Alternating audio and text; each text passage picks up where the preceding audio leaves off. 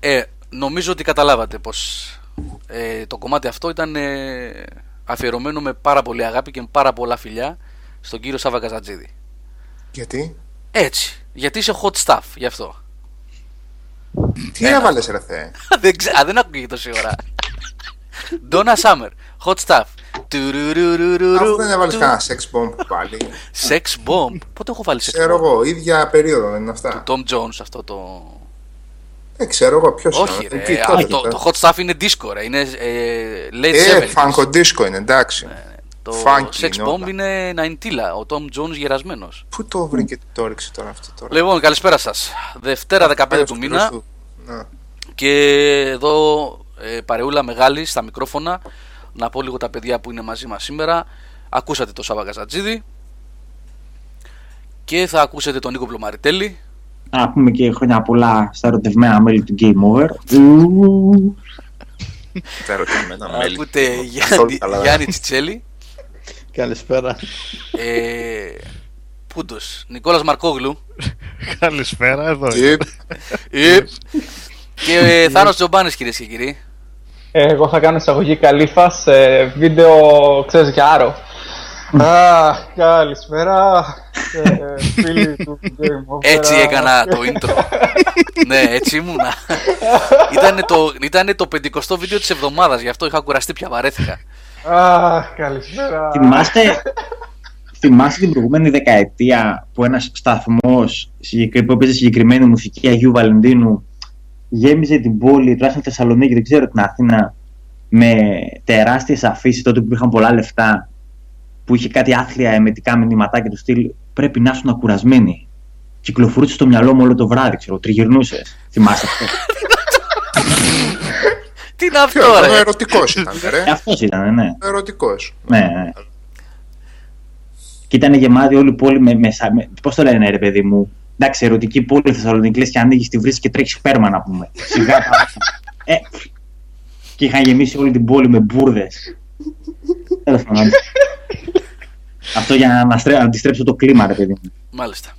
ναι, το, ναι, χρειάζεται γιατί ναι, ναι, ναι. Λοιπόν, ε, τι θα πούμε σήμερα καλά παιδιά; Έχουμε μπόλικο πράγμα, έτσι. Ε, έχετε παίξει Homefront, Hitman, XCOM, Dying Light, Unravel. Αλλά Έχει είναι στο Homefront το ξεσκίσαμε. το Homefront. Ναι, θα μας πεις γιατί τελικά μόνο εσύ το έχεις δει από ό,τι κατάλαβα. Και καμιά 80-90 Ευτυχώς που αυτά τα πήρανε- πράγματα πρέπει να μένουν. Μόνο εσύ και στη χαρά, έτσι. Μόνο εσύ και καμιά Πρέπει να 80-90 μένουν λέω στα- που δώσαμε β, ε, β, μπέτα. Α, α, αυτό τι ήταν, ήταν multiplayer μόνο, έτσι. Ποιο; Το Homefront. Ναι, και μάλιστα συνεργατικό multiplayer, δεν ήταν. ε, Α, co-op μόνο, μάλιστα. Το προηγούμενο. Θες να το Σάβα, κάνεις. το έχεις παίξει καθόλου για να μας πεις, ρε παιδί μου; Δεν σ' ακούω. Λέω, το προηγούμενο που Ναι. είχε κυκλοφορήσει πριν κάτι χρόνια. Ε, για να το συγκρίνουμε λίγο. Το έχεις παίξει καθόλου, το δεν θυμάσαι; υπάρχει θέμα σύγκρισης. Εκείνο ήταν ένα single player πράγμα με μία multi αρχή και είχε. ένα τέλος. Αυτό ήταν μία πίστα. Πάνε εδώ, πάτε εκείνον τον διακόπτη, ξεκινάει το κομβόι, έρχονται τα κύματα και κοπανάς. Αυτό. Σε θέμα μηχανισμών, σε τέτοια. Με πολλά, με πολλά μπαρμπαδάκια, τέσσερις παίκτες που συνεργάζονται, γραφικά που θυμίζουν το Black Side Area 51. Αυτό είδα τουλάχιστον εγώ. Αυτό είναι η ίδια ομάδα, θυμήθηκες ρε, αυτό. Πώς; Η ίδια ίδια ομάδα ομάδα που είναι. είχε κάνει το, πο- το προηγούμενο αυτό με τους Βορειοκορεάτες. Η ίδια ομάδα. είναι. Νομίζω καινούργια ομάδα είναι αυτή. Ναι, εγώ μια Εντελώς φορά, οι παιδιά, άλλοι. με το που ξεκίνησε το παιχνίδι, μου ήρθε μια φλασιά 2004. 5. Τόσο πολύ. Σαν κάτι- Δηλαδή τα είχαν. Ναι. ε, τα Ε, βίντεο για- που βγάζανε ρετσαρισμένα ήταν. αυτά. Μεγάλο το όπλο στην οθόνη. Σαν να έπαιζα τούροκ ήταν. Μμμ. Ε, πας αργά, πολύ αργά, πρέπει να κάνεις sprint για να μπορείς να κινείσαι. Δεν μπορείς σε multiplayer να πηγαίνεις αργά όπως πήγαινες στο, στο Call of Duty 2. Με τους Γερμανούς να πούμε. Τέλος Αυτό πάντων. πότε είναι να βγει, έχει περιθώρια για να φτιαχτεί. Μάρτιο. Στα κοντά δεν είναι να βγει Μάρτιο. Πότε. Δύσκολα τα πράγματα. Πολύ αυτό δύσκολα το- ήδη καθυστέρησε μια γενιά. Εντάξει τώρα, τι να λέμε. Ναι, ναι. Ήταν ε, με το κλείσιμο κάποια εταιρεία αυτό που είχε νομίζω. Αν θυμάμαι THQ, καλά. THQ. THQ ήταν και αυτό. THQ. Α, Ήταν οπότε- από τα σημικά που βγήκανε στο σφυρί. Και το είχε πάρει η Crytek νομίζω ή Μα είναι και με την CryEngine. Ναι, αλλά δεν Υποτίθεται θυμάμαι αν το τι είχε πάρει η κάνανε τώρα. Crytek ή αν απλά είχε δώσει την CryEngine. Όχι, Δεν νομίζω και η Crytek το είχε πει- Ναι, ναι, πάρει. ναι. Η Crytek το είχε πάρει. ναι, ναι. Εν τω μεταξύ, εγώ το Homefront δεν το είχα δει στο προ- το προηγούμενο δηλαδή, δεν το είχα δει σε PC. Νίκο, το έχεις παίξει σε κανένα PC, Γιάννη; Το είχατε Ποιος; δει; Το Όχι, Homefront. Ναι. Όχι, στο PlayStation 3 το είχα παίξει εγώ. Γιατί στο 3 και στο 360 Ήταν όμορφο. ήταν όμορφα, αλλά είχε φοβερό aliasing. Δεν ξέρω αν θυμάσαι. Φοβερό aliasing σε σημεία απελπισίας. Τόσα χρόνια. Ναι, δεν ήταν από τα. Εντάξει, Και ήταν και τα- πολύ μικρούλι βέβαια, αν και είχε, άφηνε κάποιες ρε παιδί μου. Δεν ξέρω αν θυμάστε ένα επίπεδο πριν, πριν το τελικό ας πούμε που πας σε μια φάρμα και βρίσκεις ε, Αμερικάνους που κοπανιέσαι με Αμερικάνους δηλαδή, όχι με Βορειοκορεάτες. Ναι, Δεν φίλους. ξέρω αν το θυμάστε. Ε, που είχε λίγο πιο ανοιχτό gameplay, είχε λίγο stealth, είχε λίγο τέτοιο. Είχε δηλαδή κάποιες προοπτικές στο παιχνίδι, αλλά γενικά ήταν πολύ τα πράγματα. Πολύ Τώρα ρήπο αυτό ήταν, που ναι. είδα εγώ είναι, τι να πω, σαν ξεθαμένο demo από χρονοτούλα που είναι. Τι να πω τώρα. Κάτσα το Duke Nukem Forever στους... Εν τω μεταξύ Έφαγε είχαν μια, μια- μια μια κύρωση. επιλογή. Η πρώτη πίστα που έπεσα ήταν πίσω σκοτάδι, έτσι, να μην μπορείς να δεις τίποτα. Πίσω σκοτάδι δηλαδή είναι νύχτα, ρε παιδί μου, η αποστολή. Τι να καταλάβω τώρα εγώ από αυτό το πράγμα; Μπέτα σε μπέτα. Να, να δω πώς... Στην μπέτα δηλαδή να δω τι, πώς, έρχεται, πώς έρχεται η αντίπαλη AI σε κύματα. Αφού σε αυτές τις φάσεις η αντίπαλη AI δεν υπάρχει και απλά έρχονται σε κύματα. Εγώ πάντως θα, ε, Σάβα θυμάμαι μια φορά ότι το πρώτο είχε φάει πολύ promotion από την εταιρεία και είχε αφήσει πολύ hype ότι θα πρόσφερε κάτι καινοτόμο που και που δεν έχουμε δει στο single, ό,τι αφορά το single player κομμάτι Ναι, ναι. και Ναι. ήταν ε, μια μετριότητα με τα βάνια ας πούμε έτσι το 7 ας πούμε αν ήσουν γενναιόδωρος Οπότε Ε, αυτό, που έτσι. είναι και τα, ναι, αυτό που είναι και ταλαιπωρημένο από αναβολές, από κλεισίματα στούντιο, αλλαγές μηχανής γραφικών και καθυστερήσεις, δεν ξέρω τι μπορούν να περιμένουν.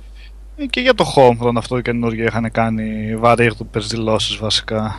Να θυμίσω Τώρα λίγο τις... για το Ναι. πρώτο Homefront ότι το Game Over εμείς είχαμε ταξιδέψει, εγώ είχα πάει προσωπικά δηλαδή στη Νέα Υόρκη Ναι. γι' αυτό, με την προοπτική ότι θα μιλούσα με τον Τζον Μίλιους που το είχε γράψει. Γιατί Mm, ναι. ναι, εκτός δηλαδή ότι θα μιλούσαμε με τα παιδιά που το φτιάξανε στο στούντιο εκεί, υποτίθεται ότι θα ήταν και ο Τζον Μίλιους, ο Και οποίος... το διαφήμιζαν πολύ αυτό Γιώργο, έτσι, Βεβαίως, ότι το βεβαίως, σενάριο είναι ναι, γραμμένο ναι, ναι, από... ναι. Ε, γιατί ήταν ουσιαστικά εμπνευσμένο από το. Πώς λέγονταν ρε Σάβα, Red Dawn, Red Dawn. το Red Dawn, Red. την ταινία των 80s, έτσι, που κάνανε εισβολή οι Σοβιετικοί και τα λοιπά στην, ε, στις ΗΠΑ και τα σχετικά. Και ήταν και καλά το ίδιο concept. Και το έχει γράψει το, το σενάριο, υποτίθεται το έχει γράψει Τζον Μίλιους του πρώτου Homefront. Ε, Λεφτά πολλά, είχε μαζευτεί πάρα πολύς κόσμος εκεί στη Νέα Υόρκη τότε σε, ένα, σε μια κινηματογραφική αίθουσα είχαν κλείσει να κάνουν την παρουσίαση. Ο Τζον Μίλιους δεν εμφανίστηκε ποτέ, εννοείται. Δεν ήρθε. Και γενικότερα είχε πέσει πάρα πολύ promotion. Αυτό που λέτε δηλαδή, εγώ το έζησα, όντως έτσι ήταν. Έτσι, για preview event κιόλας, ούτε καν launch κτλ. Για preview event κάποιους μήνες πριν Ναι. την κυκλοφορία του. Ναι, αλλά τελικά όχι, δεν πήγε καλά το παιχνίδι. Δυστυχώς δεν. Και ο στούντιος του θυμήθηκα σωστά. Ή τους είπατε Μμ, πριν εσείς. Ε, Chaos πρέπει να Chaos, είναι. Chaos, Όχι, έτσι. Chaos. Ναι, ναι, Ήταν έτσι αυτή πρέπει που να είχε είναι. κάνει το Frontlines. Fuel for War. Α, ναι, ναι. Οι ίδιοι ναι, δεν είναι. Καλά. Οι Ναι, ίδιοι οι είναι. ίδιοι, Οι Chaos. ίδιοι, ναι. Ναι, ναι. Και ως με κάπα, χωρίς H. Ακριβώς. Κάπα, αλφα, OS, ναι. Και 360 PC ήταν εκείνο. Ναι, το σωστά, είχαν Frontlines. κάνει το front lines. Ναι, Front το Fuel, lines. ναι. Πω, Και εκεί, τέλος πάντων. Μάλιστα. Ε, α, η beta μέχρι πότε είναι; Δεν έχω ιδέα, φίλε. Αν έχει κάνα δύο μέρες ακόμα, Θάνο, δεν μοιράζει κλειδιά στο chat. Που έχουμε. 11-16 νομίζω είναι, παιδιά. Δεν θα προλάβουν. Ε, άμα δώσε μερικά κλειδιά, πα και προλάβει ο κόσμος. Εγώ θα τα ρίξω άμα είναι μια στο Ρίξτε chat στο τώρα chat, και- παιδιά, πάρτε τα εκεί. Μην τα ρίξω όλα μαζί με τη μία. 400 κλειδιά θα ρίξω έτσι μία. Πόσα έχουν Έτσι. περισσέψει, ρε. α, πόσα Έχουν περισσέψει. Εντάξει, έχουν περισσέψει όποιος θέλει. Μέχρι αλλά- 14 του μηνός. Α, ήταν, τελείωσε. Ε, άστα, ήταν. μην τα ρίξεις τα κλειδιά, δεν υπάρχει Ε, λόγο. εντάξει, ρε, δεν τα ρίχνω. Ρίξτε έτσι τρολάρισμα. Κοιτάξτε, εμείς το είπαμε παιδιά και στο facebook και στο forum. Ε, όσοι ενδιαφέρθηκαν πήραν. Καλά, ήταν μόνο για One αυτό, εντάξει. Ναι, ήταν και μόνο για One. Και στο One, από ό,τι ξέρετε, αυτή τη στιγμή υπάρχει τρελό ενδιαφέρον στην Ελλάδα. Θα αποκτήσει ενδιαφέρον του πάνω όταν θα γίνει ένα με τα PC. Το οποίο δεν ξέρω γιατί προκάλεσε τόσο πολύ σε κουβέντα αυτό για το Quantum Break, να σου πω την αλήθεια. Ε, καλά, ήταν Ε, προφανές. Σε αυτό το τομέα Και πολλά βίζει πράγματα. παρέτρα. Ναι. Σε αυτό το τομέα πολλά πράγματα δεν βγάζουν νόημα, Νίκο, αλλά Εγώ το βρίσκω και φυσιολογικό και σωστό το Xbox να πάει να κολλήσει δίπλα στο τέτοιο, στο PC Gaming. Είναι πια κάνουμε, ίδια εταιρεία είναι. κάτσε να αναρωτηθούμε αντίστροφα. Τι κερδίζει το Xbox One αυτή τη στιγμή σαν πλατφόρμα με το να έχει Τι κερδίζει. ε, ένα-δύο exclusives Α. σε σχέση με το PlayStation 4. αυτό ακριβώς λέω και εγώ. Εγώ το μόνο Δηλαδή, που ξέρω, Ναι, Ναι. για πες. εγώ ξε- κερδίζω ότι μπορώ να παίξω με τον φίλο μου τον Σάβα που δεν έχουμε παίξει ποτέ μαζί, online, τόσα χρόνια.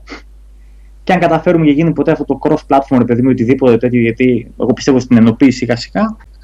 Δεν, δεν, τι έχουμε να χάσουμε δηλαδή. Αυτό που πες, τα δύο exclusive που θα έχει το Xbox One και κάτι τρέχει στα γύφτικα.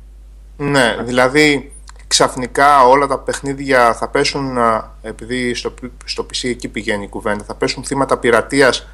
Δηλαδή όλα τα παιχνίδια που αυτή τη στιγμή υπάρχουν στο Xbox One και στο PC και είναι τα ένα-δύο που δεν υπάρχουν, τι είναι, εκεί είναι η, η σωτηρία για το Xbox One. Ε, Και από οικονομικές άποψεις να το δείτε, παιδιά, οι εταιρείες κερδίζουν πιο πολλά από τις υπηρεσίες που προσφέρουν το Live και το PSN παρά από την κονσόλα. Έτσι.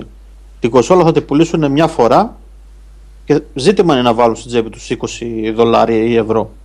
Ενώ τις υπηρεσίες του τις πουλάνε κάθε μήνα και έχουν κέρδος από αυτό. Ναι. Για όλο το κύκλο ζωής της κονσόλας. Έτσι, είναι- είτε είναι αυτός τρία χρόνια από την 6, είτε είναι 6-7.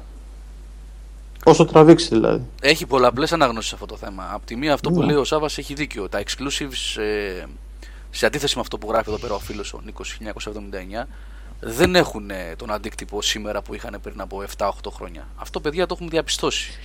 Έτσι και βλέπουμε τις πωλήσεις των exclusives. Ε, απλά μαθηματικά δηλαδή να δείτε πόσο πουλάει.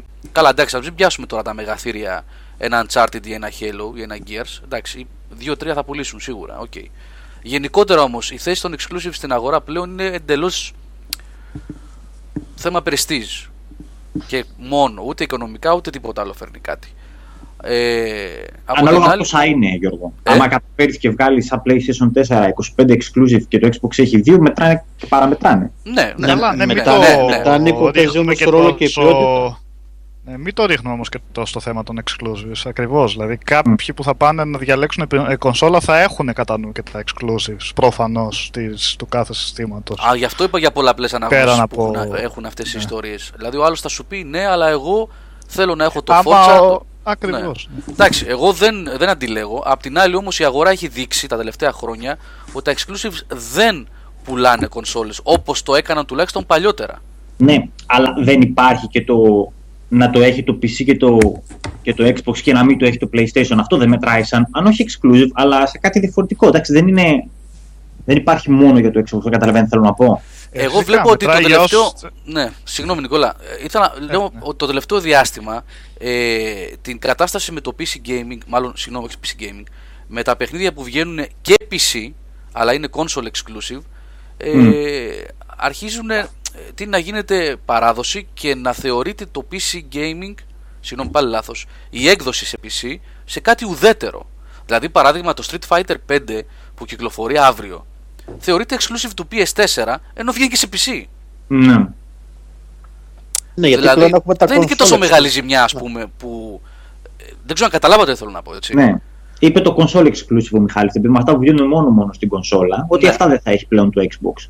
Εντάξει, χέστηκε και φατμέ. Πώς το λένε. Επίσης, ένα ωραίο παράδειγμα είναι αυτό που γράφει ο χρόνος παραπάνω. Είναι για τα exclusives από το Wii U. Που είναι πίτα στα exclusives και είδαμε τι έπαθε, ας πούμε. Έτσι. Ε, απ' την άλλη, παιδιά, πρέπει να σκεφτούμε ότι το υποθέτω, δεν έχω στοιχεία, αλλά το Quantum Break είναι ένα μεγάλο σχέδιο έτσι, που θα έχει και την τηλεοπτική σειρά, έτσι δεν είναι. Μμ. Ε, που θα είναι ζωντανό και θα αλλάζει αναλόγως με επιλογές Κάτι τέτοιο δεν Ναι, υποτίθεται ναι, ότι είναι ναι. το concept. Ναι, αυτό το πράγμα κοστίζει. Σίγουρος. Αυτό κοστίζει, δεν είναι. Θέλει όσο το δυνατόν περισσότερες πωλήσεις. Από, και από τη Καλά, δεν στιγμή- θα τις πάρει τις πωλήσεις από το PC, Γιώργο. Ε, δεν θα βοηθήσει, ρε Σάβα. Όχι. Δεν, τίθεται, δεν είναι εκεί το θέμα. Το θέμα είναι ότι Δεν ξέρω αν η Microsoft το κάνει αυτό επειδή αποφάσισε ότι είναι στρατηγική κίνηση ή επειδή τα σκάτωσε τελείως με το Xbox One. Εγώ ξέρω ότι η Microsoft αυτή τη στιγμή πάει να κάνει ενοποίηση των περιβαλλόντων. Αυτό που είχε πει κάποτε ο Gates Live Everywhere, έτσι την είχαν ονομάσει την υπηρεσία και αργεί μάλλον, άργησε καμιά δεκαριά χρόνια, θα το δούμε τώρα. Εάν έχει σκοπό να κρατήσει μία κονσόλα, γιατί το Xbox One υπάρχει σαν κονσόλα, δεν είναι θέμα ότι θα σταματήσει ή δεν θα σταματήσει η παραγωγή του, δεν τίθεται τέτοιο θέμα, μιλάμε για την επόμενη, για, τε- για, τον, για το διάδοχο. Λοιπόν, εάν αποφασίσει να κρατήσει κονσόλα, θα την κρατήσει σαν να είναι το Nvidia Shield των Windows. Δεν ξέρω αν με πιάνετε. Μμ. Λοιπόν, ε, και αν λειτουργήσει cross-platform αυτό το πράγμα, σκεφτείτε το πολύ, το, σκεφτείτε το, το, το, το εξής. Εγώ λέω τώρα πώς θα μπορούσαν να το σκέφτονται επιχειρηματικά αυτό το πράγμα. Σκεφτείτε την αγορά του ενός, αυτή τη στιγμή η αγορά του ενός σημαίνει αγορά στο Xbox και απόκτηση αγορά στο PC. Δεν σημαίνει αγορά στο PC και απόκτηση στο Xbox. Προσοχή, έτσι. Μμ. Λοιπόν, αυτό λένε τα σχέδια προς το παρόν. Σκεφτείτε σε ένα ενοποιημένο περιβάλλον μετά από τρία χρόνια μία κονσόλα, όχι απαραίτητα ζω κάτω από, το, από, το, από την τηλεόραση του σαλονιού, η οποία θα μπορεί να αγοράζεται ο τίτλος στο PC που έχεις Windows 10 και να την παίζεις στην κονσόλα. Και να μπορείς να παίζεις παιχνίδια που θα ήθελες τριπλάσιο PC να τα παίξεις με την τιμή του PC στην κονσόλα. Στο μελλοντικό Xbox.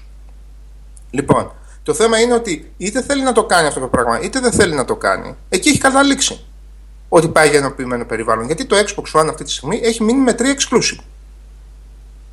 Και δεν νομίζω πλέον ότι τίθεται καν θέμα να μιλάμε για exclusive. Δηλαδή, ο κόσμος θα παίρνει μια κονσόλα για να παίξει τη μία χρονιά Halo, την άλλη, φο- την άλλη χρονιά Gears of War και την άλλη χρονιά Forza. Και βέβαια όλα αυτά ξεκίνησαν για το, για- γιατί πολύ απλά τα σκάτωσε ξεκινώντας με το Xbox One.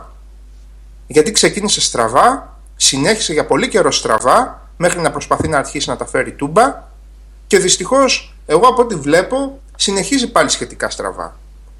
Γιατί, για παράδειγμα, η αλλαγή του dashboard το φθινόπωρο και η αλλαγή πλεύσης προς gaming κατευθύνσεις, λοιπόν, δεν απέφεραν ούτε τα αναμενόμενα και ούτε είχαν και το επιθυμητό αποτέλεσμα.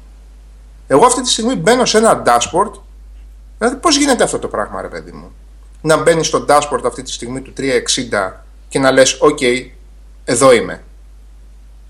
Το αναγνωρίζω πλέον το σκηνικό. Και να μπαίνεις στο Xbox One και να, ξέρεις τι να, πρω... και να μην ξέρεις τι να πρωτοπατήσεις. Άλλο πράγμα να κάνει ο Σταυρός, άλλο πράγμα... Προσέξτε, δεν είναι λεπτομέρεια.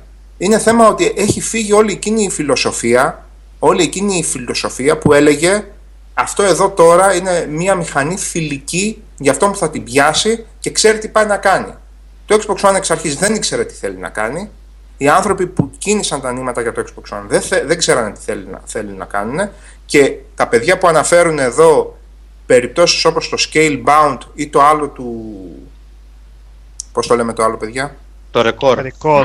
Λοιπόν, Record. εγώ επειδή είναι και από ιαπωνικές ε, ομάδες κατά κύριο λόγο είναι η κλασική τακτική της Microsoft εξαγορά του στούντιο και του franchise εξαγορά όχι μόνιμα και εντάξει που είναι εκείνες οι εποχές; Λοιπόν που πάλευε για τα Microsoft Studios εξαγορά του τίτλου αυτού καθ' αυτού με τις γνωστές πίπες εμείς ε, εκμεταλλευόμαστε τη δύναμη του One και μπουρου μπουρου οι γνωστές βλακίες λοιπόν για να αλλάξει λίγο το κλίμα για να αλλάξει λίγο το κλίμα στην περίπτωση του, του One. Γιατί αν φέτος στην, ε, στην E3 δεν έβγαινε να πει για τρεις, δύο-τρεις αποκλειστικότητες, θα τους είχε πάρει ο διάολος μία και καλή.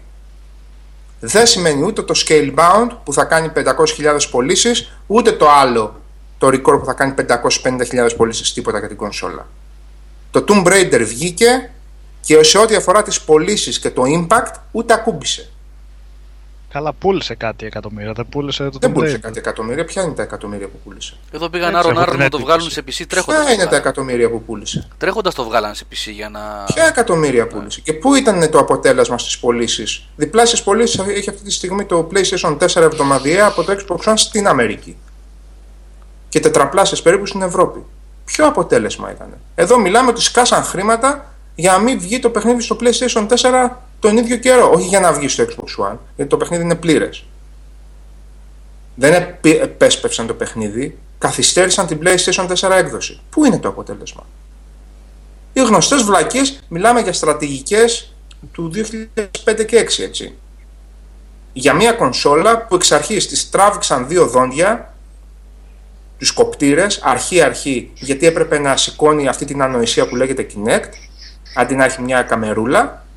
Αρχή-αρχή έκαναν αυτό και μετά τρέχανε να βρουν τα, τα χαμένα. Τρέχανε να βρουν μετά άκρη.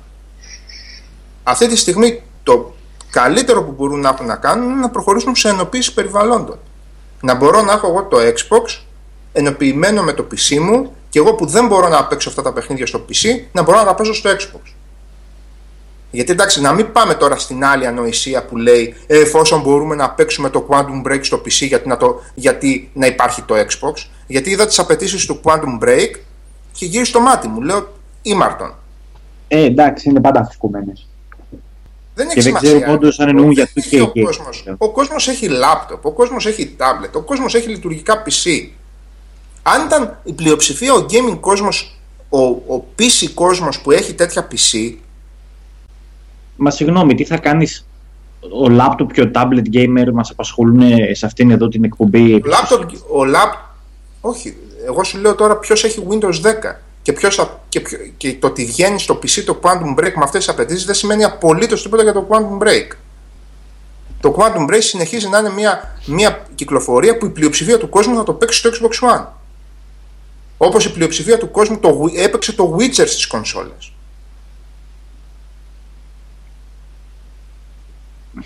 Συνεχίζει να είναι κονσόλα. Συνεχίζει να δίνει την, την ευκολία της κονσόλας και συνεχίζει να δίνει τη φιλοσοφία της κονσόλας. Ακόμα και αν το παιχνίδι είναι κατεστημένο στο PC μου, στο διπλανό δωμάτιο ή στο διπλανό γραφείο. Αυτό φαίνεται, δεν το έχουμε λίγο πάρει χαμπάρι γενικώ ότι το θέμα κονσόλα δεν έχει να κάνει ούτε με χαμηλότερα γραφικό ούτε με τίποτα. Έχει να κάνει με άλλη, Με φιλοσοφία έχει. με άλλη φιλοσοφία, ναι. Το έχουμε πει πολλές φορές. Αυτό είναι. Ούτε σπάει τίποτα για το Xbox One η κυκλοφορία του Quantum Break εκεί πέρα και τώρα, σήμερα που μιλάμε, αν ανακοινωθούν όλα τα παιχνίδια του, της Microsoft και για PC, τίποτα δεν αλλάζει για το Xbox One. Ε, δεν το πιστεύω αυτό. Όλο και κάποιος επηρεάζει. Δεν μπορείς να τα αποσυνδέσεις εντελώς αυτά τα δύο. Ότι ο κανείς, ότι τόσο πια αποξενωμένε τώρα, είναι αυτές οι εγώ- δύο φιλοσοφίες ώστε Τώρα να. δεν πήρα Σα- 20 εκατομμύρια, ε, τους κοίταξα έναν έναν με λογισμικό και είπα και τα 20 εκατομμύρια κανείς δεν θα... Εγώ λέω συνολικά η πορεία του One δεν πρόκειται να αλλάξει είτε προς το θετικό είτε προς το αρ- αρνητικό μετά από αυτό το πράγμα. Ή για να το πω αλλιώς, όσο πιθανό είναι να αλλάξει προς το αρνητικό, άλλο τόσο πιθανό είναι να αλλάξει και προς το θετικό. Ε, Δεν Προς το αλλάζει όμως θετικό δεν κάτι. ξέρω πώς θα μπορούσε. δεν αλλάζει κα... Προς το θετικό πώς αλλάζει. για τις πωλήσεις της κονσόλας. με, σαν τις κονσόλα. cro- με το cross-platform του πράγματος. Σου Με είπα το πώς. Με μία, με μία καλούτσικη, με μία καλούτσικη πτώση τιμής και το Nvidia Shield του, των Windows στο σαλόνι μου. Έτσι αλλάζει προς το καλύτερο. Αυτή τη στιγμή όμως δεν μπορεί να το υποστηρίξει αυτό το πράγμα. δεν- Δυστυχώς. Δεν είναι. Δηλαδή και τώρα, άμα θέλεις, μπορείς να παίζεις, ας πούμε, να κάνεις stream από το One σου στο. Αυτή τη στιγμή, ρε Γιώργο, δεν μπορεί να υποστηρίξει το One το ότι πάει να χτυπήσει τον ανταγωνισμό με τα franchise που έχει. Το βασικό πρόβλημα είναι αυτό. Όχι, δεν λέω αυτό εγώ. Λέω ότι ακόμα και ως ένα PC box κάτω από την τηλεόραση που είπες προηγουμένως ότι μπορεί να είναι κάτι σαν ένα επόμενο Nvidia Shield για τη Microsoft το οποίο απλά θα υπάρχει ως ένα φιλικό κουτί ένα PC κουτί κάτω από την τηλεόραση που θα στριμάρει τα παιχνίδια κτλ. Δεν μπορεί να το υποστηρίξει αυτή τη Δεν στιγμή. μιλάμε για σωστά. stream. Κάτσε, Περίμενε, δεν μίλησα για stream παιχνιδιών. Λέω για αγορές που θα παίζει εκεί πέρα. Θα το εγκαθιστάς εκεί πέρα το παιχνίδι και θα παίζει κανονικά. Πλατφόρμα κανονική. Και θα το παίζεις με το interface και με, το, και με τον τρόπο που θα το παίζεις αν ήταν εφόσον είναι Xbox παιχνίδι. Που θα το παίρνεις από το live, θα εγκαθίσταται εκεί, θα το παίρνεις σε δισκάκι, θα εγκαθίσταται εκεί και θα ισχύει cross. Μιλάς για την επόμενη κονσόλα αγορά. τώρα εσύ ή για το πώς- One όπως είναι Μιλάω τώρα. για το σχεδιασμό. Αυτά μπορεί να μην τα δούμε μόνο στην επόμενη Α, κονσόλα. α, α, α, Σαν α, Ε, καλά, α, τώρα οκ, για το- Οκ, εντάξει, εντάξει. Νομίζω ότι έλεγες συγκεκριμένα για το One αυτή τη στιγμή. Γιατί ένα ας πούμε χαρακτηριστικό που έγραψε ο Κούπρας ε, παραπάνω για το ότι έψαχνε να βρει πώς θα κάνει redeem έναν κωδικό και μπήκε στο ίντερνετ για να δει πώς θα τον κάνει τελικά.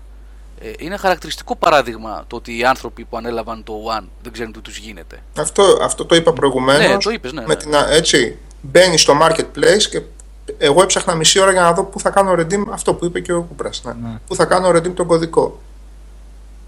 Δηλαδή υπάρχουν άλλα προβλήματα στο One αυτή τη στιγμή. Τα προβλήματα δεν είναι μόνο ότι, ή αν μπορείς να το θεωρήσεις πρόβλημα, ότι ε, θα ε, κυκλοφορήσει το Quantum Break, break συγγνώμη, ή το Forza σε PC. Μα γι' αυτό είπα ότι αυτό δεν είναι πρόβλημα.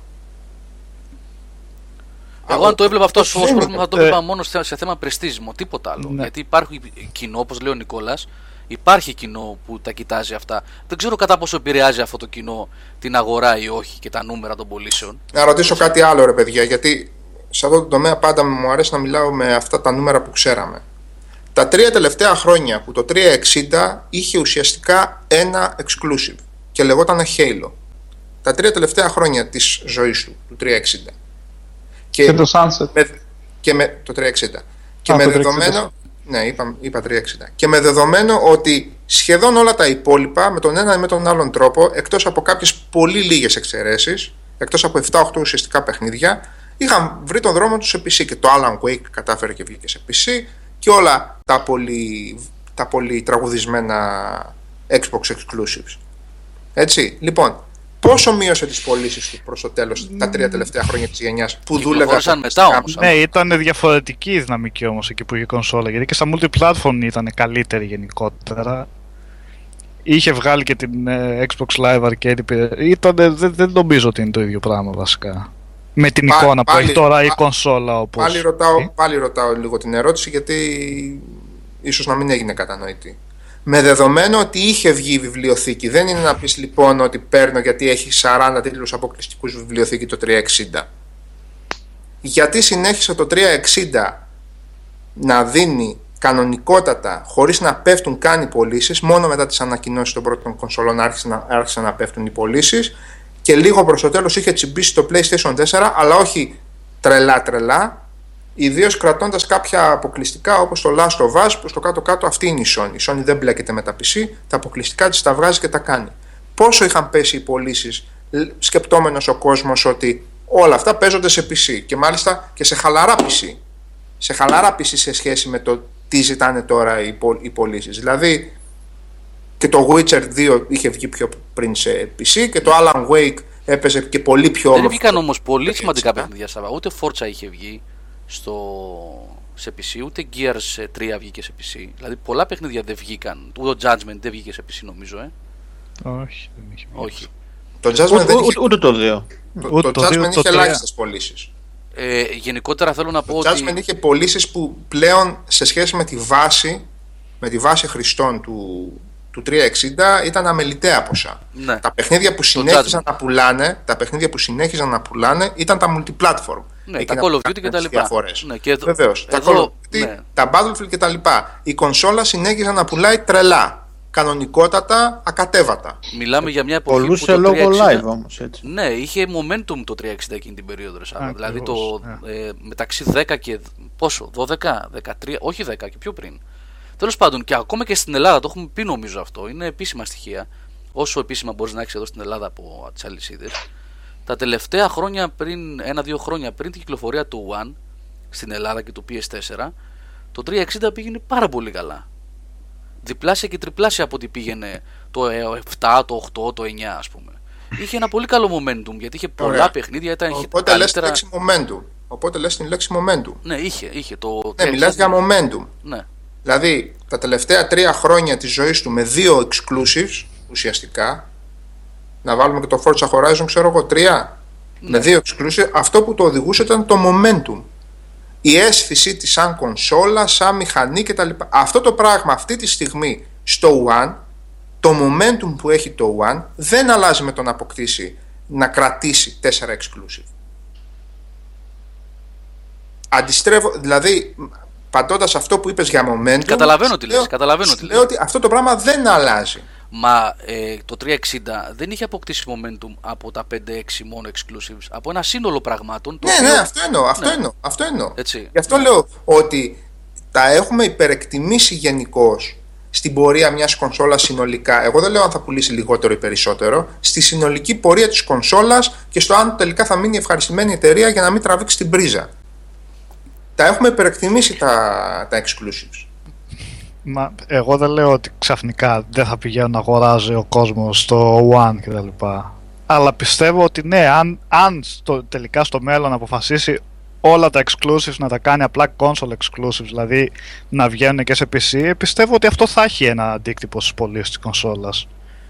Μικρό, μεγάλο, δεν, δεν ξέρω, αλλά αντίκτυπο σίγουρα θα έχει. Σίγουρα θα την επηρεάσει. Δεν, δεν θα είναι εντελώς. Ε, δεν θα την αφήσει έτσι, χωρίς να, γίνει, χωρίς να αλλάξει κάτι. Θεωρώ ότι είναι πολλοί κόσμος θα πιστέψει. Οκ, okay, θα πάρω τώρα τον υπολογιστή και θα πάρω και ένα PlayStation 4. Γιατί τα exclusives που θα έχει το PlayStation 4 δεν θα μπορώ να τα βρω στον υπολογιστή. Αυτό συνέβαινε πάντα με τα PlayStation παιχνίδια. Αυτό δεν έχει, αυτό δεν έχει αλλάξει ποτέ. Ε, μα οκ. ποτέ. Ε, καλά, δεν είπα το αντίθετο. Ναι, αυτό Ναι, λέω. αυτό και- δεν έχει αλλάξει ποτέ. δηλαδή, ε, Ναι, ναι, δεν λέω κάτι άλλο. Α, μπήκα εμένα ωραίο, μην ξεχνάτε πάνω από το 60% των Xbox 360 κάτι και ξαναγοράστηκε. Πάντως πέρα από την πλάκα, υπάρχει πολλοί κόσμος ο οποίος θα πάρει μια κονσόλα, επειδή δεν, δεν το έχω, δεν έχω ασχοληθεί να αγοράσω κονσόλα τα τελευταία πολλά χρόνια. Μετά τον τέταρτο χρόνο, ας πούμε, της πάρα πολύ. τη. Σοβαρά. Εγώ το βρίσκω φοβερά μάταιο αυτό. Θα μου πεις, έχει παιχνίδια να παίξεις. Δεν σημαίνει στον και ότι πρέπει να ακολουθήσεις το state of the art, ρε παιδί μου, της υπόθεσης. Αλλά. Εκεί μου Ποιο βρίσκεις πλησιά- μάτιο το να αγοράσει Γιατί κονσόλα; ναι, ε, κάτσε, περίμενε λίγο. Περίμενε. Τι λέει αυτό, Κάτσε, όχι, όχι, όχι. Κάτσε, τι λέει, όχι. αρχίσαμε Είπε με τις συγκεκριμένο- μουστάρδες τώρα. Ή, ή, ή είπε συγκεκριμένο πράγμα. Μετά τον τέταρτο, πέμπτο χρόνο είπε. ο- Ναι, είμαι σαφέστατα. Α, συγγνώμη, δεν σ' άκουσα, ρε Νίκο, συγγνώμη. ε. Αν σου πω αυτή τη στιγμή τη βιβλιοθήκη του PlayStation 3, πρόσεξε, την οποία δεν έχεις κανέναν μα κανέναν τρόπο να τη δεις σε PC και την χαρακτηρίσεις μάταιη, μιλάμε για άλλη, άλλη φιλοσοφία gaming. Όταν σου λέω άλλη φιλοσοφία, αλλάζουμε, αλλάζουμε χώρα, αλλάζουμε πλανήτη. Γιατί θα σου πω γύρω σε 70 παιχνίδια. Το να χαρακτηρίσεις αυτό το πράγμα μάταιο, δηλαδή Εντάξει, την αυτά τα πρόσβαση... δεδομένα Πόσα είναι καλά. Πώς; Τι θα με ενδιαφέραν εμένα, ας πούμε. Δεν, είναι, δεν σημαίνει ότι επειδή υπάρχουν 70 τίτλοι θα, θα παίξει και τους 70, θα γουστάρεις και τους 70. Ε, ε, εντάξει, τότε Ρενίκο, πάμε σε τελείως μηδενιστικό του στυλ ότι είμαι σίγουρος ότι σε αυτή την κονσόλα κανένας από τους 70 ή 80 δεν θα με ενδιαφέρει, οπότε είναι μάτιο να την πάρω. Ε, Εκεί πάμε σε αυτό το μηδενιστικό. Να Ε. μου πεις για το 360 που με τον τρόπο του, με τον ΑΒ τρόπο, βρήκανε δρόμο τα παιχνίδια στο PC και μείνανε 10 τίτλοι. Δηλαδή έμεινε το Cameo, κάποια Fable, τα Gears of War, τα Halo. Αυτά μείνανε που δεν βρήκαν PC, που πάλι υπάρχει λόγος για κάποιον που θέλει να τα παίξει αυτά τα πράγματα. Υπάρχει λόγος πάλι να την πάρει 140 ευρώ. Να μου πεις για αυτό να πάει στο διάλογο. Να σου πω για το PlayStation 3 με 80 τίτλους που είναι 80 τίτλους είναι πολύ παραπάνω οι τίτλοι που δεν υπάρχουν στο PC, αλλά εγώ λέω 80 για να βρούμε α, τους αξιοπρεπείς μέχρι καλούς. Και να μου πεις ότι είναι μάταιο, αυτό σημαίνει ότι πας στη φιλοσοφία του βγήκε πριν 5 χρόνια δεν ασχολούμαι. Ε, από το folklore που είναι launch τίτλος να σου πιάσω μέχρι το Last of Us που βγαίνει τελευταία, γιατί να μην πάρεις το PlayStation; Ναι, ρε παιδί μου, απλώς θέλω να σου πω, αφού είσαι τόσο φοβερός gamer και σε ενδιαφέρουν τα παιχνίδια και έχεις κάνει 5 χρόνια για να αγοράσεις μια κονσόλα. Εντάξει, εκτός αν δεν έχεις οικονομικούς λόγους, ξέρω εγώ. Μπορεί να έχεις την άλλη κονσόλα, ρε Νίκο, να έλειωνες εκείνα τα παιχνίδια και να πεις ότι όταν πέσουν αυτά τα παιχνίδια θα μπορέσω να τα πάρω μαζεμένα, μεταχειρισμένα, να τα βρω πολύ φθηνά τα παιχνίδια, να βρω και πολύ φθηνά την κονσόλα. Οπότε δεν σταμάτησες ποτέ να Νίκο, παίζεις. να, να σου το πω αλλιώς εγώ, ρε φίλε, να σου το πω αλλιώς εγώ. Θα αγοράσεις κονσόλα και 50 παιχνίδια όσο θα κάνει να αγοράσεις μια κάρτα γραφικών για το PC σου, ρε φίλε. Και θα παίζεις 1,5 χρόνο. Όχι 1,5 χρόνο, 4,5 χρόνια. Δεν καταλαβαίνω. καλά. δηλαδή παιδιά. αυτή τη στιγμή η Μην- Μην προοπτική. ξεκινήσουμε, παιδιά, μην ξεκινήσουμε την κουβέντα για το exclusive. Γιατί αν το Όχι, PlayStation 3 έχει 70 exclusive, το PC έχει 1070 Εντάξει, exclusive. ρε πλάστη. Μη- Ρε, θέλω να σε πειράξω, ρε. Εντάξει. Ε, δεν είναι θέμα να μην πειράξεις. Εγώ συμφωνώ πως Όχι, λέει- όχι. Αυτό που λέει ο Κάτσε, Σάβα, ρε, Νίκο, μάλλον. μισό λεπτό. Εσύ μίλησες από την οπτική σου γιατί δεν ασχολήθηκες να πάρεις κονσόλα, υποθέτω εννοώντας ότι έχεις PC, όχι Wii U Ε, ναι. και παίζεις. Μμ. Έτσι. Οπότε, εσύ από, τι- από ποια οπτική θα κοιτάξεις, ποια, ποια, ποια exclusive έχει το PC ή ποια exclusive έχει η κονσόλα που δεν πήρες; Για να σου φανεί μάταιο. Τι μου λες για τα exclusive του PC, Τα- το PC το έχεις εσύ; είναι ότι θεωρώ γενικά ότι να πάρω ένα hardware το οποίο είναι πενταετίας. Από Ναι. εκεί πήγε το. Εντάξει, εγώ- Και κατάλαβα. παιχνίδια που δεν θα παίξεις πουθενά αλλού. Ναι. Ε, τι ναι. Ρε παιδί μου, δεν διαφώνησα, μου το εξήγησες. Δεν είπα γιατί. Και PlayStation 2 πρέπει να πάρεις.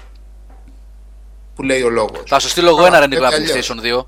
Δουλεύει Ε, αλλιώς. Θα σου στείλω εγώ Ε, ένα PlayStation 2. με Έχω ένα κάτι- PlayStation 2 εγώ που κάνει και κάτι streams. Καλύτερο. Ναι, γι' αυτό λέω. Δηλαδή, οκ. Α, σωστά, ναι, ναι, ναι. Και GameCube. Δηλαδή, δεν έχει τέτοιο αυτό που λες τώρα. Ιδίως για παιχνίδια που αυτή τη στιγμή βάζεις launch παιχνίδι του PlayStation 3 και δεν σου χτυπάει άσχημα στο μάτι. Γιατί να είναι μάταιο αυτό το πράγμα; Το μάταιο δεν καταλαβαίνω. Δηλαδή, το τι, ότι χάνεις κάτι δηλαδή. Ότι Εγώ κάνεις πιστεύω κάτι- το λέει από δηλαδή, την πλευρά της τεχνολογίας καθαρά ο Νίκος. Ότι Ναι, παίρνεις ρε παιδί μου. κάτι, ένα hardware το οποίο έχει μια ηλικία. Απλά εγώ Νίκο θε- θέλω να σου πω ότι ε, δεν, υπ- πέρα από αυτό που λέει ο Σάβας και συμφωνώ κι εγώ, είναι ότι υπάρχει και κόσμος που δεν τον ενδιαφέρει το να είναι state of the art, ας πούμε, το hardware που αγοράζει. Κάτσε ρε ή, παιδιά, μισό. Αχ, ή δεν ξέρει. Να ρωτήσω κάτι. Ναι. Περιμένετε λίγο. Το hardware σαν hardware σχέτο το, το βάζετε σε καμιά βιτρίνα; Το ανοίγετε. Όχι, όχι ρε ανοίγετε Σάβα, τις απλά, motherboard όχι ρε και- Σάβα, απλά ο Νίκος το λέει Συγκεκριμένα με την παιχνίδια δεν θα άποψη. παίξει αυτό το hardware. Ναι, το λέει με την άποψη ενός ανθρώπου που γνωρίζει πέντε πράγματα και ξέρει τι έχει μέσα. Και εγώ προσπαθώ να του πω ότι υπάρχει κόσμος που δεν τα δίνει αυτά σημασία. Θέλει να πάρει κάτι, να το βάλεις στη τηλεόρασή του και να παίξει 10 παιχνίδια που δεν τα παίξει αλλού. Ναι, παιχνιδό κονσόλα είναι. Να παίξεις τα παιχνίδια που Ναι. έχει θέλεις. Δεν σε νοιάζει αν έχει μέσα τον τάδε επεξεργαστή για το τάδε τέτοιο. Θα πάρεις την κονσόλα σου, γι' αυτό είναι και εντελώς διαφορετική Αυτό δεν το φιλοσοφία. κατάλαβα τώρα, πραγματικά. Ρε Ειλικρινά παιδί δεν μου, κατάλαβα τα, πώς το τα, πούμε. παιχνίδια, τα παιχνίδια δεν σταματάνε να, να βγαίνουν έτσι. Όχι, δηλαδή- σταματάνε. Ε, δεν Το σταματάνε. Metal Gear Solid 4 δεν ξαναβγήκε και, και σταμάτησε να ξαναβγαίνει. Αν κάποιος θέλει να το παίξει, λυπάμαι να δαγκώσει το τσουτσούνι του μόνο στο PlayStation 3 θα το παίξει. Κάτσε τώρα μισό λεπτό γιατί μπερδευτήκαμε τώρα. Μιλάμε για hardware ενώ μιλάμε για βιβλιοθήκη 80 παιχνιδιών. Περίμενε λίγο. Συγγνώμη, δηλαδή ε, το, ε, κάπου το χάνω. Δηλαδή. ε, Ναι, δηλαδή το Uncharted που δεν θέλεις να πάρεις PlayStation 4, το Uncharted που θα τα παίξεις;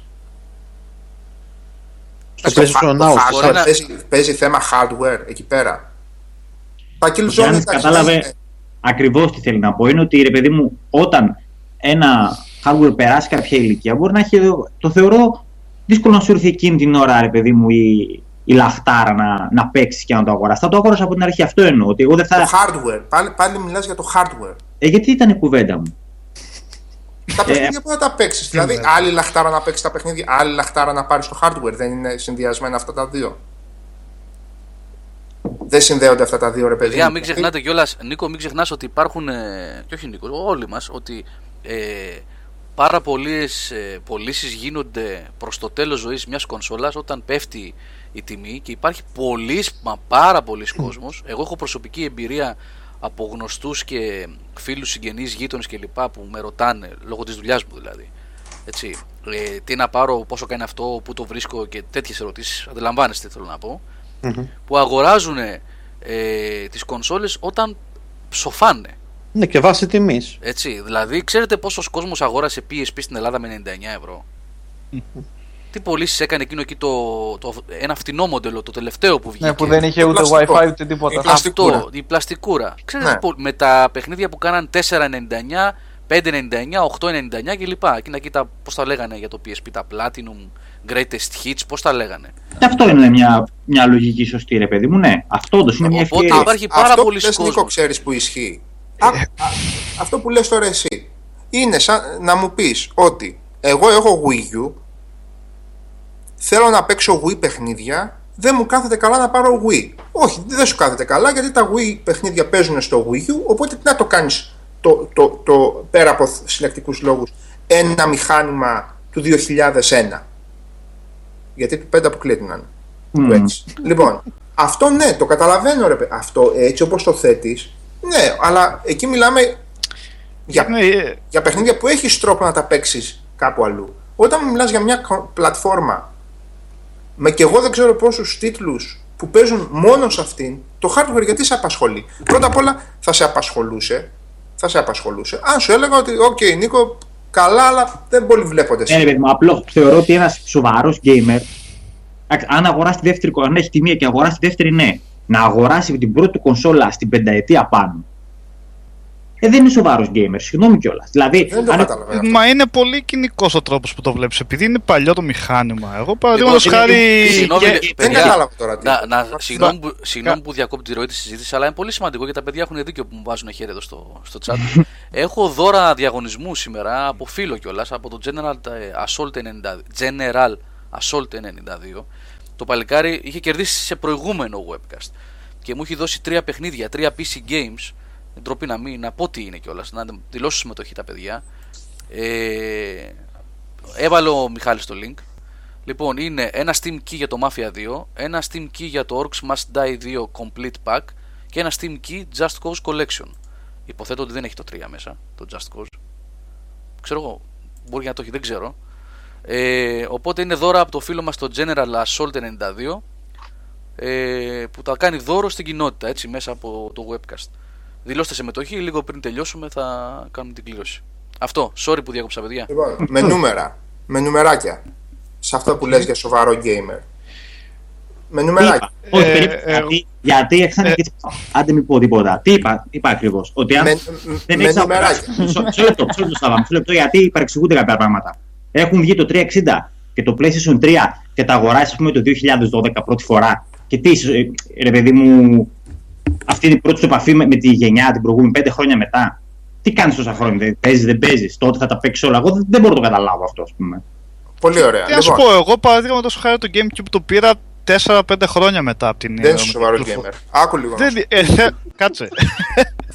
Είχα άχτη να κάτσω να παίξω κάποια Eternal Darkness, Super Mario, όλα αυτά. Δεν τα είχα παίξει ποτέ. Ε, Νικό, Βρήκα λεφτά Λοιπόν, εκεί δεν τότε βγαίνουν να. οι ώρες, ρε μαλάκα. Πώς Πώς; μπαίνεις στην ίδια κατηγορία εσύ με αυτό. Πλωμάρι, πλωμάρι, δεν Δεν βγαίνουν πώς. οι ώρες. Τι; Δεν, δεν βγαίνει ο χρόνος. Θέλουμε έξι ζωές. Άκου να σου πω. Άκου να σου πω.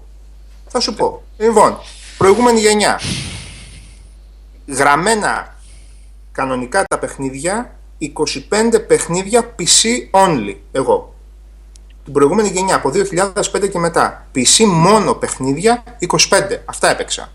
Κάποια strategy και RPG. Λοιπόν, 400 τόσοι τίτλοι στο Xbox 360.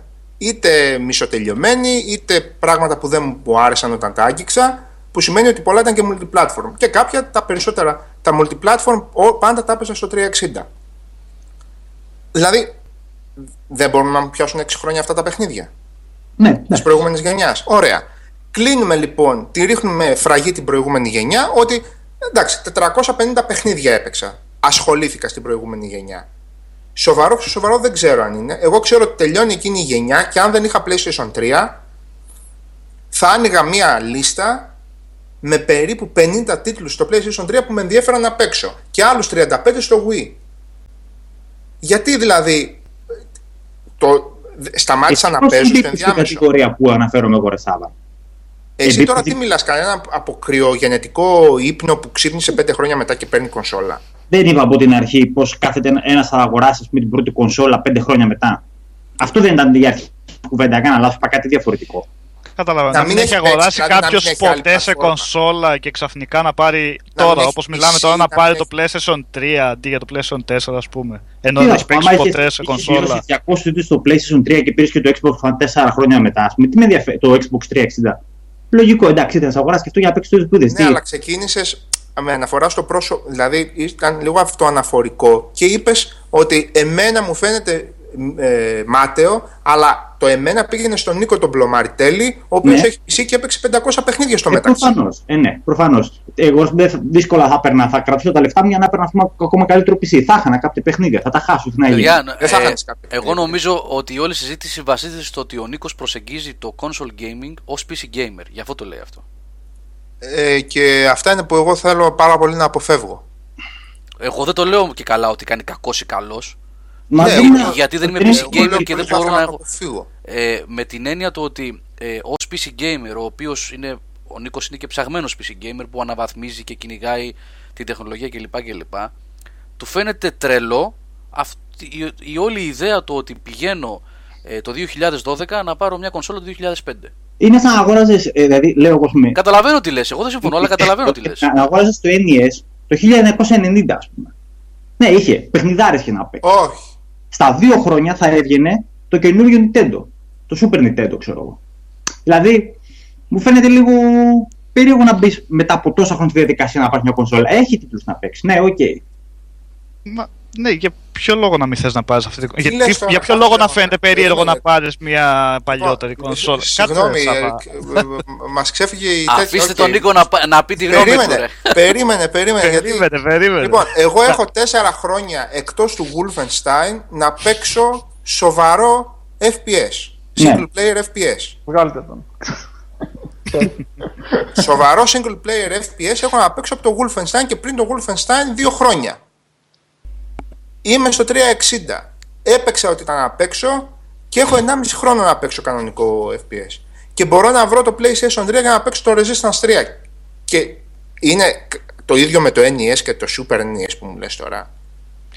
Τι σχέ- Για άλλε μπερδεύουμε τις χρονιές τώρα. Ναι, δηλαδή, Παράδειγμα ήταν αυτό το. δηλαδή το- αυτή τη στιγμή το Ratchet and, τα Ratchet and Clank, τα τέσσερα που βγήκανε, τα δύο τα μεγάλα και τα δύο μικρά, άσχετα spin-off, που βγήκανε στο PlayStation 3, συνεχίζουν να είναι τα καλύτερα action platformer εδώ και, ξέρω εγώ, από τα προηγούμενα Ratchet and Clank, εδώ και 12 χρόνια.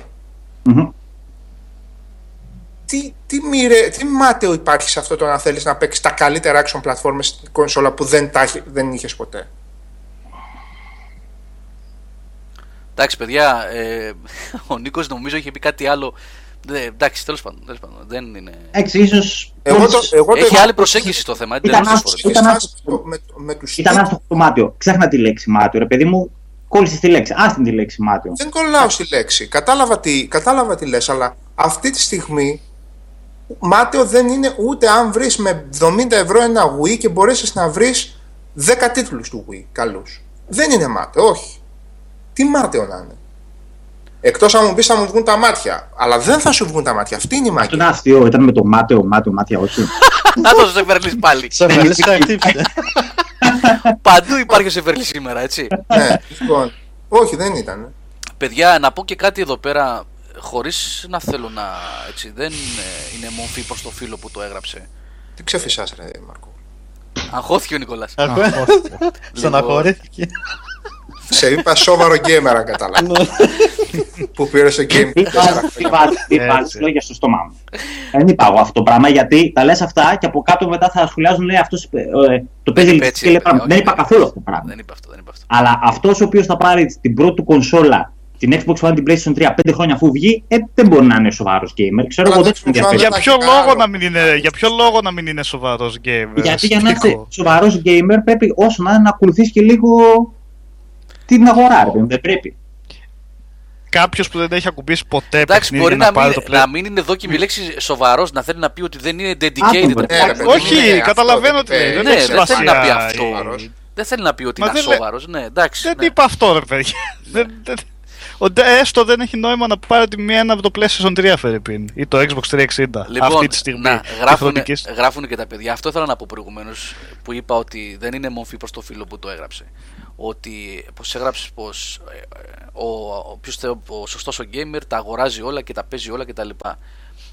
Αυτό το συγκεκριμένο mentality Καλά και να θέλει, δεν θα εντάξει, προλάβει και να τα ναι, έχει τα προκύπτει λεφτά από, τώρα, μην ναι, είμαστε κάπως, παιδί. ε, από κάποιες άλλες κοινωνικές τάξεις ε, από, μάλλον συγκεκριμένες και κοινωνικές τάξεις ε, είναι ωραίο να το λέμε ότι ο σωστός ο gamer τα έχει όλα και παίζει τα πάντα κτλ αλλά για το 80, 85, 90 δεν έχω στοιχεία λέω τώρα ε, του πληθυσμού δεν είναι εφικτό αυτό Όχι, και ναι. Και Και, χρονικά βιο- δεν είναι. και, Α, βιολογι- ωραία. και βιολογικά δεν είναι εφικτό Γιώργο. ναι, και δεν ακριβώς. έχεις και το χρόνο βέβαια να το κάνεις Ε, αυτό. είναι σαν να μου λένε ότι ο καλός ο συνεφίλ έχει δει όλες τις ταινίες. Δεν γίνεται. Δεν γίνεται. Πρέπει να έχει 15 μάτια και 3 εγκεφάλους. Ε, παιδί μου, ας πω, ίσως η λογική που λέτε είναι το εξής. Πάει πέντε, πέντε είναι- μάτια στον εγκέφαλο του Τσέλη αυτό που είπες. Ε, ναι, για να βλέπεις και με replay τα επόμενα, ρε παιδί μου. Όχι. Ξέρω. Ίσως το είδα εγώ με τη λογική ότι για να, όταν θα πας αυτά PC, ας πούμε το 2016, έτσι, δεν θα βάλεις την καταγραφή με τον 11, αλλά θα μου πεις... Ε, Ναι. Μα άμα υπάρχουν σοβαροί τίτλοι και εσύ τα λες για λοιπά πολύ για να παίξει. παίζουν, παίζουν συγκεκριμένες κονσόλες. Εντάξει, εκεί πέρα με πιάσεις, ρε παιδί μου, ναι. Έχεις δίκιο σε αυτό ότι εκεί παίζουν τα παιχνίδια, μπορούν να παίξουν αλλού. Κάποιο που δεν έχεις σχέση, δηλαδή η Sony. Εγώ δεν- νομίζω ότι παρα, παραστρατείς στο συγκεκριμένο θέμα για έναν και μόνο λόγο. Για, το- επειδή έχεις χάσει ίσως επειδή δεν είχες και την προηγου- στην προηγούμενη γενιά καθαρό ε, console κατάλογο. Κονσολάδικο κατάλογο παιχνιδιών, πώς να σου το πω. Για να νιώσεις ότι κάτι μπορεί να σου λείψει, κατάλαβες. Δηλαδή, όταν για 1,5 χρόνο εγώ δεν είχα PlayStation 3 επειδή είχα πουλήσει το πρώτο, σίγουρος και εγώ ότι δεν θα με ξαναενδιαφέρει κάτι στο PlayStation 3 και είχαν βγει τα Ratchet and Clank, μου έκαιγαν τα χέρια. Ε, μετά τα πήρα και έκανα ένα χρόνο να τα παίξω. Δεν έχει σημασία όμως, ήξερα ότι τα έχω. Μμ. Ήξερα ότι μπορούσα να τα παίξω. Αν δεν, αν δεν σε καίει αυτή η ανάγκη, να, ε, η- δηλαδή το ότι μπορώ να παίξω κάτι που, ε, που, που αλλού να το παίξω ρε παιδιά, δεν έχω που αλλού να το παίξω, αλλά θέλω πάρα πολύ αυτό το συγκεκριμένο. Αν δεν σου λείπει αυτό το πράγμα, ναι, μπορεί να το δεις και έτσι όπως το βλέπεις εσύ. Νίκο, εγώ πιστεύω ότι μπερδεύεσαι και με τη λογική του PC gamer του enthusiast. Δηλαδή ότι υπάρχει μια διαφορετική χρονική, ας πούμε, χρονικ, χρονικός κύκλος στο hardware του υπολογιστή με αυτό της κονσόλας και αυτό σε ποσοστιά στον κόσμο που ασχολείται, ας πούμε, πιστεύω ότι ένα 70-80% που αγοράζει κονσόλα τον ενδιαφέρει να πάρει κάτι που εκείνη τη στιγμή είναι η γενιά η τρέχουσα να βάλει δύο καλώδια και να παίξει ένα παιχνίδι. Δεν τον ενδιαφέρει αν έχει μέσα DDR3 ή DDR4 και πόσα γίγα έχει το ένα και τι ταχύτητα δι- είναι ο διάβλος επικοινωνίας.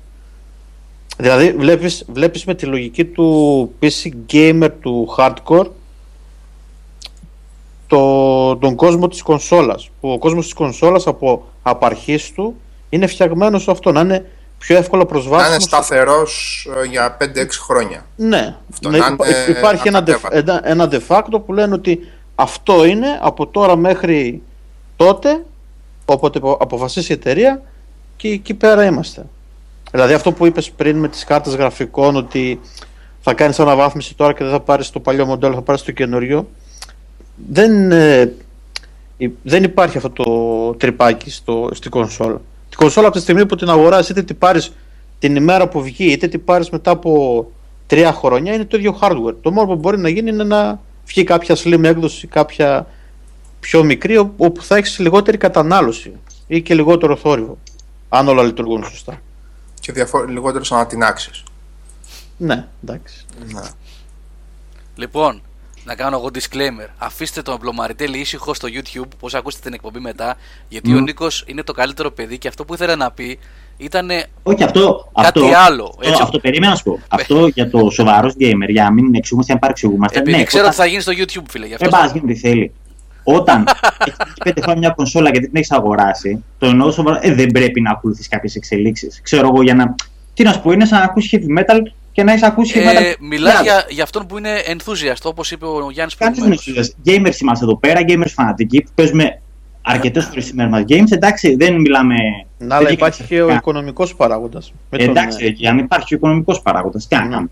Δεν είναι μόνο αυτό. Δεν Πάντα είναι μόνο υπάρχει αυτό. οικονομικός παράγοντας. είναι Κοίτα, μόνο σε, αυτό, σε- σε γιατί- ένα πρόβλημα πρέπει να βλέπουμε όμως και όλες τις εξισώσεις. Υπάρχουν και πάρα πολλοί άνθρωποι, παιδιά, ε, που όπως σας είπα προηγουμένως το, για το παράδειγμα το δικό μου με τους γνωστούς και τους ε, ε, γείτονες και τα λοιπά, που ε, είναι πολύ συνηθισμένο στην Ελλάδα αυτό βέβαια, αγοράζουμε την κονσόλα και παίζουμε Pro και άτι και κάνα God of War ή Gran Turismo όταν βγει. Οπότε αυτοί δεν ενδιαφέρονται να το αγοράσουν τη μέρα που θα βγει. Αλλά δεν μιλάει για αυτό το πράγμα ο Νίκος. Ναι, γι' αυτό είπα ότι υπάρχει διαφορά. Το ότι Οκ. οι- δεν είναι όλοι οι gamers το ίδιο. Με αυτή την Ε, έννοια. το παιδί λέω. μου, είναι, είναι βαθμίδες, ρε παιδί μου, των gamers. Εντάξει, για να έχεις μια σφαιρική άποψη πρέπει να παίζει κάποιους τίτλους το χρόνο. Δεν πρέπει. Ναι, Ή αυτό δεν πρέπει να έχει μια τριβή. ναι, ναι. ναι. Ναι. Και Ε, εγώ πρέπει, αυτό άλλο που είπα αυτό. προηγουμένως για Δηλαδή, το. δεν γίνεται τό- τόσο καιρό που κάνουμε εκπομπές να χλεβάζουμε και κοροϊδεύουμε, ρε παιδί μου, το mobile gaming, το Call of Duty gaming, γιατί το έχουμε κοροϊδέψει ενίοτε, έτσι. Μην πείτε δεν Είστε το κι έχουμε. άσχετοι. Άτος, είναι εδώ, παιδιά, ο Τζομπάνης, ο Θάνος. Εδώ είμαι. Ε, ε, Τέλος πάντων, πες, πες. δεν, το δεν κοροϊδε- λέω δεν το είναι- κοροϊδεύουμε, απλά σχολιάζουμε αρνητικά τις εξελίξεις που έχει επιφέρει στο πιο, πώς να το πω, στο, στον Παραδοσιακό. πυρήνα του παραδοσιακού ε, Το gaming. game γενικότερα, ναι. Εγώ να πω κάτι. Εγώ δεν μπορώ να καταλάβω γιατί ένας gamer πρέπει να είναι σοβαρός ή ασόβαρος Ε, μπο- βασικά Μάλλον- μπορεί, μάλλον μπορεί να κάτι κάνω θα- λάθος. θα- Μην πιάνετε επειδή από τις ίσως- λέξεις. Επειδή ίσω ούτε συμμεξές ούτε στα παιδιά γράφουν, με, ξέρουν πώς το λέω το σοβαρός. Δεν...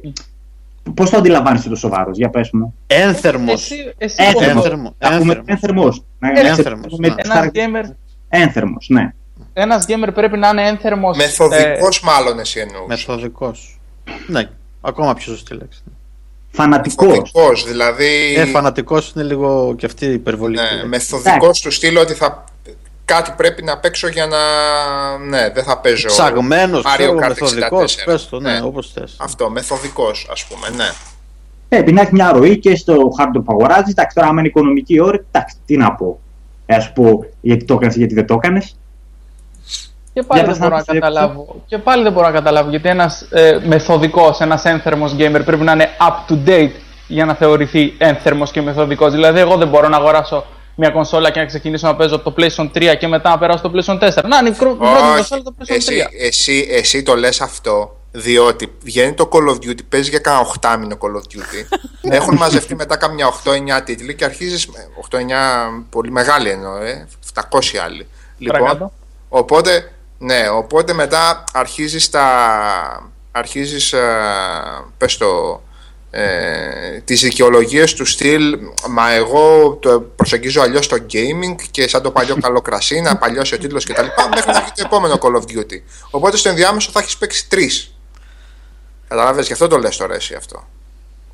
Τέλος πάντων, δεν το κάνω αυτό, αλλά anyway, ε, σου λέω έτσι όπως το είπε ο, ο Βλωμάρης, έτσι το κατάλαβα εγώ τώρα. Άμα εννοούσε κάτι άλλο από το... Το όπως εξήγησα λες κάτι εννοούσε από- ένθερμος, ναι, το εξήγησε. Οκ, πάσω. Αλλά όταν είπες ότι πρέπει να είσαι σοβαρός gamer, δηλαδή τι θα πει είσαι σοβαρός. Εντάξει τώρα, μην- δεν κολλάμε με τι Ναι, ναι, λέξει. τέλος πάντων. Αυτά σε τέλος πάντων, άλλο, οκ, αφού το εντάξει. εξήγησες, α, οκ. Μην το πάσω, κάνουμε δεν- τώρα δεν- γηπεδικό σύνθημα. Ε, Ε, μα ο Νίκος τώρα- εννοούσε κάτι άλλο προφανώς και έχουμε. Εντάξει, το, το εξήγησε πολλές φορές. Ωραία, εντάξει, τέλος, δεν, ε, δεν έχω κάτι άλλο να πω. Πέρα από αυτό, ότι δεν καταλαβαίνω ε, γιατί πρέπει να είσαι up to date για να θεωρείσαι μεθοδικός και ένθερμος gamer. Αυτό, τέλος. Ε, Για δεν να πρέπει έχει μια είσαι. σφαιρική άποψη. ναι. Δεν πρέπει να έχεις. Δηλαδή, πώς θα μιλήσεις για το Xbox να του πέσει όταν δεν έχει παίξει καθόλου; Δεν δε, δεν θα βγω να μιλήσω για το Xbox, θα βγω για να, να μιλήσω για το PlayStation 3 που, το ξεκίνησα, που ξεκίνησα να το παίζω 5 χρόνια μετά. Άμα δεν θέλουν να με ακούσουν επειδή είναι παλιό, ας μην με ακούσει κανένας. όχι δεν υπάρχει λόγος να μην δεν σε ακούσει κανείς δηλαδή όχι δεν υπάρχει λόγος επειδή είναι 5 χρόνια μετά να μην να- ναι τέτοια παιχνίδια έπαιξες και μάλιστα, και μάλιστα χωρίς ε, εξασφαλίζει και το ότι 5 χρόνια μετά έχει καταπέσει και το hype ας πούμε που μας τρώει καμιά φορά οπότε μπορείς άνετα να πεις ότι το Killzone 2 απλά δεν παίζεται Ή το Shadow που ήταν αυτό. Μαρκό. Δυναμή τη είναι το σημερινό μου Ε, Μαρκό. παιδιά. Σε κα- Ε, Όπου όχι και αν- και δεν όπου και αν παίζεται, στρίψεις, εντάξει. όπου και αν στρίψεις. Κάτσε ο Μαρκόγλου το είχε κάνει C4, C4 εγώ παντού, κάνω. νάρκες. Νάρκες. Ήταν ιστορικό, ιστορικό review εκεί. Πόσο το έχεις βάλει Μαρκόγλου; 9,5 και μου κάνα παράπονα από κάτω γιατί δεν έβαλα 10. Έτσι. Αφού το βάλες στο 9,5 ρε φίλε, πάμε το 10 να Δεν το τελειώνουμε. πιστεύω, ρε μαλάκα. Δεν είναι δυνατόν. Πω, πω, ένα παιχνίδι που πονάει το κεφάλι σου μέχρι να καταλάβεις πώς πυροβολάς, ρε φίλε. Πραγματικά δηλαδή. Ε, δεν ήταν και τόσο κακό. Όχι ρε, το Killzone 2. Το 3 ήταν. που Για ήταν, το ε, 3 ήταν, ναι. Το 2 ήταν. Το 2 ήταν καλό. Εντάξει. Το οποίο ήταν, αξι... ήταν αξιόλογο αν δεν υπήρχε το hype. Με το hype ήταν απαράδεκτο. Ναι, το, το hype το σκότωσε το παιχνίδι. Το hype το σκότωσε, ναι. Και βγήκε και ήταν και Halo Killer. Δηλαδή βάζεις Όχι, το hype αυτό το ήτανε- βαθμολόγησα βρε. Ρε, Εμένα μου το άρεσε πρώτο δύο. ήταν Εμένα, αυτό. μα- Το πρώτο ήταν Το Halo πρώτο Killer. είχε βγει. πρώτο, μετά. Το ναι. δεύτερο δεν είχε καμία σχέση με το πρώτο Καμία σχέση. ποιοτικά. Ναι. Το δεύτερο ήταν πολύ καλό. Καμία σχέση. Το δεύτερο πρέπει να είναι από τις λίγες στιγμές στην ιστορία του, των video games όπου η εταιρεία προσπάθησε να πετύχει τα γραφικά σε ένα βιντεάκι παρά να ασχοληθεί με το gameplay. Ναι, ρε παιδί μου, και αυτό. Ναι. Δηλαδή πήγαν και τους είπαν κοιτάξτε έτσι θέλουμε να βγει. και οι άλλοι ξύναν τα κεφάλια τους. Ήταν πολύ εντυπωσιακό όταν, πρω- όταν βγήκε βέβαια οπτικά. ναι. Ήταν πολύ εντυπωσιακό, αλλά εντάξει. Λοιπόν, κάτι ε, Νικόλα, έχει... δεν υπάρχει κάποιο εμπάργκο για το Unravel, έτσι; Ε, Γιατί δεν νομίζω και να υπήρχε. είδα που λέει ο Μιχάλης να μιλήσουμε για το Unravel και λέω κάνουμε καμιά γκάφα, Όχι, αύριο όχι, βγαίνει το όχι, review. Αφού Αύριο Νομι- βγαίνει. Ε, εγώ αύριο το έχω προγραμματίσει, αλλά δεν μου έχει έρθει εμένα Δεν κανένα έχει mail. κυκλοφορήσει κανονικά το παιχνίδι. Νόμιζα ότι είχε Έχει κυκλοφορήσει. κυκλοφορήσει. Και Α, εγώ τότε νομίζω αν έχει κυκλοφορήσει δεν υπάρχει. Αφού έχουν embargo. βγει. Α, έχουν βγει reviews τα παιδιά. Ναι, ναι, ναι. οκ, Ε, ναι. Ή να μιλήσουμε για κανένα σοβαρό exclusive όπως το XCOM 2, ρε παιδί μου. Και το XCOM 2. Σωστά. Εννιά- εννιά Εντάξει, Φεβρουαρίου, μαλακά. εννιά Φεβρουαρίου. Αυτό να σας πω Ότι κάτι. Γιατί πήγανε δεν όλοι βγήκε να σε βγάλουν console. φόλα το XCOM το πρώτο γιατί είχε βγει και στις κονσόλες, οπότε αποκλείεται να ήταν καλό, δεν το συζητάμε. Βγήκε XCOM 2 που είναι exclusive για PC, ας πούμε. Αυτό γιατί παιδιά δεν βγήκε σε κονσόλες αφού είχε πάει καλά το προηγούμενο; Ε, γιατί είναι Να βγει για κονσόλες, δεν είναι. να βγει. αγκυλωμένη. Τι είναι, αγκυλωμένη. Μια χαρά έπαιζε το πρώτο στις κονσόλες. Νομίζω και το δεύτερο είναι να βγει σε κονσόλες. Απλά Όχι. δεν βγήκαν. Δεν έχουν ε, πει τίποτα. Όχι, δεν υπάρχει κάτι για το 2, νομίζω. Τέλος πάντων, λοιπόν, να κάνουμε ένα διάλειμμα και να πούμε για τα παιχνίδια. Για Unravel, για XCOM 2, για. ε, τι άλλο, Πες, για πες Undying. Γιώργο άλλη μια φορά για το λο- διαγωνισμό. Διαγωνισμός, ναι. Λοιπόν, ο General Assault- Assault, πάρε, γλωσσοδέτης, 92, δίνει τρία παιχνίδια, κωδικούς Steam, Mafia 2, ε, Orcs Must Die 2 Complete Pack και Just Cause Collection. Υπάρχει σελίδα του διαγωνισμού, τρέχει μέχρι τις 12 παρά περίπου θα είναι. Επάνω, δηλώστε συμμετοχή, θα κάνουμε κλήρωση λίγο πριν το τέλος. Ευχαριστούμε το φιλαράκι για τα παιχνίδια που έδωσε, να είναι καλά.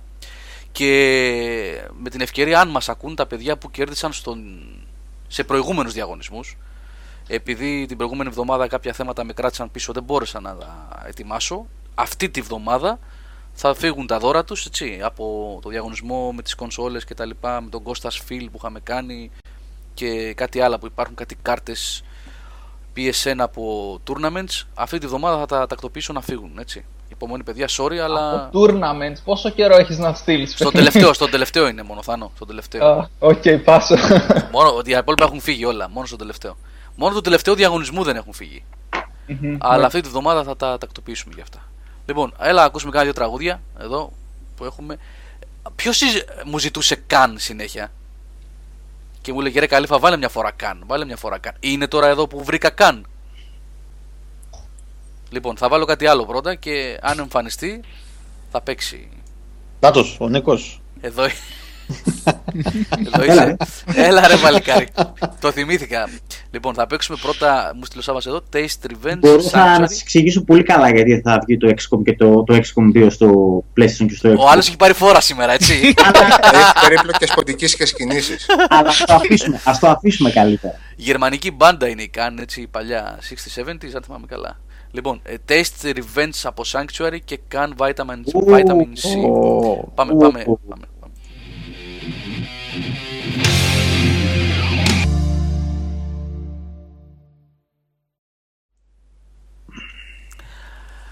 Σε τιμή κοσμήματος. και όχι απλώς και μόνο χρυσού. Λοιπόν, ε, δεύτερο μέρος της εκπομπής ε, και τι έχουμε να συζητήσουμε; Έχουμε XCOM 2. Μμ. Έχουμε Λοιπόν. Unravel, τον Νικόλας. Από πού να ξεκινήσουμε. Έχουμε το Dying Light, το Expansion που παίζει ο Θάνος. Πολύ πράγμα. Ναι. Να σου πω για το XCOM που είναι XCOM. λίγα γιατί Ναι, ναι, ναι, ναι. Πάμε για ένα στατιστικό θα σου πω. Έχω ένα μετρητή gaming εδώ πέρα, το Raptor, εντάξει σε AMD, το οποίο όσο παίρνεις ώρες σου δίνει Ποιος χρησιμοποιεί ακόμα Raptor; Πω, τι θύμισες τώρα. σοβαρά. Ναι, Δεν ήταν στο- παλιός σαν μισή ώρα πριν.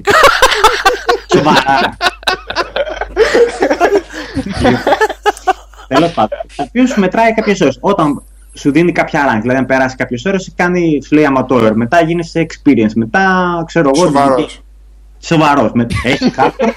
και στο τέλος έχει elite. Λοιπόν, για να φανταστείς, το, dedic, το experience είναι στις 39 ώρες ο μέσος όρος των παιχτών που παίζουν. Αυτό βγαίνει αναλογικά με αυτούς που το έχουν δηλωμένο στο Για Raptor. κάθε έτσι. παιχνίδι λέμε τώρα. Για κάθε παιχνίδι. Για παράδειγμα, τι- στο Witcher 3 που έχω γραμμένες 4 μέρες και 5 ώρες. Δηλαδή, πόσο είναι; 100. 100 ώρες, ναι, είμαι elite. Έτσι, έχω, έχει τελειώσει αυτό. Στο XCOM που έχω 3 ώρες, θέλω ακόμα 19 ώρες για να φτάσω το αμα, amateur. Amateur, amateur. Άμα. Amateur. Amateur. Amateur, amateur, ναι. Α- Amateur. Άντε. Θα νέο. το παρακάνεις. Ε, οπότε, για να εκφέρεις άποψη αυτό το παιχνίδι πρέπει να παίξεις τουλάχιστον σοβαρή, τουλάχιστον 20 ώρες. Μιλάμε ότι πρέπει να έχει, δεν μπορεί να έχουμε ο μέσος όρος που είναι περίπου στο dedicated να έχει 60 ώρες. Ναι, είναι εντάξει, είναι καλή τέτοια αυτή. Έχουν λιώσει έτσι. Καλή. Ε, Πρέπει να είναι θύριο παιχνίδι. Ναι. Ε, Κάτι σαν το Witcher Dark 3 έχει Dungeon. στο- με στο Στις ατέλειο 100 ώρες είσαι elite στο Witcher. Τι λες ρε. ε, λοιπόν, ε, τι θα να σου πω; Σε ποιον από όλους. Ε, Για το κάτσε, παιχνίδι, πες. Για το παιχνίδι, Ε, για το Η παιχνίδι. μεγάλη διαφορά είναι ότι βάλανε timer. Δηλαδή, δεν φτάνει που είναι κλαδί το παιχνίδι. Είναι δηλαδή από εκεί να ξέρεις τα μακριά τα. Είναι δύσκολο. Τώρα βάλανε και timer και δεν μπορείς να κάνεις. Δεν ξέρω αν το έχετε παίξει το XCOM, το, XCOM, το έχει παίξει κανένας σας; Ναι, ναι. Το Σε Iron Mode άμα θέλεις. Iron Mode όχι, δεν το δοκιμάζω. Άμα θες.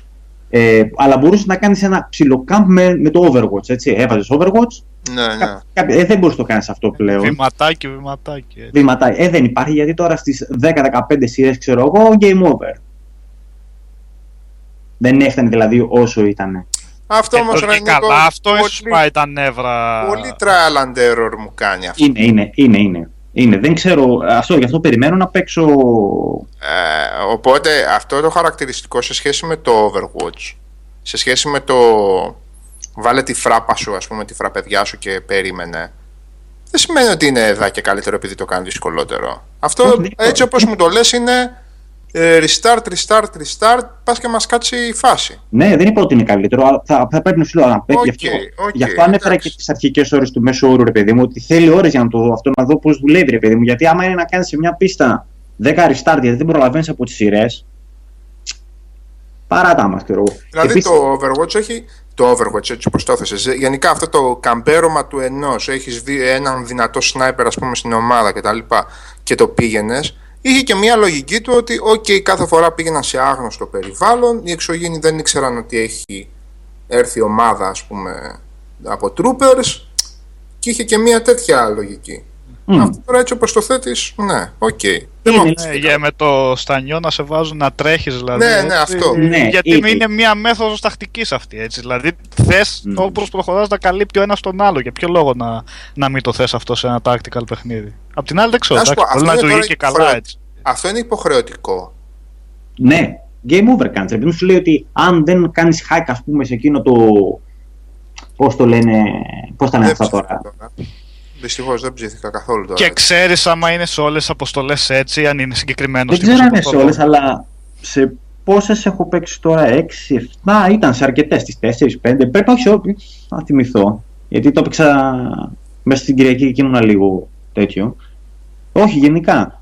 Είναι και επίσης το, δεν υπάρχει πλέον αυτό ότι έχεις μόνο το satellite, γενικά είναι ο χάρτης, ο παγκόσμιος, θέλει λίγο παραπάνω σκέψη το πώς θα, πώς θα φτιάχνεις τις πηγές σου, σε ποια αποστολή θα πηγαίνεις, έτσι. Δεν είναι εκείνο το, το πιο μονόμπατο που είχε το XCOM, το, XCOM το απλό.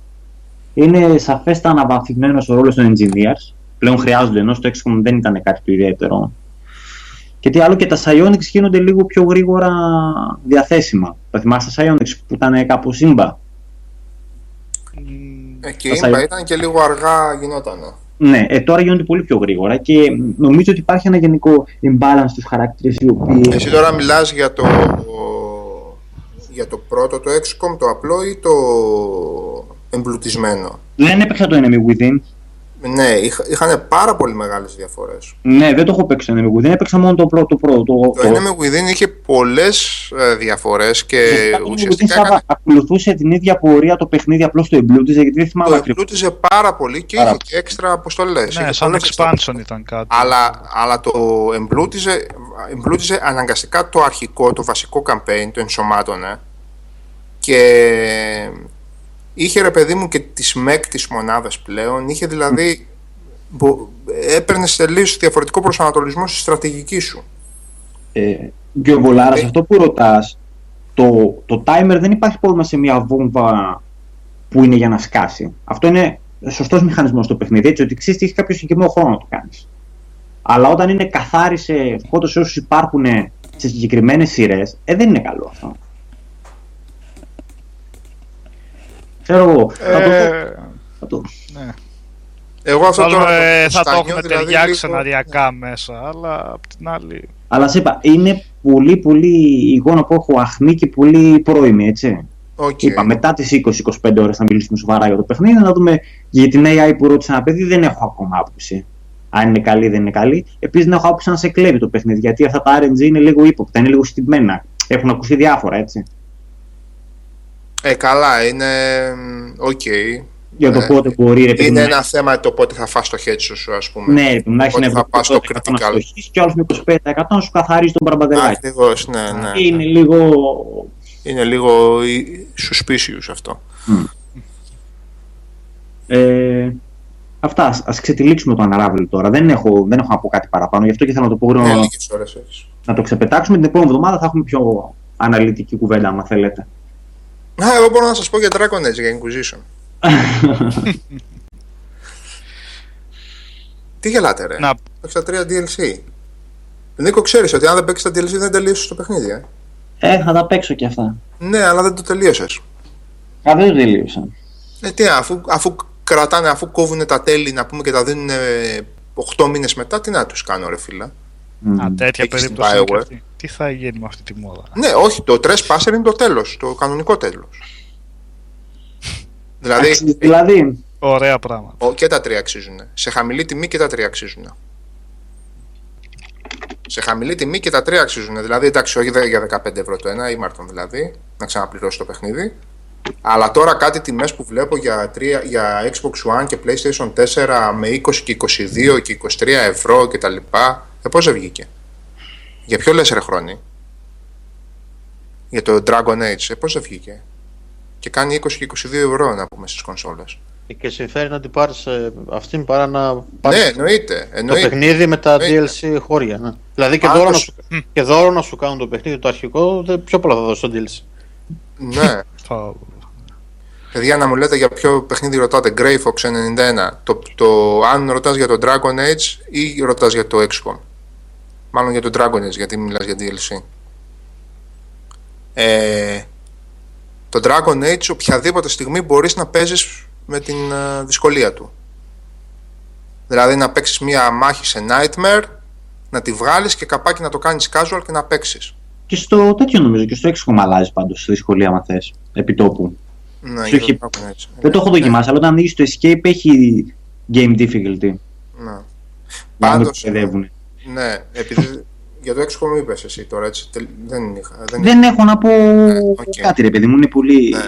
Πάντως αυτό που κάνανε και πάλι, και πάλι από άποψη art direction και στα DLC και στο Jaws of Hakkon, όχι τόσο πολύ γιατί θυμίζει normal περιοχή. Αν και σκεφτείτε ότι είναι ο αποστραγγισμένος πάτος μιας λίμνης ουσιαστικά Μμμ. η περιοχή, έτσι.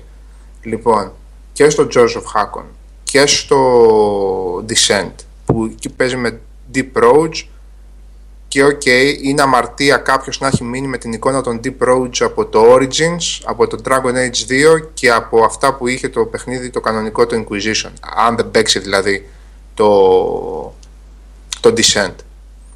Στο Descent είναι κάτι φαντασμαγορικό πραγματικά. Δηλαδή αυτό το παιχνίδι κάποιος πρέπει να το παίξει μόνο και μόνο στο, ca- στο casual, μόνο και μόνο για να δει τις περιοχές. Ειλικρινά δηλαδή. Και να το παίξει στο casual, ρε παιδί μου, να πατάει εκεί και να προχωράει. Πραγματικά. Και οκ, στο Trespasser πρέπει να παιχτεί γιατί είναι το τέλος του παιχνιδιού. Μμ. Το τέλος του παιχνιδιού απλά δεν τελειώνει εκεί που τελειώσατε το Inquisition. Δεν είναι εκεί το τέλος. Και, α, και μια που είπε αυτό ο Μιχάλης για το Caps Lock έχει θεματάκια με την α- απόδοση του XCOM μεγάλα κιόλας. Δηλαδή με το που ανεβάζεις λίγο το, το anti-aliasing και το ή ξέρω εγώ και λίγο τις σκιές παραπάνω πέφτει κάτι 20, στα 20 FPS πάει το παιχνίδι και είναι σχεδόν Α, αμφί- φιλαράκι, δεν ξέρω, στις κονσόλες μια χαρά έτρεχε το πρώτο. ε, και αυτό μια χαρά τρέχει. Μάλιστα έχεις, άμα δεν μπορείς να αλλάξεις 5-6 settings τι να σου πω. Δεν είσαι σοβαρός gamer. Για πες μας ρε Νικόλα εσύ για το σοβαρό παιχνίδι του Unravel. Για το σοβαρό. Νικόλα, όχι Αλλά- παρακαλώ, σε παρακαλώ. Όχι, όχι, όχι. Θα είμαι λακωνικός. Ναι. Γιατί θα πάω να παίξω το Woolly, το Woolly World, το Yoshi να πούμε. Γιώση. Όχι το Kirby, κάτσε περίμενε. Όχι, Όχι, το γιο, το γιο, γιος, σωστά καλά το το λέει, σωστά καλά το το είπες. λέει. Ε, το Unravel Νικόλα είναι exclusive στο PS4. Όχι, όχι σε όλα έχει βγει. Όχι, Και δεν Xbox One και PC. Κανονικά. Ε, εντάξει, πολύ ωραίο, ωραίο παιχνίδι. Έχει τα προβληματάκια του βασικά.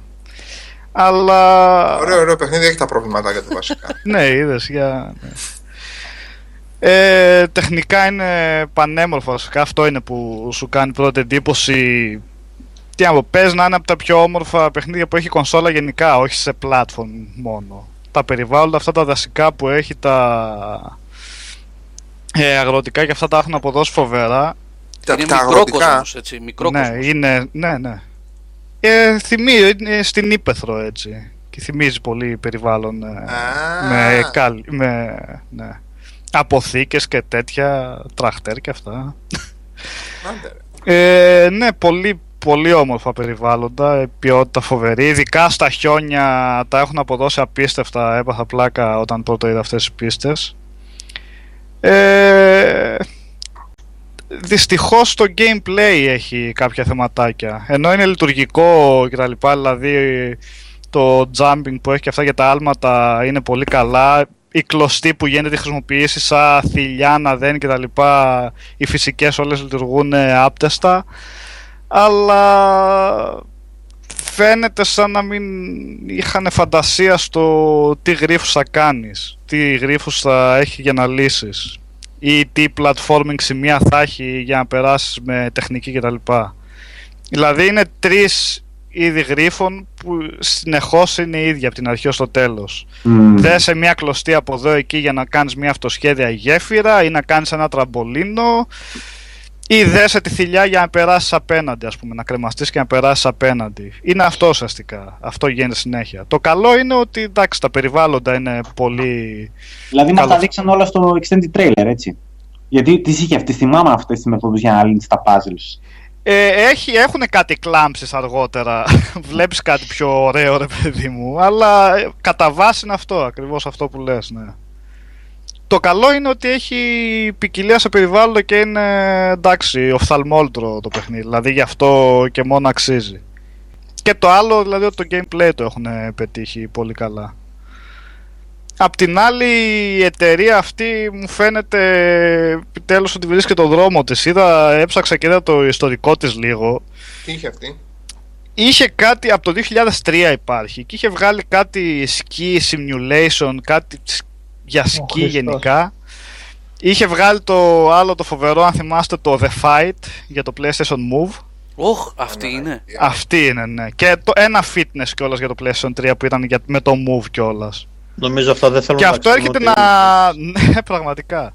Και αυτό είναι για να δείξει το πόσο μια εταιρεία μπορεί να έχει ταλέντο, γιατί ανεξάρτητα από το προβλήματα των γρίφων, φαίνεται ότι η εταιρεία έχει ταλέντο και φαίνεται ότι είναι στο σωστό δρόμο. Πόσο μπορεί να έχει ταλέντο και να χαντακώνεται σε αυτή την περίπτωση μάλλον η ίδια. Τώρα δεν ξέρω τι συνεργασίες είχαν με τη Sony και αν αυτή τους έβαλε, αλλά από τη στιγμή που δεν είχαν πιο πριν συνεργασία, φαντάζομαι και μόνοι τους θα βγάλαν τα χέρια τους και θα βγάλαν τα μάτια τους. Ε, πόσο μπορεί να χατακωθεί μια εταιρεία έτσι και δεν πιαστεί με αυτό πραγματικά που αγαπάει. Να δείξει κάτι που έχει στο οποίο έχει μεράκι. Γιατί έβγαλε κάτι άλλα παιχνίδια τα οποία ή δεν ακούστηκαν ή ήταν χάλια εντελώς. Και για το Unravel μιλάω. Τσέχουνε.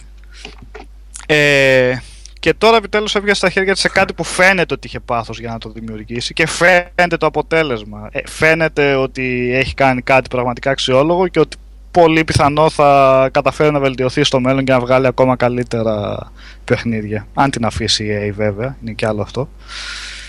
Α, η EA είναι αυτός. Ναι, ναι, γιατί έχουμε και από την άλλη το παράδειγμα της Visceral η οποία δεν τα έβγαλε μόνη στα μάτια της, της τα έβγαλε. Ε, Της Visceral Η- τη τα βγάλε ένας εξωγήινος που τα- πετάχτηκε μέσα από το τέτοιο. ναι. δεν την πειράξει η EA, δεν κάνει κακό. Ε, αυτό μου θύμισε πολύ αυτό το παραλληλισμό παρόλο άσχετα παιχνίδια μεταξύ τους απ' τη μία που είχε στη Visceral που έβγαλε τα φοβερά τα Dead Space τα πρώτα δύο τουλάχιστον και μετά με το Αυτό που Hardline ήθελα το να έχασε βγάλουν εντελώς. Πώς; αυτοί που- Αυτό που ήθελαν να βγάλουν αυτοί και στο 3 μια χαρά ήταν. Άλλοι τους τα κάνανε μου. Ε, ναι, τέλος πάντων. Και- Ναι, ακριβώς και το 3 ήταν καλό, αλλά έχασε κάπως ταυτότητα για μένα. Παιχνιδάρα και δεν μετά, ήταν. εν τω μεταξύ. Ναι. Παιχνιδάρα, ο Γκόλιθε με τις πιστούλες ε, της Firefight να πούμε δεν ήταν ε, και της Horde. Είχε ωραία τα στοιχεία. δεν Ήταν πάλι Dead Space, αλλά Σε- άρχισε να χάνει. Άλλο σημείο ήταν Dead Space, άλλο σημείο δεν Ναι, ήταν. Dead ακριβώς, Space. ακριβώς. Εντάξει. Ακριβώς. Τώρα που μου Ε, είχαν το βάλει ίδιο είναι τρες- από την αντίθετη πλευρά βασικά. Το Dead Space ξεκίνησε αυτή η ομάδα φοβερά με αυτό και χαντακώθηκε και ελπίζω να μην εξαιλωθεί κιόλας μετά το Hardline. Γιατί πήγανε να δημιουργήσουν κάτι για το οποίο φαινόταν δεν είχαν ε, πάθος για αυτό που κάνουν και απλά ήταν ε, εργολαβία. Και το αντίθετο βγάζει η Coldwood Interactive αυτή η εταιρεία που φαινόταν τόσο καιρό ότι έκανε εργολαβίες από μόνη της πιθανότατα και τώρα επιτέλους πιάστηκε με κάτι ε, που έχει πάθος. Παρά τα προβλήματά του, το Unravel δηλαδή αυτά με τους γρίφους αξίζει, αξίζει. Αυτό για τη μουσική Ξέρω. που έγραψε κάποιο παιδί παραπάνω που λέει ότι πλασαρίστηκε η η μουσική έντονα, ότι παίζει Ε, ρόλο. Κάτι folklore κομμάτια ωραία είναι και δεν ε, δυναμικά δηλαδή ανάλογα με τη δράση και τα λοιπά μπαίνουν πολύ ωραία μέσα. Είναι, είναι καλός ο, και αυτός ο ηχητικός τομέας γενικά. Είναι ένα πολύ καλοφτιαγμένο παιχνίδι και ένα από τα μορφότερα παιχνίδια βασικά αυτή τη στιγμή ε, για τις κονσόλες. Λοιπόν, ε, σ- οκ, κλασικό αυτό το πράγμα, έτσι. Λες κάτι για ένα παιχνίδι που του άλλου μπορεί να του άρεσε. Λες κάτι το οποίο δεν είναι ήταν θεϊκό, ήταν εκπληκτικό, ήταν α, παιχνιδούμπα. Η απάντηση είναι Σάβας μην υπερβάλλεις. Οκ. Ήταν απλά λίγο διαφορετικό. Δηλαδή ε, διαφορετικότητα στη ζωή μας που λέμε, έτσι. Λοιπόν, δεν ήταν λίγο κατάλαβα διαφορετικό. αυτό. Είχε κομμάτια που ήταν κανονικό Dead Space και είχε κομμάτια που έκαναν μπαμ ότι τους είχαν πει βάλτε και αυτό μέσα για να είναι πιασιάρικο το πράγμα. Οπότε δεν ήταν λίγο διαφορετικό όταν εσένα σου βάζε αποστολή να είσαι με τον Άιζακ στη μέση μιας πίστας και να, σου- και να, γι- και να πηγαίνει α- ανάποδα ο χρόνος μέχρι να κλείσει ο διακόπτης και να πρέπει να κάνεις εσύ να σκοτώσεις 75 μπαρμπαδέλια σαν να παίζεις Gears of War. Δεν ήταν λίγο διαφορετικό όταν έπαιρνε κάλυψη και βγαίναν απέναντι στρατιώτες και έκανες headshot καλυμμένος πίσω από τέτοιο. Πώς ήταν λίγο διαφορετικό δηλαδή; Για να πούμε το στραβό το δίκιο αυτό που το πάλεψαν μάλλον να το έχουν σε, μικρ- σε λίγα σημεία. Ευτυχώς.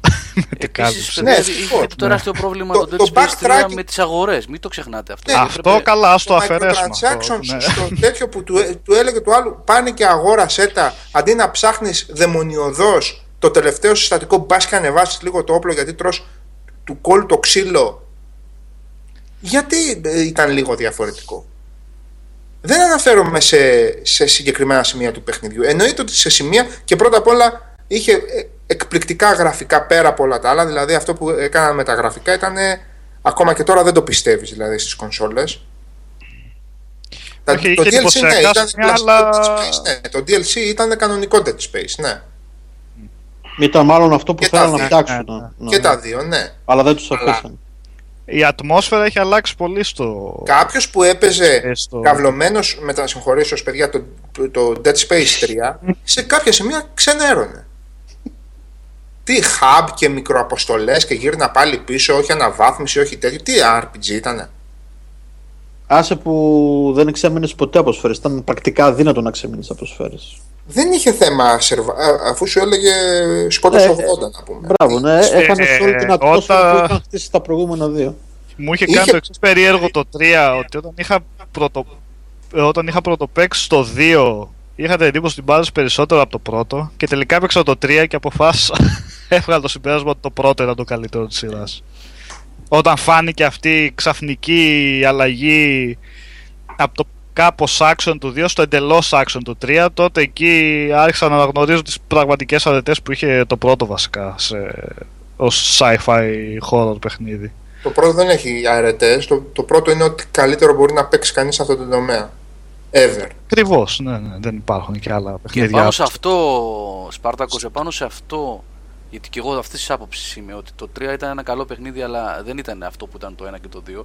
Επάνω σε αυτό ε, στείνεις την υπόθεση όλη και λες ε, ήταν τελικά ένα καλό παιχνίδι, αλλά δεν ήταν αυτό που περιμέναμε. Δεν ήταν η παιχνιδάρα το Dead Space 1 Ναι. και το 2. Δεν ήταν Dead Space όπως τα προηγούμενα.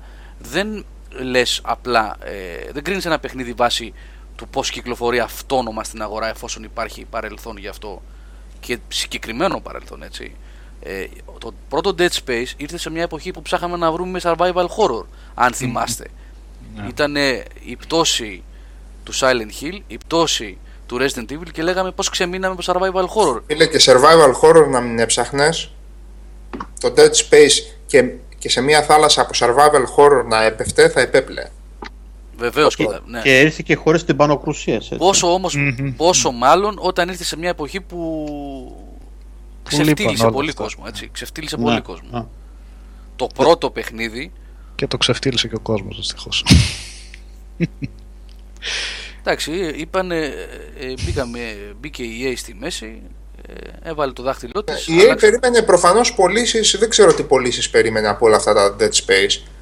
Ε, το Dead Space είχε μια οροφή επειδή ήταν τρόμου. Ήταν παιχνίδι τρόμου, απλά δεν μπορούσαν να το παίξουν όλοι. Δεν έχει καθένας την όρεξη να πηγαίνει και να, και να κοψοχολιάζεται. Ήταν και άβολο παιχνίδι, παιδιά. Άβολο ρε φίλε, Άβολο. ναι, Ναι, ναι, βεβαίως. Ήταν άβολο το πρώτο Dead Space. Βεβαίως. Ειδικά το πρώτο ήταν φάση Resident Evil 1. Έτσι. Έψαχνε άβολο, σπυρομαχικά, ε, ήσουν σε. Στο πρώτο καταρχήν ή- ήταν το σκεπτικό ότι ήσουν ο engineer μέσω μηχανικός και τα μόνα σου όπλα ήταν αυτά που είχαν οι μηχανικοί. Έτσι. Ναι, ναι, ναι.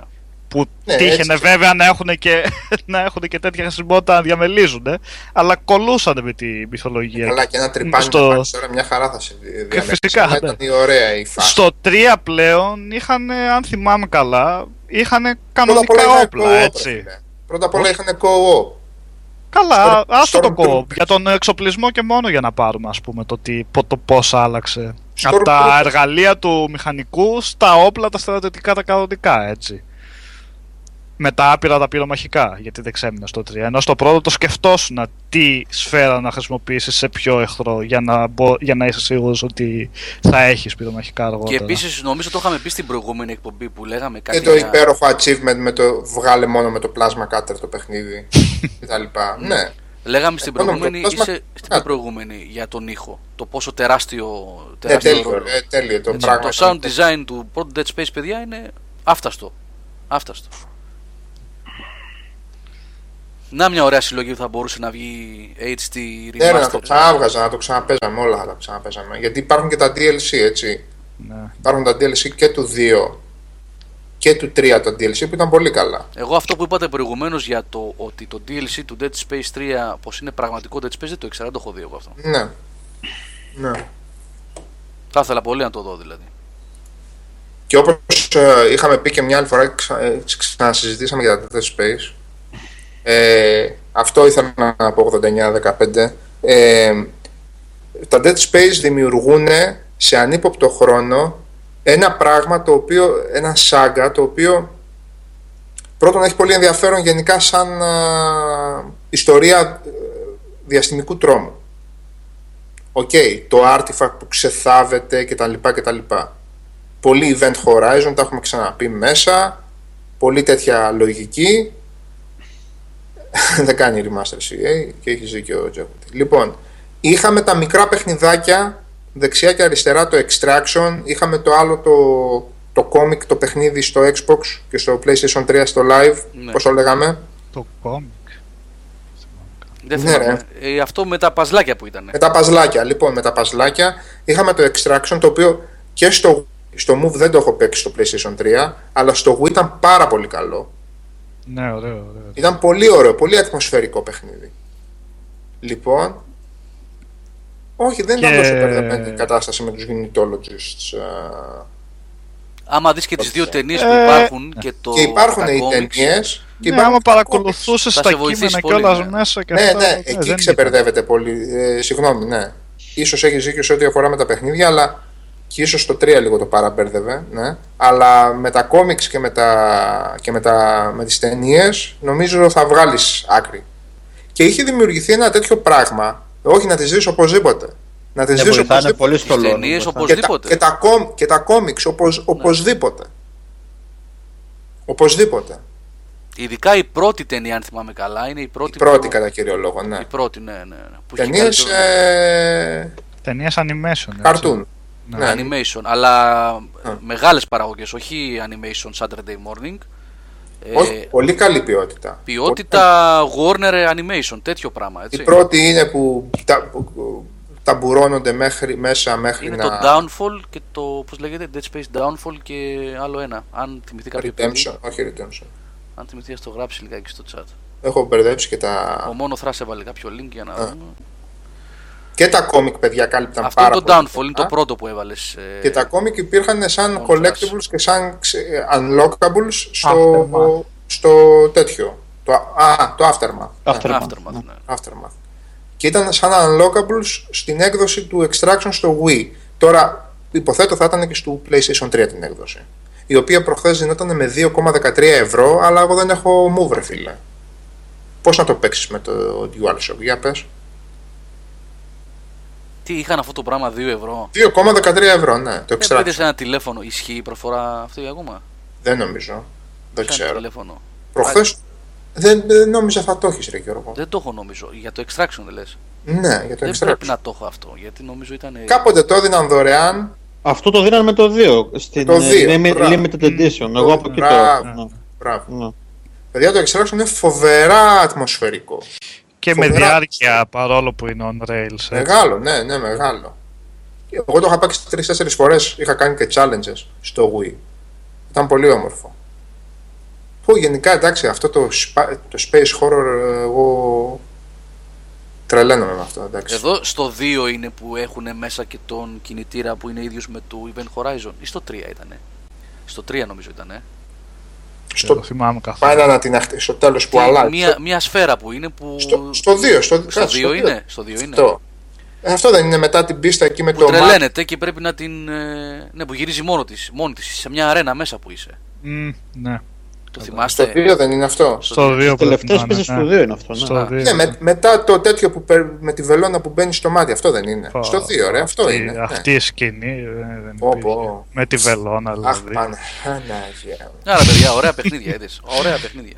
Να αρέσει Σάβα για το επόμενο. Για τα Μα είναι franchise. σάγκα, ρε φίλε, δεν είναι παιχνίδι αυτό το πράγμα. Είναι ολόκληρο τέτοιο να πούμε. Χτίστηκε και λόρο ολόκληρο από πίσω, ναι. Πολύ... Αλλά μετά hardline. Έτσι. Μετά πάρε hardline και άσε τον παπουτσί πάνω να λέει πόσο ενθουσιασμένος είναι που θα βγάλει το hardline. Γάμισε τα Όχι. πίσω. Πόσο Ε, κακό δεν μπορείς παιχνίδι. να πιστέψεις ότι αυτή η ομάδα από πίσω δηλαδή είχε την ίδια όρεξη να αναπτύξει ένα παιχνίδι που ήξερε ότι είναι spin-off έτσι. Δηλαδή να ήταν και βασικό παιχνίδι της σειράς, να έλεγες εντάξει, αλλά να ξέρεις και η ίδια ομάδα από εκεί που βγάζανε horror, third person παιχνίδια ξαφνικά βγάζουν ένα first person spin-off το οποίο εφαινόταν και λίγο καταδικάζουμε από την αρχή. Εμένα εντωμεταξύ έχει κολλήσει ο εγκέφαλός Πώς μου. Δεν Ισχύει, ξέρω. ισχύει. Από ό,τι γράφει εδώ ο Ανώνυμος 9137 το φιλαράκι λέει ότι ισχύει η προσφορά. Οπότε Προσφορά. ναι, δύο τόσο ευρώ το extraction δεν το συζητάω. Έχω move οπότε το χτυπάω αυτό. Τώρα με το που τελειώσουμε. Ε, ρε παιδιά, το έχει παίξει κανείς με το DualShock.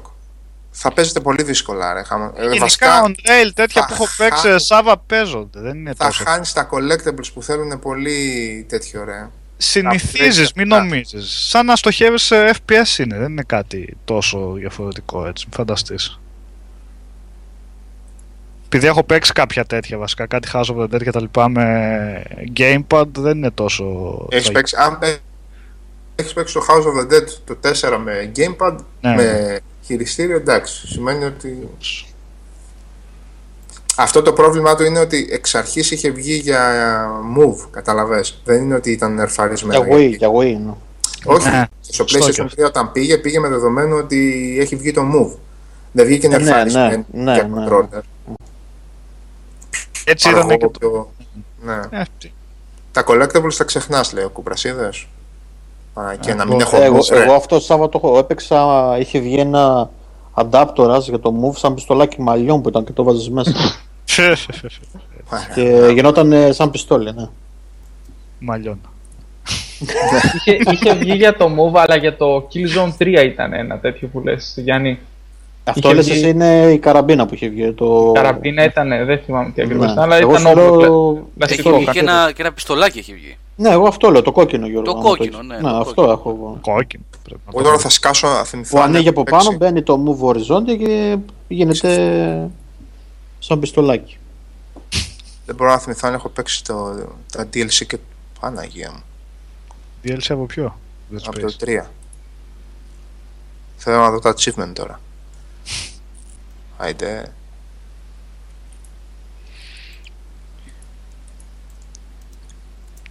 Ε, Θανό, μέχρι να βρει τα DLC ο Σάβας, δεν λες για το. DLC. για το, α, ναι, για το DLC, σωστά. Το φω- Ε, Το είδα και Εντάξει, εγώ λίγο αυτό. Ναι, Οκ. πείτε και οι δύο. Ναι, ναι, ναι. ναι. Ε, ε, Μαρκόγλου, άσε με να γκρινιάξω πρώτα εγώ.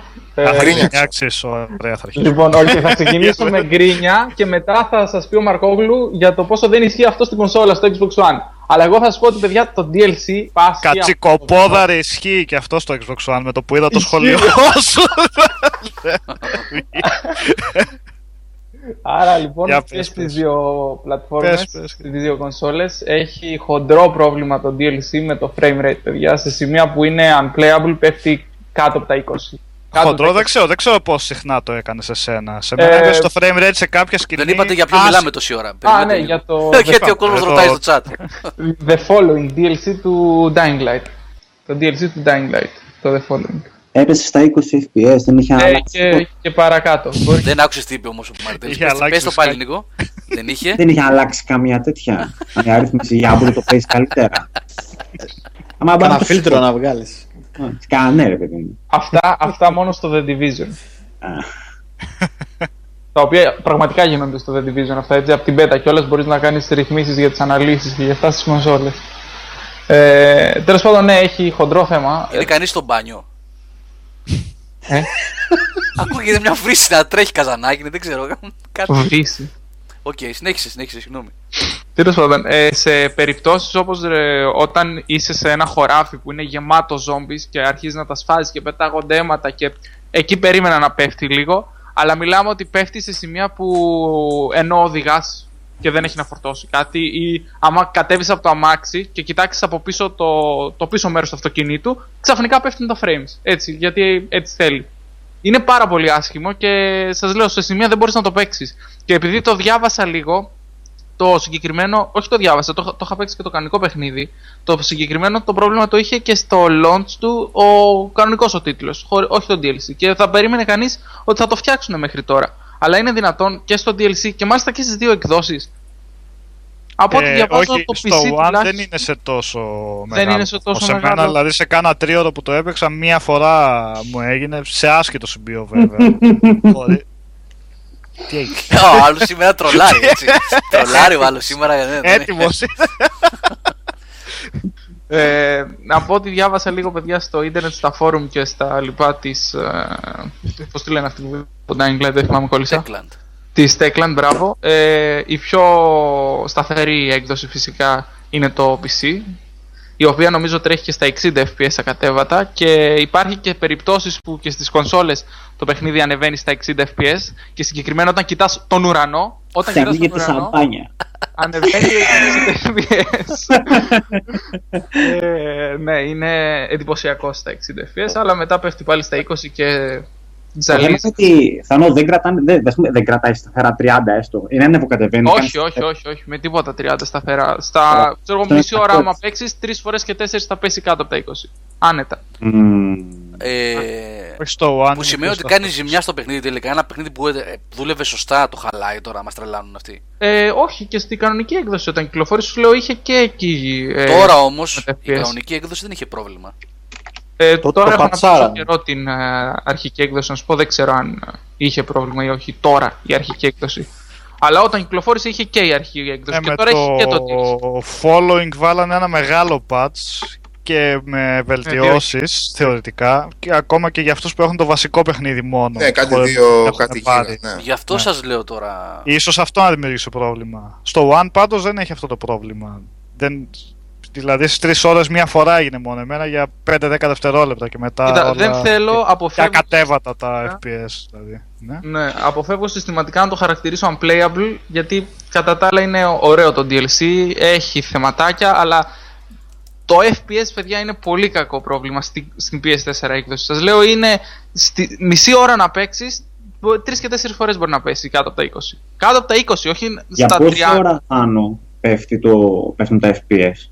Δηλαδή Ανάλογα- κάνεις spike, spike ή παραμένει χαμηλά για ώρα; ε, σε- παραμένει χαμηλά για ώρα. Τώρα για ώρα έτσι ένα λεπτό ρε παιδί μου, ένα-δύο λεπτά. Αλλά Τι- κατεβαίνει. τι Ε, είναι ώρα, ναι. Παραμένει. Παραμένει, παραμένει, παραμένει. Και ειδικά αν είσαι σε μάχη, ε, ξέρω εγώ, είσαι σε ένα χωράφι που είναι γεμάτο εχθρούς και πέσει τα, τα Άιτε με frames, το χωράφι πάλι. αν δεν τρέξει. Αφού είναι χωράφι, ρε παιδί, δεν έκανα εγώ αυτό. Χωράφια αποθήκε στο Unravel, χωράφια αποθήκε στο τέτοιο. Έχει. Είδες, Μα, νέα ε, μόδα. θυμίζει- Τροφή στη φύση, ρε, τι; θυμίζει, παιδιά, είναι, είναι σε εξοχή. Όλο το DLC διαδραματίζεται Εγώ στο αυτό πώς θέλω να σε θε- ρωτήσω. Αυτά που λέγανε με τα οχήματα και τα λοιπά, τι γίνεται εκεί πέρα; δεν είναι, να σου πω, δεν είναι οχήματα, είναι όχημα. Έχεις ένα όχημα σε όλο το παιχνίδι και μόνο αυτό χρησιμοποιείς. Είναι το buggy. Έχεις ένα buggy. Ε, το οποίο τέλος πάντων έχει καλή, καλό σύστημα οδήγησης. Ε, είναι σχετικά αληθοφανή, δηλαδή του αναβαθμίζεις τα, τα μέρη τα, από τον άξονα του, της ρόδας μέχρι τα λάστιχα και τις πόρτες και τα, όλα αυτά τα αναβαθμίζεις ρε παιδί μου. Ε, η οδήγησή του είναι ξέρω εγώ, decent. Δεν, δεν, είναι- δεν είναι drive club, ξέρω εγώ, που το συγκρίναμε με τον John Bob όταν παίζαμε. αλλά έχει ωραία οδήγηση, έχει ωραίο στυλ οδήγησης. Το όχημα είναι βαρύ. Όσο του προσθέτεις, ξέρω εγώ, βαρύτερα αντικείμενα, νιώθεις και το γκάζι και, τα, και το brake, πώς το λένε, το χειρόφρενο όταν το, το τραβάς. Έχει καλή οδήγηση. Πώς το Αυτό λέτε εσείς δουλεύει το σωστά. ελληνικός; Το ελληνικός. Εσύ είσαι εκεί στο. Το στο ελληνικός Ελλάδα, πώς το yeah, λέτε, yeah. break, That, ναι. that one, yes, yes. Εντάξει, Ε, πρέπει να είσαι εμπειρος ή αματέουρ στην οδήγηση. Ε, πρέπει να είσαι λίγο amateur, you know. Amateur, man. Σαν το Πολύ τύπο χρονοστάνω, που- καλά τα παιδιά. Να ζήσεις, Α, είναι, έχει να γενέθλια. χαίρεσαι τα, σα- τα τεσσαρακοστά σου γενέθλια. Όχι, του Αγίου Θάνου είναι. Ευχαριστώ Μπορεί πολύ. να είναι, να είναι του Αγίου Θανάση, ξέρω εγώ πότε είναι. Εντάξει, ρε φίλε, είπα και εγώ το, την εκδοχή μου. Χρόνια πολλά, πολύ χρόνος, πολύ χρόνος. Πολύ Ευχαριστώ χρόνος τα κατοστίζει, Φανουλή. Να είστε καλά, να είστε καλά. Ε, τι δώρο θα μου στείλετε; Θα σου Ένα στείλω το, το, πολύχρονος, ένα, ένα, πολύχρονος. ένα patch για το following. Ένα μπέτα για το Homefront. Θα σου στείλει ο Πλουμαριτήρη ένα ωραίο PC. Α, Ε, το δέχομαι. Το PC το δέχομαι. Γιατί αυτό που έχω δεν παίζει παιχνίδια. Κάνει Εσύ όμως είσαι- ωραία edit. Να Ω, ξέρετε- Να ξέρετε πιο έξυπνα, οι επενδύσει να ήταν πιο έξυπνε στο hardware για να είχες. Τι γκρινιάζεις τώρα; Έτσι, καταλαβες. Έτσι.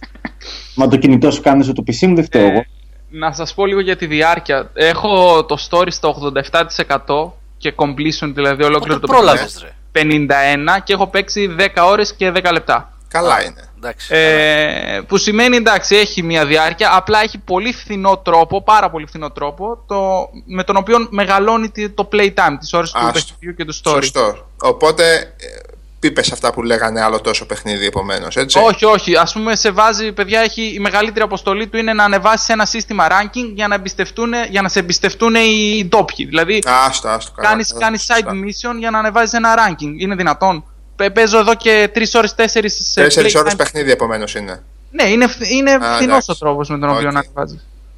Ε, από εκεί και πέρα έχει side missions πολλά, όπως έχει και το κανονικό παιχνίδι. Έχει το parkour που είναι. εντάξει, δεν περίμενε κανένας να το αλλάξουν, να το χαλάσουν αυτό. Είναι ωραίο. Ε, και ναι, θυμίζει σε σημεία, θα σας πω ότι θυμίζει τα τοπία και αυτά όσοι έχουν δει το, τις πρώτες σεζόν του Walking Dead που ήταν ο, ο Rick ε, με το αυτοκίνητο και έκοβε βόλτες σε μια ερημωμένη, σε ερημωμένη εξοχή τέλος πάντων με τα zombies να... Χωράφια. Ναι, στα χωράφια. Προσπαθώ να το αποφύγω τόση ώρα επειδή... Προσπαθεί να μην πει χωράφια του σήμερα. Κατάλαβες, ρε. από εδώ το έφερα από εκεί. Αγροτεμάχια. Γροτεμάχια. Στα γραφικά λιμανάκια της Κερατέας. Αυτό. Όσοι Ε, δεν είναι στην Αθήνα δεν ξέρουν τι σημαίνει αυτό, αλλά τέλος πάντων. Ναι, Παλιά ναι. στη δεκαετία του 80, οι πειρατικοί σταθμοί ε, ήταν μεσίτες που πουλάγανε. Οικόπεδα, φως, Α, νερό, οικόπεδα τηλέφωνο. μεσαία, ε. Ναι, αγροτικά, αγροτικά, αγροτε... Φτού, τα αγροτεμάχια. ναι, στα γραφικά λιμανάκια της Κερατέας. Πουλάγανε. Αγροτεμάχια. Τι μας μένει ρε Θάνο από το... Δηλαδή, να, να ρωτήσω τώρα κάποιον που τα έπαιξε και τα δύο, γιατί εγώ το Dying Light δεν το έχω δει. Κακός. Ε, σαν απολογισμός, σαν απολογισμός, τελικά ποιο είναι καλύτερο, το Deadlight, το, το Deadlight λέω, το Dead Island ή το, Dead, το Dying Light; Το Dying Light. Ξεκάθαρα. Το Dying Το, Light. το Deadlight που είναι συνδυασμός και των δύο. Το Dead Light. Να το Deadline σε φερλί, ήταν να μέτριο. το σε φερλί σήμερα. το Deadlight ήταν μέτριο.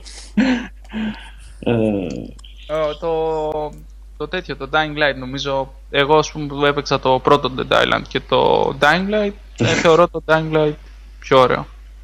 Έχει καλύτερη αίσθηση των όπλων, έχει το parkour Ναι, ναι. που σου. Έχει το parkour που είναι να τρομερό. Κινηθείς Ναι, αλλά εκείνο εκεί είχε, Δεύτερα- ρε φίλε, είχε, πες το, είχε το, το μπορούμε αρμίτσι να του διαφωνούμε για πράγματος. ώρες για αυτό το Dead Έξω. Island, Σάβα. Ε, Μπορούμε να διαφωνούμε για ώρες για το Dead Island.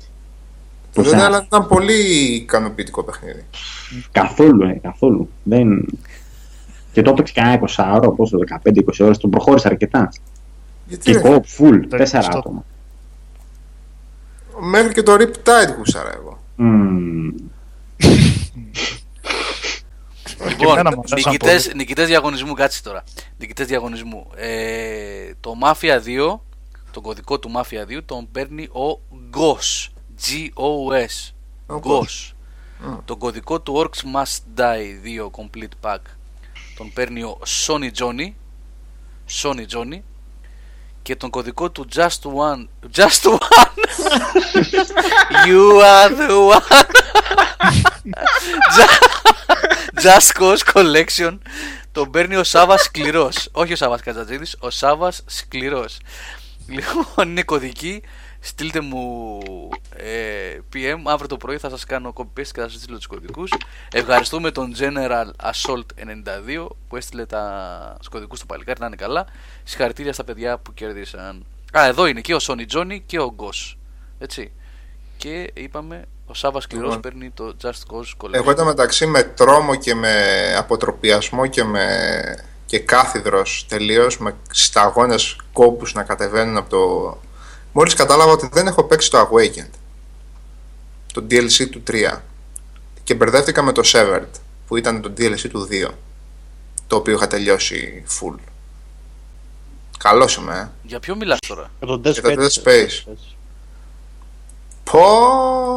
Α, Δεν το έχω αυτό, παίξει. αυτό το DLC που λέγανε ότι είναι πραγματικό Dead Space δεν το έχεις δει δηλαδή. Είναι για το Όχι, 2. γιατί Για το 2 είναι. μπερδεύτηκα εκείνη την ώρα και νόμιζα ότι είχα το, στο μυαλό μου το Severed του 2 που ήταν καταπληκτικό επίσης.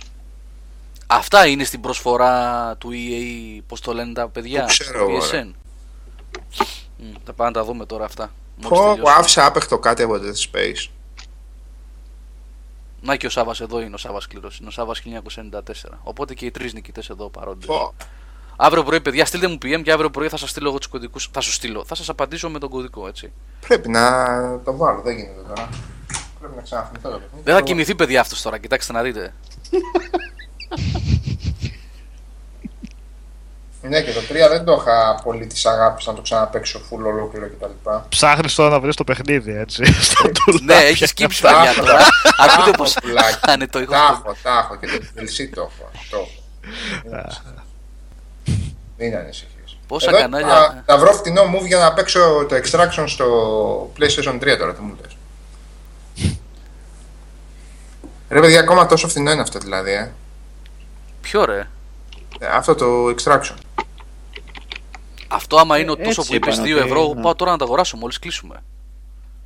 Ε, Αφού πάρτε έχω το move και Forza. κάθεται με, μες στη σκόνη είναι. Τι, πλάκα θα έχει. Θα κάθεσαι στον καναπέ και θα πυροβολάς με το move. Α, εντάξει. δούλευε. Μια φορά το Wiimote δούλευε τέλεια. Πραγματικά δούλευε το κάτι άλλο. Τι ακούγεται; Ο Γκόλιθος λέει, το λέει ο Σάβας λέει και φεύγει ταυτόχρονα λέει. Πρέπει να το βάλω τώρα, δεν γίνεται, εξαφανίζεται στο βάθος. Χάρε τη φωνή του. λοιπόν, να Πώς κλείσουμε. μου ξέφυγε αυτό. Δεν ρε. μιλήσαμε για κινηματογράφο σήμερα καθόλου για τηλεόραση, αλλά εντάξει. Τώρα Εγώ από το- βλέπω το As Against. Προ, σας Σ' προλαβαίνω. άρεσε αυτό, ρε. εσύ. Ό, όλο και κάτι θα έχει βγει λέω από Marvel τώρα και κάτσε να τους προλάβω. Λοιπόν, Γι' αυτό πετάχτηκες ρε. αν και, αν και, αν και, αν και, και με με το, να, το, να μην το πάρετε τις μετρήσεις αυτό που θα πω, απλά, απλά ένα, μία ερώτηση κάνω, έτσι, μην το πάρετε ότι είναι ενδιαφέρον, απλά κάνω μία ερώτηση. Δεν θα πάρουμε φόρμα. Αυτό το Agent Carter βλέπετε, Εμένα μου αρέσει λίγο. Είναι, πώς το λένε, από αυτά Νουάρ. που δεν το λέω κανονικά ότι μου αρέσουν, αλλά... μ, νουάρ είναι αυτό έτσι φάση, Ε, νουάρ. α, ας πούμε ότι είναι νουάρ, αλλά πολύ χρωματιστό για, για νουάρ. Δηλαδή, Είναι Marvel. δεν, δεν έχει εκείνη τη μαυρίλα, ρε παιδί μου, που θα έχει ένα νουάρ. Εντάξει, επειδή είναι τη δεκαετία του 40 είναι... Είναι κόμικ ό,τι- νουάρ. Δεν το λέω, όχι, δεν είναι νουάρ. Είναι, Είναι κόμικ νουάρ. Είναι σαν το Sky Captain ναι ρε το παιδί World μου of αυτό, Tomorrow. ναι. Το θυμάστε το. Γιατί σε αυτό Ναι. πρωταγωνιστεί αυτή που έπαιζε στο πρώτο επεισόδιο της δεύτερης χρονιάς από το Black Mirror, ρε Γιώργο. Ναι, Αυτή- δεν τη θυμάμαι. Αυτή, αυτή είναι. είναι, Δεν τη ρε. θυμάμαι, δεν τη θυμάμαι, ναι. Με, τον, Ήταν με, το τον- πρώτο επεισόδιο του Black Mirror. με τη γυναίκα που πεθαίνει ο άντρας της. Αχα. Μάλιστα. Δεν τη θυμάμαι καθόλου. Ναι. Α, αυτή Και η ήταν. οποία έχει και α- απίστευτο στήθος εδώ μεταξύ. Ω, ω, ω. Δεν θα λες, ε, θα λες πρόβλημα στη μέση. Το, εμένα το «Ω, ω», το φωνόδοντο σου καλύφα μου άρεσε. Ε, και πληκτρολόγια κατευθείαν. Αυτό ήταν ακούγονται, έτσι. κανονικά. Έπιασε η ένεση παιδί μου. Ω, ω, ω. Μούδιασμα, Α, μούδιασμα. εδώ έχουμε, έχουμε Α, ενδιαφέρουσα α, είδηση. μοιάζει. Ενδιαφέρουσα Αυτό είδηση μου από τον άρεσε Γιάννη, τον Darth Γιάννη που λέει το ακούσατε λέει για το Black Mirror ότι το πήρε το Netflix και θα κάνει τρεις νέες σεζόν. Αυτό είναι πολύ ενδιαφέρον. Πάρα πολύ καλό είναι Ε, αυτό. πάρα πολύ καλό. Ναι. Αν σκεφτείς ότι το Black Mirror Netflix. το πήρε το ε, Netflix, όλα τα άλλα τα έχει αφήσει όμως πίσω, πείτε τους, να βάλουν εκεί τίποτα. Ε. Α, τα λέγαμε στο Αυτό διάλειμμα. το Netflix λέει, όχι το ελληνικό. Ναι, τα, τα λέγαμε στο διάλειμμα ότι αρχίζει και με προβληματίζει, αλλά ας περιμένουμε λίγο ακόμα. Είναι λίγο νωρίς. Ναι, ας περιμένουμε. Θα τα συζητήσουμε όταν θα έρθει η ώρα γιατί αν μια ελπίδα είχαμε να βλέπουμε on demand ωραία πράγματα στην Ελλάδα, αν μας βγει φόλα το. Πώς λέγεται, Ε. κολοκύθι αντί για καρπουζάκι. και Ε, αυτό. μετά να πούμε. Άνθρακα ο Σταύρος. είχαμε, είχαμε εκεί το, το ωραίο Πακέτο. το. Πώς το λέγανε; Πώς το λένε αυτό, μωρέ; Α, Κόλλησα, κόλλησα, κόλλησα. Που μπαίναμε από Αμερική. VPN, Είσαι όχι VPN, συγκεκριμένος. με Το VPN. VPN, Μπήκαμε με VPN. Δεν μπή- παίχτηκε μπαίναμε κάτι με VPN. μακρινά, απλά δεν βλέπουμε να ανανεώνεται τίποτα σχεδόν. Ελάχιστα πράγματα. Ένα μισή Έστω μήνα στον τώρα. χρόνο πάνω θα, κάνουμε, θα βγάλουμε ασφαλή συμπεράσματα. Εντάξει. Ναι, είναι νωρίς βέβαια, εντάξει, είναι νωρίς. Είναι σαν τις κονσόλες νέας γενιάς. Δεν τον πρώτο χρόνο βγάζει ασφαλή συμπεράσματα. Έτσι. Ούτε. Θα τα Α, πούμε. εντάξει, Έχουμε Μετά και τα το Μυρονίδη από δίπλα. Το μόνο σύμμαχό μου. Γιατί Ο ξεφορτώθηκε υπασπιστής και σου, την ναι. κονσόλα της τελευταίας γενιάς, γι' αυτό. Τι θες; Ξεφορτώθηκε και τις κονσόλες της νέας γενιάς, γι' αυτό. Συμμάχο. λοιπόν, εγώ θέλω να πω, βέβαια, σε καμία περίπτωση ούτε καν να εκφέρω άποψη. Ε, απλά είδα μόνο ένα επεισόδιο και δεν μπορείς να μιλήσεις με ένα επεισόδιο. Προς Θεού, μην με, Όχι, σταυ- όχι. μη με σταυρώσετε. Απλά θέλω να το πω. Μη μιλάς τότε. Περίμενε, όχι, θέλω να Γιατί πω μιλάς. για την ε, Jessica Jones που έχουν λυσάξει όλοι. Εκπληκτική σειρά. Αυτό το πρώτο Κάτι επεισόδιο που είδα πεντάρια εγώ. τρώει στο IMDb. Ναι, τι ήταν Σειρά αυτό, ρε κάτω από- παιδιά, το πρώτο Σειρά κάτω από 7,5 Πεντάρια τρώει. Εγώ από όλους έχω ακούσει ότι είναι η υπέρτατη Καλά, Marvel οκ. σειρά κτλ. Άμα είναι αυτή η υπέρτατη Marvel Παιδιά, σειρά, στο IMDb. Εγώ με το ζόρι το κάτω τελείωσα από αυτή. 7,5 δεν βλέπετε. δεν ξέρω, δεν ξέρω. Εγώ δεν το άντεξα. Θα Αυτό- δω, θα, θα δω Καταρχήν μερικά ακόμα. η ηθοποιός. Έχει και αυτή πρόβλημα στη μέση. Ε, να δεν ξέρετε. είναι. Έχει πρόβλημα. Ε, όχι, Έχει ιδιαίτερα. Μια χαρά στέκεται. Έχει πρόβλημα στη μέση. Έχει. ναι, εντάξει, παιδιά, οκ. λέμε, Ναι, λέει, δεν. Τα Αν τη καλύτερα. δείτε λέει. από προφίλ, έχει, έχει πρόβλημα στη μέση. Εντάξει, παιδιά, θα δω μερικά ακόμα και ύστερα. Θα, το πούμε, θα τα πούμε καλύτερα. Η ηθοποιός δεν πείθει, δεν πείθει καθόλου όμως για, για το ρόλο της δυστυχώς. Εμένα δεν μ' άρεσε Υποτίθεται καθόλου. είναι Καθόλου. αλκοολική, τι είναι, δεν ξέρω πώς είναι στο κόμικ, αλλά δεν έχω να πίνει κάτι ουίσκια και τέτοια. Και είναι η μοναδική φορά που καταλαβαίνεις ότι άλλος πίνει τσάι και όχι ουίσκια. έτσι. το Χυμό πιστεύεις μήλου. ότι πίνει τσάι. Ε, εν τω μεταξύ, είναι και μια από τις σειρές οι οποίες φοβάσαι να σχολιάζει γιατί μπορεί να, χαρα... να χαρακτηριστείς μισογίνηση. Έτσι. Δηλαδή, εγώ δεν το μπορώ αυτό το. Δεν μου αρέσουν επειδή με αυτοί οι χαρακτήρες. Έτσι όπως είναι στο Jessica Ο Jones. Σάβα γελάει από πίσω δαγκώνμένος. Ε, δαγκώνει και Όχι, το ρε, μουστάκι. τρελός είσαι. Όχι, Εγώ το ποιος- Dead Space κοιτάω. Ο Τσιτσέλης. Ο Σάβα πρέπει να παίξει Dead Space τώρα. Είναι δηλαδή. Α, το η- Ignition ήταν, ρε παιδιά. Ignition είναι αυτό με τα puzzles που έλεγε. Ignition, ναι.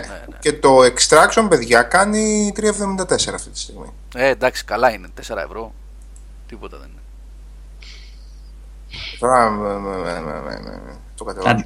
Αυτές είναι προσφορές που λογικά ισχύουν μέχρι τέλος Φεβρουαρίου, έτσι. Ε, ε, Γιάννη, και στα Χριστούγεννα μέσα κάπου σε μια φα... αυτά, αυτά όλη την ώρα βγαίνουν οι προσφορές. Απλά καλό είναι κάποιος να μην πατήσει buy όταν δεν έχει πάνω την προσφορά. Μέχρι τις 18 Δευτέρου λέει ο Μιχάλης ισχύουν. Ναι, δηλαδή Μην είναι πάνω να πάμε στο περιμένει σινί, ο άλλο ναι, να να ψωνίσετε. περιμένει ο άλλος να ξαναβγεί σε προσφορά. Όλα αυτά βγαίνουν σε προσφορές. Και βλέπω σε προσφορές. Εν τω μεταξύ, ρε φίλε, τι χουί είναι αυτό με την, α, με την EA να πούμε σε κάποια παιχνίδια της, ας πούμε, που τα έχει αφήσει μισά; Που Τα έχει αφήσει μισά σαν πακέτα. Δηλαδή, η Game of the Year έχει βγάλει στα, τώρα στο Origins, έχει βγάλει στο Inquisition, το 2 το έχει αφήσει έτσι. Τι δηλαδή, είναι πολύ ο κόσμος που πάει και παίρνει το Legacy, ας πούμε, το DLC. Λοιπόν, πρώτα απ' όλα, να σου πω κάτι ρε Σαν Σάντου. Γιατί χρησιμοποιήσει πληθυντικό; Λες, ναι, δεν σας άρεσε η Jessica Jones και κάθεστε και ασχολείστε με Arrow, Flash και Supergirl. Έλεος. Πρώτα απ' όλα, το Supergirl δεν το έχω δει και ούτε πρόκειται να πατήσω ε, play. Ε, είσαι πολύ fanboy στα Δεύτερον, Marvel, στα τις δε- σειρές, σαν- δεύτερον, γιατί χρησιμοποιείς πληθυντικό; Εγώ Είσαι το πολύ είπα. fanboy, ρε. Μην το κάνουμε όλο έτσι συνολική ευθύνη. Πώς κάνανε παλιά, ξέρεις. ναι. Ναι, ρε Γιάννη, και τα, τα Mass Effect. Sorry που πηδάμε από θέμα σε θέμα. Ναι, δηλαδή. Καλά, τα- το έχουμε κάνει σήμερα. Ναι, ρε. Τι κρίμα, ρε. λοιπόν, και δεν είπαμε ότι δεν μας αρέσει το Jessica Jones. Σας είπα ότι ήταν το πρώτο επεισόδιο και δεν μ' άρεσε καθόλου. Και είπα ότι κακώς ε, εκφέρω άποψη για ένα επεισόδιο. Απλά θα τονίσω. Ε, να- είδες, Τώρα έτσι, το κακός. έκανες τελείως. Ε, Ωραία, λοιπόν, θα δω, και άλλα, πε- Γράψεις θα μάζα δω αυτό. τη σεζόν την πρώτη, έτσι κι αλλιώ νομίζω είναι 12 η πρώτη. 13 είναι μικρή σεζόν. Ε, ναι, ναι. Έτσι. Ε, την άλλη εβδομάδα θα τα πούμε πιο αναλυτικά. Μπορεί να κάνουμε και κάποιο αφιέρωμα. Θα δούμε Για γιατί την τώρα Jessica ξέρω. Jones. Στην Jessica Jones. καλά, Για το αυτήν Supergirl. όχι. Για, εγώ θα προτιμώ να κάνω ας πούμε, ένα, Are you nuts? ένα Daredevil ας πούμε, για την ώρα. Εκτός βέβαια των άλλων που έχουμε πει. Ε, Θα, μπορέ... θα κάνουμε κάτι άλλο εκτός από Marvel τέτοια σε αφιερώματα; Εδώ Όχι, είμαστε. Μέχρι να τελειώσουμε Α, τις οκ. Marvel Ε, σειρές. Να ξέρω γιατί. Εδώ ναι. είμαστε φιλαράκι. Εσύ έχεις έτοιμο για το Mad Men ήδη ένα. Ε, Εγώ μπορώ να σου έχω έτοιμο για ένα εκατομμύριο άλλο αρκεί να μην βγει δεύτερο καπάκι Marvel και τέτοια.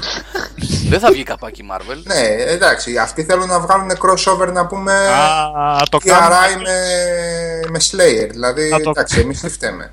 να το κάνουμε Marvel Sunday κάθε Κυριακή.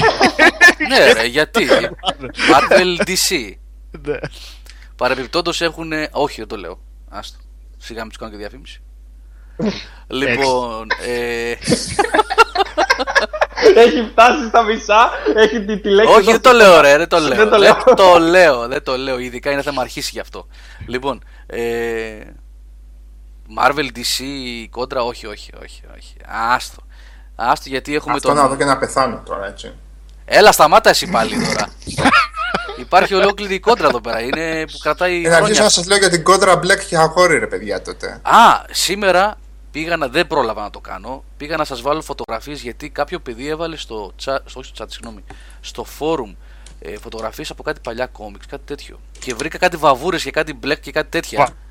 Ναι, ναι, ναι, με πορτοκαλί χαρτί. Βαβούρα, Αλλά- παρ... ναι, περτικαλή χαρτί, τυραμόλα. Ναι, Έχω, άμα θέλεις. αλλά τα έχω εδώ πέρα δίπλα. Πήγα να τα βγάλω φωτογραφία, αλλά λέω άστο τώρα, εντάξει, δεν προλάβει, είχα δουλειέ.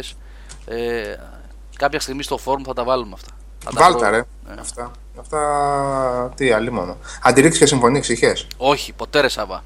Κακός. Ε, δεν λέει. Ε, αντιρρήξεις και Αντιρρήξεις συμφωνείς; συμφωνείς. Ε, πολύ επαναλαμβανόμενα, ρε. εσύ. ναι, εντάξει, χαίρομαι πολύ, ρε φιλέ. Ε, και τα Marvel είναι επαναλαμβανόμενα και τα Mickey Mouse είναι Δεν σου επαναλαμβανόμενα. λέω για τα Marvel. Εντάξει. Αντιρρήξει και συμφωνήσει. Δεν Δεν ξέρω, είχα δεν ποτέ έχω αντιρρήξει κάτι και συμφωνήσεις, Είχα ποτέ. πολλά βασικά, αλλά πάντα τα Τρει-τέσσερι ήταν στην Ισπανία οι πολύ μεγάλοι. Ο Ιμπάνεθ και ο Ιμπάνεθ. και- Από τέτοια. Ο, Από... ο Στρέλλας 13. Ο Ταμπαρί. Εσύ τα βάλεις σαν τσάντο. Ταμπαρί Ναι, είναι ρε, γα- εσύ τα βάλεις. Ναι, ρε, σαν- ναι, ρε, ναι, ναι, ναι. ρε. Γάλλος είναι ο Ναι, ρε, Ταμπαρί. σαν- εσύ τα Ο Ταμπαρί. Ναι, ρε. Πώς νόμιζα. Εις νόγκουτρε. Τι διάλογο. Μπερδεύτηκα. Ταμπαρί 29. Αντιρρήξει μόνο από Mammoth Comics έχω διαβάσει επειδή μου τυχεί. Αρκετά κιόλας. Είχαν βγάλει μετά και κάποιες άλλες εκδόσεις και τα έχει βγάλει σε άσπρο τέτοιο. Τώρα και που είπες Ναι, Mammoth ναι. Comics, πω, πω, ρε, φίλε. Αυτά με, μεταξύ αυτών που βρήκα σήμερα, βαβούρες, μπλε κλπ. Βρήκα και δύο τεύχη Indiana Jones της Marvel από Mammoth Comics. Δραχμές 75-1982.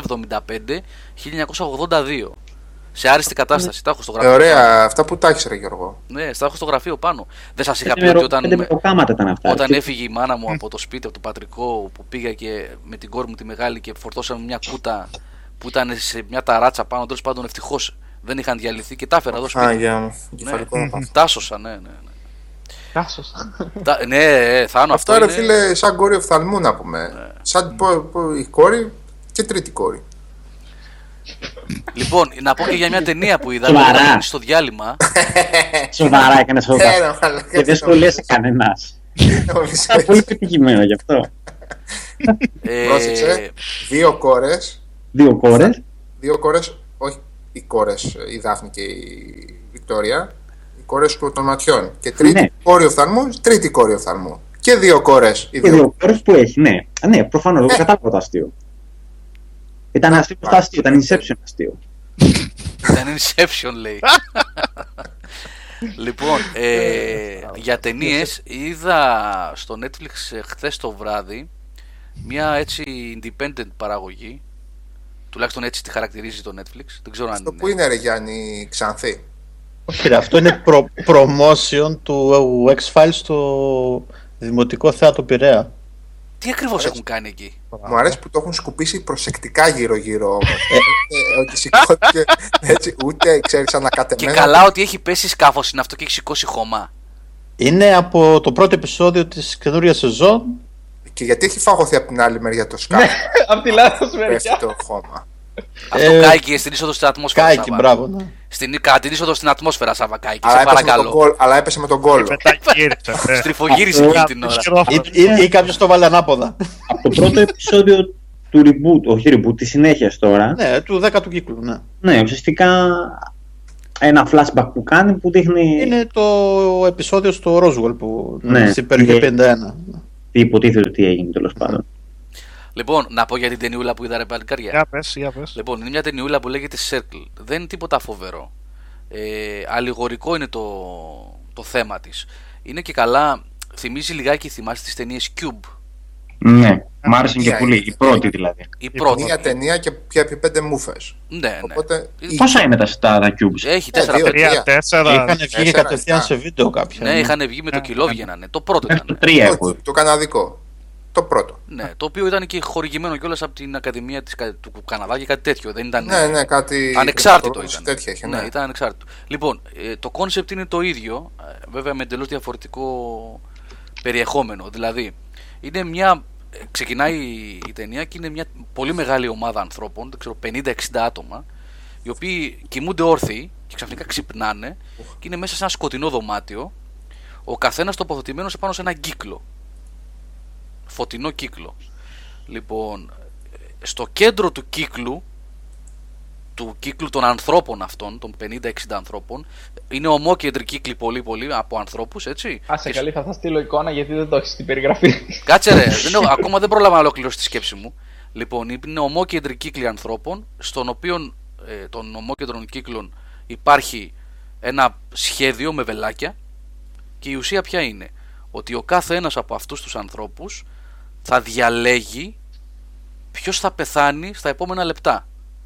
Και βγαίνει ένα πράγμα από το κέντρο που πετάει ηλεκτρισμό και σκοτώνει αυτόν τον οποίον ψήφισαν οι περισσότεροι. Η Ελένα Κρήτα.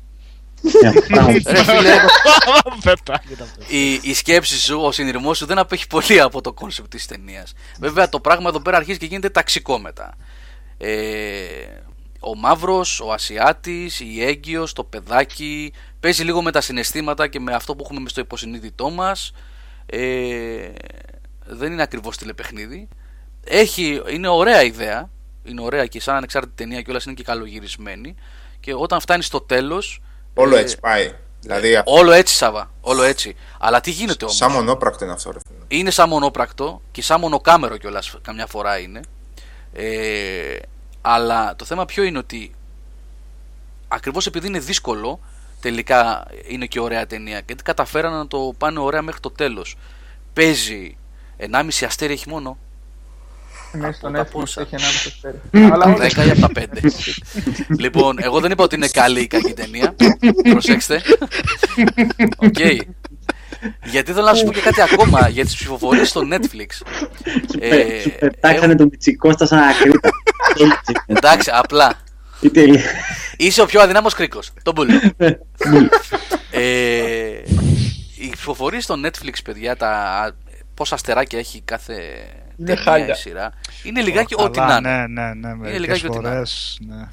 Φορές, ναι. Ναι, Για να τα γιατί- Βασικά, Γιώργο, αποκλείεται. φαντάζομαι ότι είναι τέτοιο. Είναι ανάλογα με, την, με το store που βλέπεις, δηλαδή με τη χώρα που είσαι. Μάλλον δεν, Δεν είναι. ξέρω, δεν ξέρω, δεν ξέρω. Ε, με επιφύλαξη της βαθμολογήσης στο Netflix Ναι, έχω, ναι. έχω ανοίξει σειρά ή ταινία με 4 αστέρια και είναι για κλωτσιές και με 1,5 και που δεν λέω ότι είναι για 5 αλλά είναι σίγουρα πάνω από 1,5. Τέλος πάντων το Circle επειδή έχει αυτό το concept το ότι μαζεύονται 50-60 άγνωστοι σε ένα χώρο και πρέπει τελικά να στραφεί ο ένας εναντίον του άλλου είναι ένα πείραμα ουσιαστικά που διεξάγεται από κάποιες οντότητες, μην δώσω spoiler τώρα ε, εντάξει, είναι συμπαθητικούλη. Είναι συμπαθητικούλη. Σαν ανεξάρτητη παραγωγή, αξίζει να το δείτε. Είναι κάνα 80 λεπτό κιόλας, δεν είναι πολύ μεγάλο. Ε, αν έχετε ελεύθερο χρόνο, και δεν έχετε κάτι πολύ καλύτερο να δείτε, ρίξτε του μια ματιά. Όχι μόνο καμιά 5.000 ταινίε. Άμα το τι έχεις δει τι πιστεύω, 5.000 ταινίες, Ε, τι, γιατί βλέπεις καινούριες ταινίες, έχεις τόσες πολλές καλές παλιές να δεις, δεν έχει. ναι, ε, στο Netflix ας πούμε. Άρα, το Μαριτελή, το να βλέπεις παλιές ταινίες είναι λίγο μάταιο. Είναι, ναι, μετά από πέντε χρόνια να κάτσεις να τις δεις. Λοιπόν, μιας και το είπες αυτό, ε, αμέσως την προηγούμενη μέρα από το Ναι, ρε Circle, φίλε, ναι, ρε Τσέλη. Αυτό είναι το- Unforgiven. Ε, και μετά μου λένε δεν έχει πρόβλημα στη μέση η κοπέλα. Εγώ αυτήν λέω, αυτή είναι η Agent Carter, δεν είναι η Η Jessica Jones. agent, ναι, δεν είναι η Jessica Jones. Βάλτε στο Τα chat τη μπέρδεψες. φωτογραφία. Δεν έχει για να πρόβλημα. ξέρετε. Όπα, μπέρδεψα τις πρακτόρισε. Τσέλη, μπερδεύτηκες. Λοιπόν, ε, Κάτσε τώρα θα κάνουμε εδώ. ταινία, παιδιά, συγκλονιστική που δεν πρέπει να χάσετε. Unforgiven, Clint Eastwood. Ε, παλιά είναι βέβαια, εννοείται. Έτσι. Απλά επειδή είχα να του δω καμιά πενταετία, εξαετία και το πέτυχα Εγώ στο ακόμα το Netflix. θυμάμαι σαν καινούριο western αυτό. Το οποίο, ναι, το οποίο έχει Λέγαμε. και Πρέπει να remake, είναι- έχει και remake αυτό. 90 τόσο Έτσι, δεν είναι. έτσι. Σάβα, Νίκο, 90, Νικόλα, 90 τόσο Ε, δεν τόσο, είναι. τόσο. 92. 92. Ναι. Μμ. Ε, αλλά παιδιά είναι εντάξει Ε, τώρα. κορυφή, κορυφή είναι και αυτό. Αυτή τελικά ποια είναι που έβαλα στο Το chat? Ιαπωνικό το έχει δει κανείς που έχουν κάνει remake. Remake στο Unforgiven. Ναι, ναι, ναι. Δεν το ξέρω. Αυτή. Με τον ε, αυτή- Watanabe είναι νομίζω. Το Watanabe, ε. Ναι. Κάνα- κα- Κάναν το αντίθετο που κάνανε κάποτε οι Αμερικάνοι. Ναι, ε. κανονικά, ναι. Αυτή που έβαλες Γιάννη είναι η Agent Carter. Η, η δεύτερη ποια είναι; Η πρώτη είναι η Jessica Jones. Η Ναι. πρώτη είναι η Jessica Jessica Jones Jones, είναι παιδιά, αυτό. και είναι. Ναι, ναι. ναι. Δεύτερη δεν Έπαιζε βλέπω. αυτή στο Breaking Bad Βλέπουμε- κιόλας, αν τη θυμάστε, έτσι. Πού ρε, η Jessica Jessica Jones. Jones. Ναι, την ε, γκόμενα του Τζέσσε έκανε. Ναι, στην ναι, ναι. Δεύτερη σεζόν. Μμ. Δεύτερη ήταν Ή τρίτη, δεν θυμάμαι τώρα. Νομίζω δεύτερη ήταν. αυτή που. εί- Να μην πούμε κανένα spoiler τώρα. Σιγάρε τώρα spoiler στον Breaking Bad. Αυτή με το. Με την πρέζα, ποιο θέμα, με τα ναρκωτικά; Ναι, ναι, ναι. ναι. Αυτή ήταν, ναι. Το Ο κοτσάκι πατέρας της που, ήταν. πέθανε, αφού ήταν ε, Ο πιλότος. πατέρας... Ναι, ναι, αυτή. Α, αυτή ήταν, ε. Ο πατέρας της που έκανε με τα αεροπλάνα εκεί που ήταν. Ναι, ναι, ναι. Που είχε το θέμα που ήταν στον πύργο ελέγχου, ρε παιδί μου, και έχασε. Ακριβώς, ακριβώς. Αυτή ήταν, ναι. Αυτή, αυτή. Α, η Jessica ωραία. Jones. Ρε, εσύ το. δεν- Ούτε καν. Από τη θυμάμαι. τότε τσάγια έπινε. και της έπινε. Ναι, καλά, τρελό. ε, ε, εντάξει. Λοιπόν, να πούμε για τον Brooklyn 99 που δεν είναι τόσο καλό. Γιατί δεν είναι τόσο καλό, ρε φίλε; Και με Ε, το- τα έχεις πόσα πει είδες, όλα, πόσα ρε. Είπαμε. Το Είδα Raptor σε τι σε έχει στο Brooklyn; Αμπατζέου. Μία ολόκληρη σεζόν είδα την- και τώρα μπήκα στη δεύτερη επεισόδια τη δεύτερη. Εντάξει, δεν είναι κακό, δεν λέω αυτό. Μια χαρά είναι. Αφού να μην- Ο παπούλα, πούλα. Για αγροτεμάχια σε πήραν τέτοια. Στην κερατέα. στα γραφικά λιμανάκια. Δεν θυμάστε ακόμα τι κινητό έχω και τι ήχους έχει. Το Nokia Tune έχει το κινητό μου. Για κα- δεν είναι το δικό μου. Ε, τι θέλω να σου πω. Α, μου στείλαν το κινητό και μου στείλαν λάθος, έτσι. Έπως. Θεοί. Ναι, Αυτό που σου καθυστέρησαν κιόλας. αυτό. Τι κινητό πήρες τελικά πλωμάρι; Α, λέγαμε την άλλη φορά. Ε, τι ήθελα να πω για το Brooklyn 99 όμως. Ναι, ε, Αυτό ε, ξεκινάει με 5-6 επεισόδια πρώτη χρονιά και πάλι και αλλάζει. Όχι, 22 είναι. Α, με, τη- με τη μία, γιατί Full, αυτό full. είχαν λίγο παράδοση. Όχι, 22 η μία, 22 η 23. δεύτερη, η τρίτη τώρα ξεκίνησε. 23, 23 είναι, Γιάννη. Η δεύτερη Ναι, είναι 23 και η τρίτη είναι στο 15ο. Τι δεν σ' άρεσε, Νικ, γιατί είχαμε πει ότι δεν είναι κομμωδία ξεκαρδιστική, είναι. Πώς το λένε στα χωριά μας, tongue in cheek. Είναι λίγο. Πώς τις λένε, slapstick; Πώς, πραγματικά, πώς λένε αυτές τι κομμωδίες; Τύπου Έχω ιδέα. Parks και. κρύες. Κρύες. Κρύες. Γιατί ρε Κρυά- φίλε; Κρυάδες. Δεν σ' άρεσε καθόλου, ε.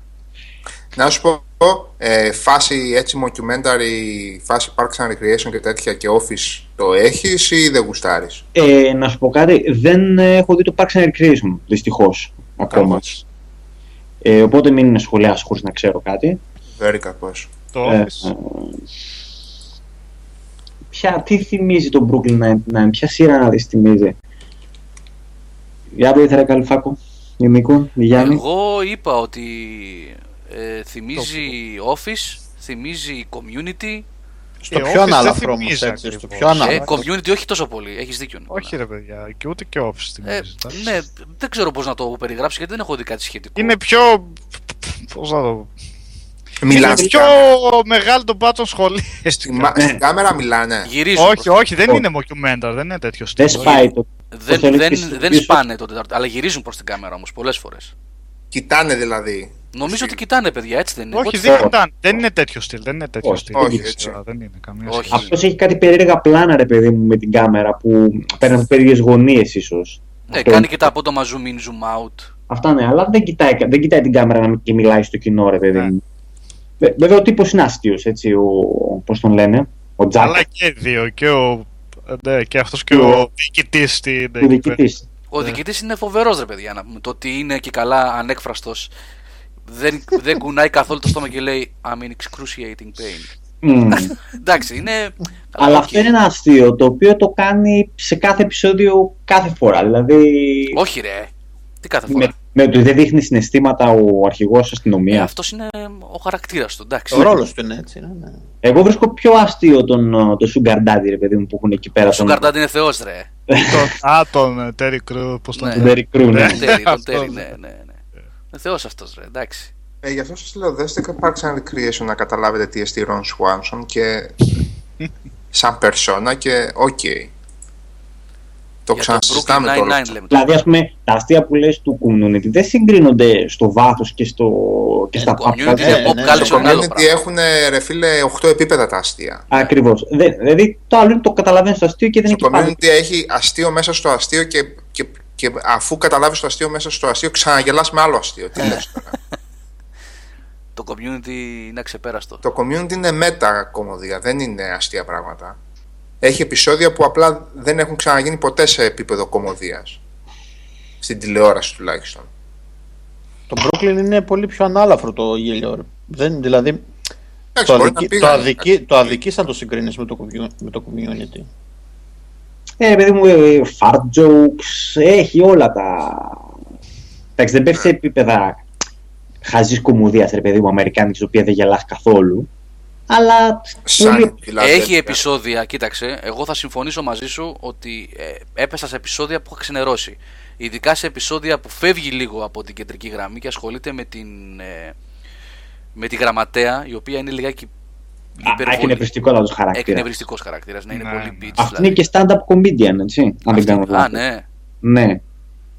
Προφανώς όπως κάνεις στη σκηνή πρέπει να κάνεις και εσύ. Πρέπει να έχει το στυλ της. Πρέπει να Αυτό είναι. το στυλάκι πρέπει να έχει, ε. Ναι. Ε, λογικά δεν, δεν είναι κάποιο. Ναι, έχει λάθη. Έχει κάποια επεισόδια που δεν πατάνε καλά, αλλά εμένα γενικά μου άρεσε αυτό το. Όχι, κατά βάση κρατάει την ποιότητα που έχει. Ναι. Δηλαδή, άμα σε κάποιον αρέσουν τα πρώτα δύο επεισόδια, μπορεί να είναι σίγουρος ότι θα, όσο εδώ που έχει φτάσει, ότι, θα, ότι κρατιέται σε αυτό το επίπεδο. Δεν νομίζω και Το η ίδια πάει σειρά καλά. να παίρνει και τον εαυτό της τα πολύ σοβαρά έτσι. Δηλαδή δια, διακομωδεί τα, πο- τα πολύ κλισέ που γίνονται στα αστυνομικά show αλλά στα όρια της ε, γραφικότητας ας πούμε. Έχει, έχει, έχει φάσει ωραίες. Ε, ναι, εντάξει, έχει ωραία, ωραία. ναι. Αλλά μην, μην το ξεκινήσεις ε, κάποιος πιστεύοντας ότι θα δει μια όρημη κομμωδία στα επίπεδα, ας πούμε, τώρα ποιο να πούμε το... Του αρέσει development. Το, Άλλες. Αυτή ήταν η απόλυτη ανώριμη κομμωδία. το αρέσει. Αυτό ήταν το, το ανώριμο του πράγματος. Ναι. Πάντως επειδή λέμε για αυτούς ας πούμε τους συγκεκριμένους εγώ δεν μπόρεσα να καταλάβω αφού τα είδα, τα ξαναείδα τα βλέπω, βλέπω κάθε μέρα ένα τυχαία έτσι για να φάω ένα 20 λεπτό γιατί γενικά στο Ελλάδα δεν έπαιξε καθόλου όχι τώρα στα κανάλια, γενικά ρε παιδί μου και στο ίντερνετ και μεταξύ μας που συζητάμε το The Office το αμερικάνικο Γιατί ρε Σάβα εδώ τα φιλαράκια ακόμα έχουν φτάσει στην 7η σεζόν παραπάνω, δεν έχουν δείξει. Ναι, καλά, γάμι, ναι, γάμισε. Ναι, Ναι. εντάξει, οκ. ναι. Εδώ θεωρείται κωμωδία αναφορά στα φιλαράκια στην Ελλάδα τώρα. Παιδιά, δεν υπάρχουν ε, και λεφτά στα κανάλια, έτσι. Ναι, ναι, σε Δεν λέω και θέλω τα να σου πω. κανάλια, για, και για μας λέω ρε Γιώργο, που βλέπουμε και στο φόρουμ που βλέπω, που βλέπουν ε, τα παιδιά του κόσμου τις ε, σειρές και τα τέτοια και το Office Ε, καλά, ελάχιστα. γούστα είναι αυτά. ρε. Είναι μεταξύ. ιδιαίτερο κομμωδία και αυτό το Office. Δεν... Γιατί είναι ιδιαίτερο, επειδή είναι το documentary φάση αυτό. Ε, ναι, και δεν είναι αυτό το. ότι ξεραίνεσαι στα γέλια, ότι δεν είναι αυτό το πιο Όχι, εύκολο. ας κάνεις, πούμε, το... κάνεις πολύ μεγάλο λάθος αυτό. Δεν ξεραίνεσαι στα γέλια στις σειρές που ξεραίνονται στα γέλια από το στούντιο και νομίζεις ότι πρέπει να ξεραφείς και εσύ. Στο The Office όχι απλά ξεραίνεσαι στα γέλια σε σημεία, κλαις από τα γέλια. Όπως και στο Parks and Recreation, όπως και στο Community. Στο community, ναι, στα άλλα δύο. ε. και, ε, και δεν ξέρω αν θυμάστε όπως, όπως μπαίνει η τέταρτη σεζόν που έχει φύγει ο τέτοιος που το πρώτο επεισόδιο ξεκινάει με sitcom σκηνικό και τελικά το είναι φιάλτης του Άμπεντ θυμάστε; Ναι, ρε. Μμμ. Υπάρχει community που ξεκινάει ε, σαν sitcom και ακούγονται γέλια από το κοινό. αλλά εκεί Εντάξει, πέρα οι επειδή άνθρωποι ήξερα είναι ότι τρελοί, στην ρε. τέταρτη είχε Χαστούκι αλλάξει είναι. σειρά επειδή ήξερα ότι στην τέταρτη περίοδο αλλάζει γενικά το στυλ της σειράς δεν ήξερα με ποιον τρόπο και έφαγα κρυάδα τρελή επειδή λέω έχει γούστο να το κάνανε έτσι Αλλά είχα μπλοκάρει τελείως, έτσι. Είχα ξενερώσει τη ζωή μου, λέω δεν είναι δυνατόν. Αυτή τη στιγμή εγώ βλέπω για να δω σειρά με γέλια πρέπει να είναι ή King of Queens ή Everybody Loves Raymond για να μην ξενερώσω. Μμμ. Κωμωδία με γέλια δεν μπορώ να δω αυτή τη στιγμή. Εκτός αν είναι παλιά και είναι όντως αστεία. Δηλαδή, οκ, εκεί στο King of Queens όταν μπαίνει ο Stiller μέσα ό,τι και να πει εκείνος ο άνθρωπος είναι ε, κορυφαίο ας πούμε. Αλλά αυτές οι σειρές έχουν αλλάξει τα δεδομένα σε αυτό το τομέα. Και δεν ξέρω, οκ, αυτό το δεν είναι... Ναι, μονοθράς. Steve Carell, ε, sorry κιόλας, ο άνθρωπος σε σημεία απλά δείχνει ότι είναι από τους μεγαλύτερους κωμικούς που υπάρχουν αυτή τη στιγμή. Στο, πλα- δεν ξέρω τώρα τι κάνει και από τότε που έφυγε από το Office τι έχει κάνει. Δεν, δεν παρακολουθώ σινεμά σε αυτό το τομέα. Είδα τώρα ότι γύρισε μία... Με ποιον είναι ρε, με τους χρηματιστές που είναι. Ναι, κατάλαβα. Α, Το το- Billions. Μμ. Billions. Ναι, αυτό. Αυτό. Με τον. Ε, που έπαιζε στο Homeland, ρε, τον. ε, πο- Ε, Daniel DeLuis. Όχι ρε. Ε, Ποιο; Όχι, με, Ποιο λες με τους χρηματιστές; με χρηματιστές είναι, με το, με το κράχ του, ε, του, του 9. Το Big Short. Αυτό, αυτό, αυτό. Αχα. Παίζει ο Steve Carell εκεί. Ναι, ναι, παίζει, παίζει. Ναι, και σε δράμα. Αν θυμάστε, ας πούμε, το Little Miss Sunshine, ας πούμε, που έπαιζε το... ναι, ναι. ναι. Το Λοιπόν, πατέρα. ναι, τι- Όχι, θείος τι ήταν. το θείο, το θείο, τον Το αδερφό θείο, της, ε, της μαμάς, τον, ε, Καλό ήταν. που είχε προσπαθήσει να αυτοκτονήσει. Λοιπόν, αλλά στο The Office έχει πραγματικά στιγμές που, ok, λες ότι είναι ε, φαινόμενο ο τύπος. Τα βλέμματά του και, το, και οι εκφράσεις του και τα, είναι το, το κάτι άλλο. Και γενικά έχει δέσει τρομερά όλο το, όλο το cast. Όπως τρομερά έθεσε το cast και στο Parks and Recreation. Όπου επίσης μια χαρά κλαις από τα γέλια. Δεν χρειάζεται να, να γελάει κανείς για να σου πει γέλα. Και αυτό είναι το καλύτερο από όλα. Καλά, δεν. Ναι, οκ. Αυτό είναι το καλύτερο από όλα, εννοείται. Το Big Bang Theory είναι αυτή τη στιγμή είναι ό,τι πιο κουρασμένο υπάρχει και είναι δεδομένο. Δεν, δεν, δεν τους κατηγορεί κανείς. Ε, Ναι, δηλαδή οκ, τα παιδιά εδώ ο αυτό, Big που- Bang αυτό δώσανε πράγματα στα τέσσερα, ιδίως στα τέσσερα πρώτα χρόνια που πραγματικά ήταν ε, πρωτόγνωρα για το, για το είδος, έτσι. Και βάλανε και την όλη φάση του geek και του nerd και του Μμμ. gaming και του τέτοιου σε, σε πιο casual καταστάσεις. Απλά Αλλά πιστεύω εντάξει, ότι. από ένα σημείο και μετά πόσες φορές θα γελάσεις με το This is my spot. Μμ. Ανθρωπίνως αδύνατο είναι δηλαδή να γελάσεις. Αλλά όταν το πάνε για 11-10 χρονιές πόσο λένε ας πούμε. 10 παίζει. Ένα την Δεν είναι έχει τώρα φτάσει. και Τώρα είναι στην ένατη, αλλά θα νομίζω πάει και έχει δέκα. άλλες, άλλες δύο χρονιές ο αγώνα του Θεός Βόλου. να φυλάει. Και το Office ας πούμε, μετά την 7η χρονιά που φεύγει ο Κάρελ, κουράζεται η σειρά. Αλλάζει τελείως.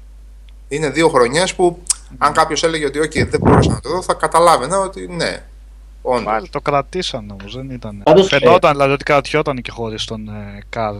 Ναι, το είχαν αλλάξει Δεν λίγο. ήταν δηλαδή το ισχυρό το, κτύπ, το χτύπημα, ρε παιδί μου, ότι λες έφυγε αυτός και ε, πάει. Ναι, σε- γι' αυτό το- Πάλι γι' μου αυτό αρέσουν και- τα επεισόδια. Ναι, ναι. Είχε, είχε, είχε κάποια ωραία πράγματα από εκεί και πέρα. Δεν έπεσε η ποιότητα της γραφής. Ναι, ναι, ναι.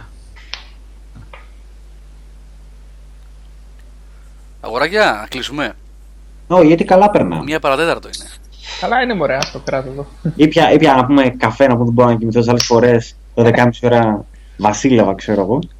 Τώρα πια καφέ κατά λάθος 10 η ώρα και μπορούμε να την κρατήσουμε μέχρι τι ώρα θέλετε. Μμ, πριν κλείσουμε να πω κι εγώ για μια ταινία που είδα στο σινεμά προχθές και μου άρεσε πολύ.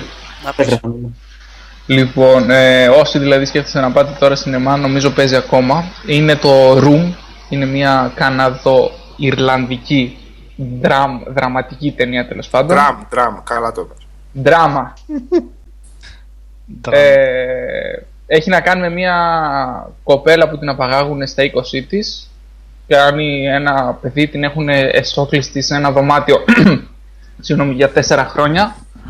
Και προσπαθεί να ξεφύγει και πάνω κάτω η ταινία βασίζεται σε αυτό. Η μισή και παραπάνω ταινία ε, είναι μέσα στο δωμάτιο, βλέπεις τι γίνεται μέσα στο δωμάτιο, πώς ζει το παιδί, πώς ε, αναπτύσσεται, τι ξέρει τέλος πάντων για τον έξω κόσμο, δεν έχει δει ποτέ τον έξω κόσμο, έχει γεννηθεί μέσα στο δωμάτιο και το ενθαρρυντικό είναι ότι ε, έχει πολύ καλή ηθοποιία από την ε, μητέρα, από τη γυναίκα. Δεν θυμάμαι πώς τη λέγανε την ηθοποιό.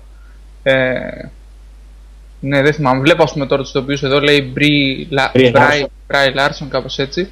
Αλλά λογικά ήταν αυτή τέλος πάντων. Η Ε, Άλισον Μπριέ. Όχι. Όχι. Λ- Αν Λα- μιλάτε- Έχει παίξει και στο Λα- community τη Rachel που έχει κάνει, αν βοηθάει κανέναν. Αν μιλάτε για την Ποια Άλισον είναι η Μπριέ. Rachel στο community; Όχι Rachel στο community. Η Άλισον Μπριέ είναι η μελαχρινούλα, ρε παιδιά. Brie Larson, ρε, όχι άλλη. Λα- σου. άλλο πράγμα. Μπρι Δεν είναι είναι η από Άννη, το- ρε φίλε, εντάξει. Ναι, Respect. δεν είναι από το community.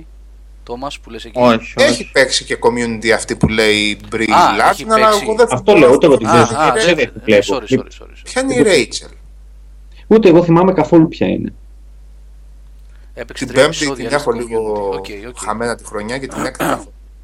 Ναι, αυτό είναι που δίνει ο Γκος 231. Ε, αυτή η What? ταινία. Έχει, προ, έχει προταθεί και έχει πάρει και Όσκαρ και τα λοιπά. Όχι Όσκαρ, έχει κάτι άλλο. Χρυσή Χρυσή σφαίρα, σφαίρα. κάτι τέτοιο. Α, όχι. BAFTA Award έχει από την α, Αγγλική Ακαδημία. Ε, Τέλος πάντων είναι πολύ ωραία ταινία και εντάξει, εκεί που περιμένεις ότι έχει το ending της, χα- των χαζών ταινιών, 'ντάξει, φεύγει Ξέρεις και... ποια είναι ρε Σάβα; Όχι. Συγγνώμη που διακόπτω Θάνο.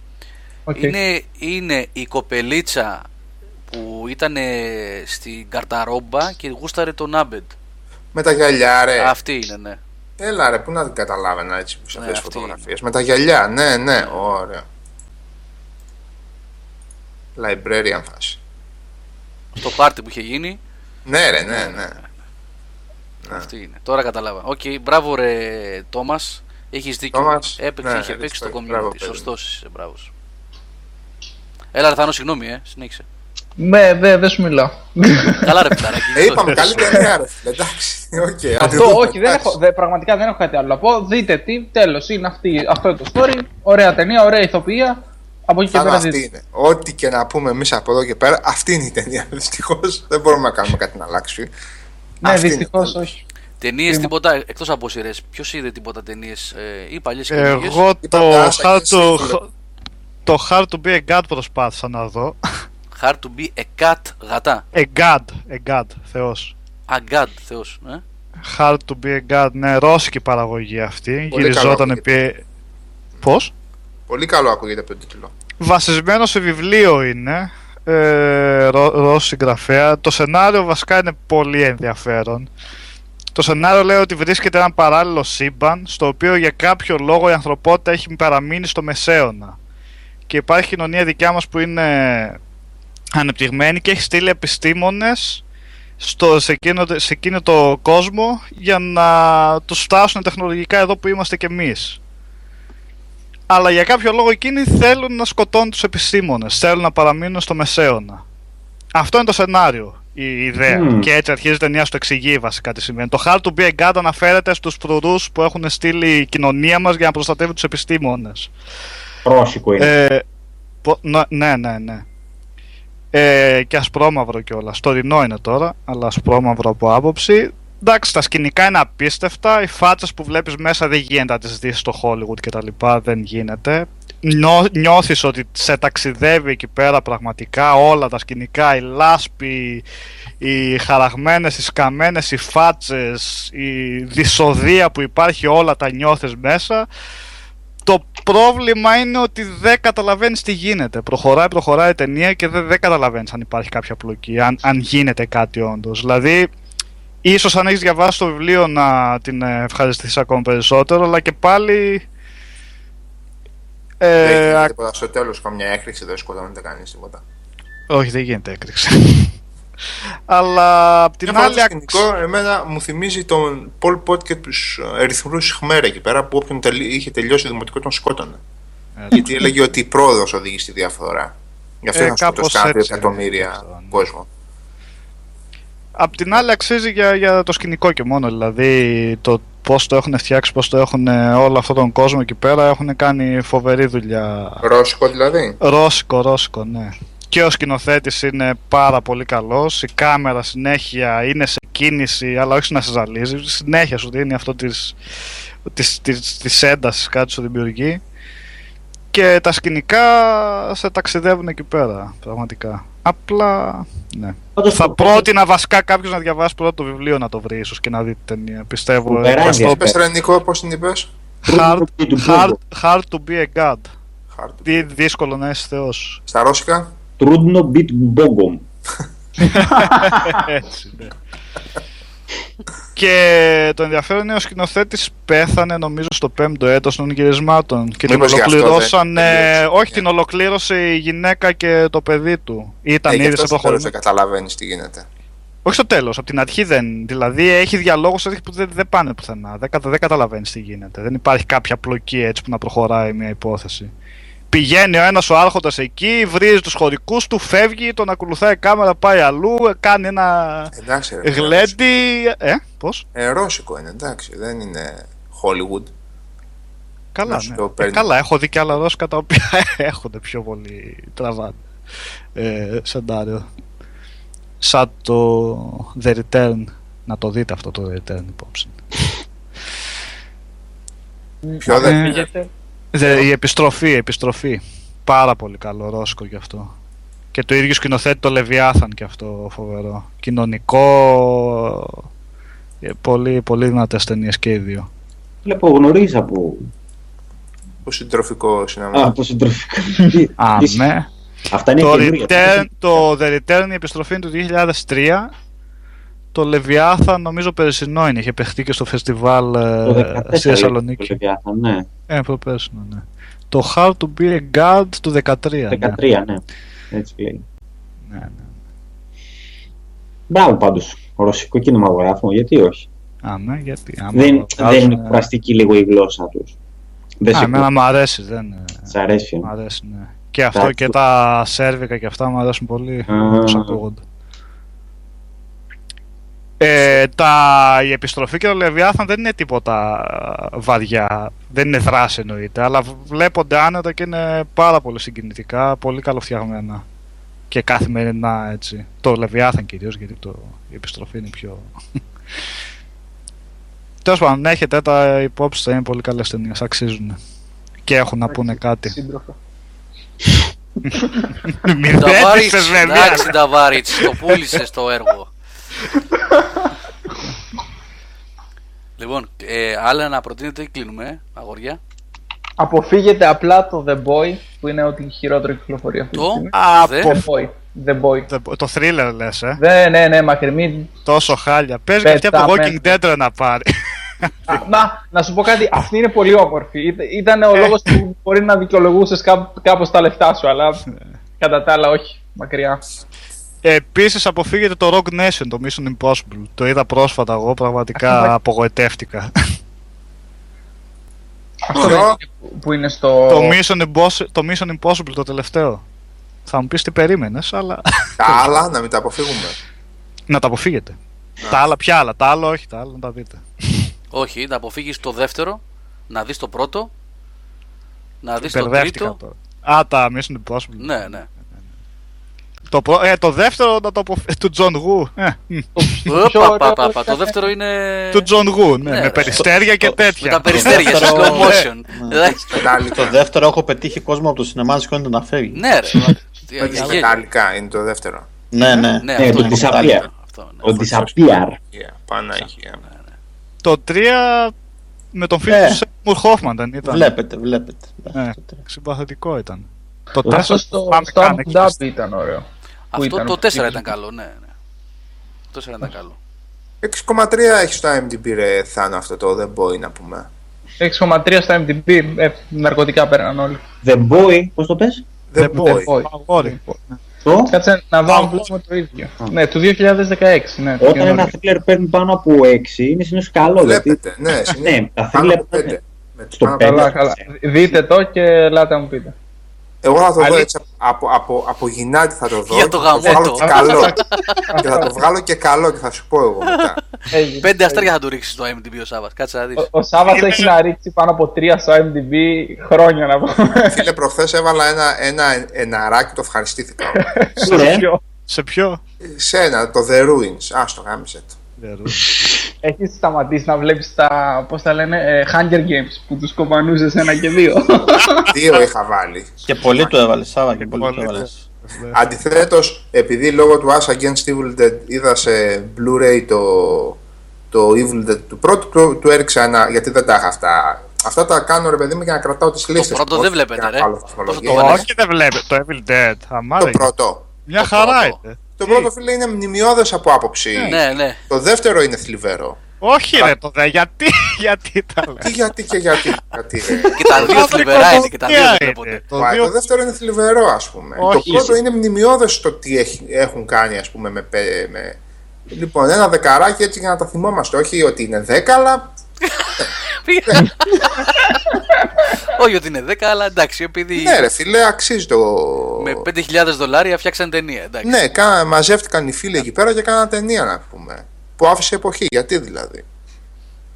Εντάξει. Η σειρά πάντως είναι πιο πολύ στη- στο πνεύμα του 2, έτσι. Ναι. ναι. Ε, δύο επεισόδια, 30 δεν, δεν είναι μακριά. Ω, το, ε, έμειναν δύο μέχρι να δω και να απολαμβάνω Σ' αρέσει έτσι, εκπληκτικά. μακάρι. Είναι ωραίο Ο να σ' Κάμπελ αρέσει. έχει και, έχει και γαμό τους σαρκασμούς και τα τέτοια. Μιλάμε Κρατιέται σε- καλά αυτό στο ρόλο του. Τέλεια. Κάμπελ. Ναι, Τέλεια. ωραία. ωραία. Έχει αυτό το, το σαρκαστικό το... Δηλαδή θα κάνει το γελίο, το αστείο τη χειρότερη ώρα ας πούμε. Το- Παίζει και το- καλή μουσική θα- από τι πίσω όλη αυτός. την ώρα.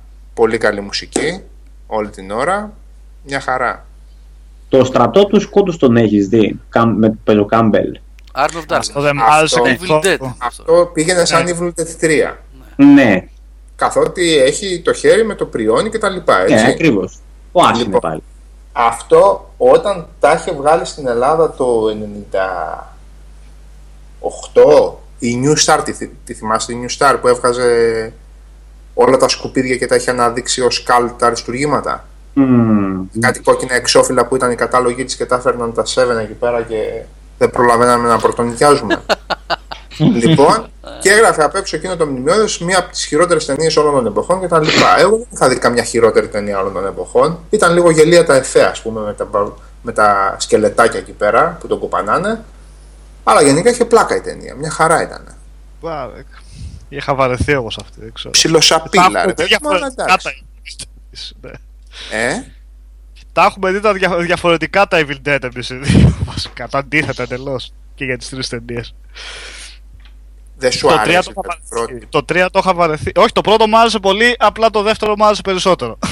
Όχι, εντάξει. Εγώ απλά το, επειδή ήταν μία από τα ίδια, ας πούμε, σε λίγο πιο γελοίο στυλ, εντάξει. Οκ. Ήταν εν τω μεταξύ remake πριν από την εποχή των remake το Evil Dead το 2, έτσι. Πολύ Έτσι, μπροστά. έτσι. Έτσι, έτσι. Θυμάστε και το παιχνίδι, ε, το Boom. Πώς ε, Boomstick. Δεν ήταν, ε, ήταν τρία-τέσσερα, τα, τρία τα παιχνίδια. Ήταν ε, Boomstick of Dynamite, Ε, ένα Ε, που ήταν ε. σε στυλ Resident Evil, το θυμάστε, με, τη- με τη στατική κάμερα για PlayStation 1, το θυμάμαι εγώ.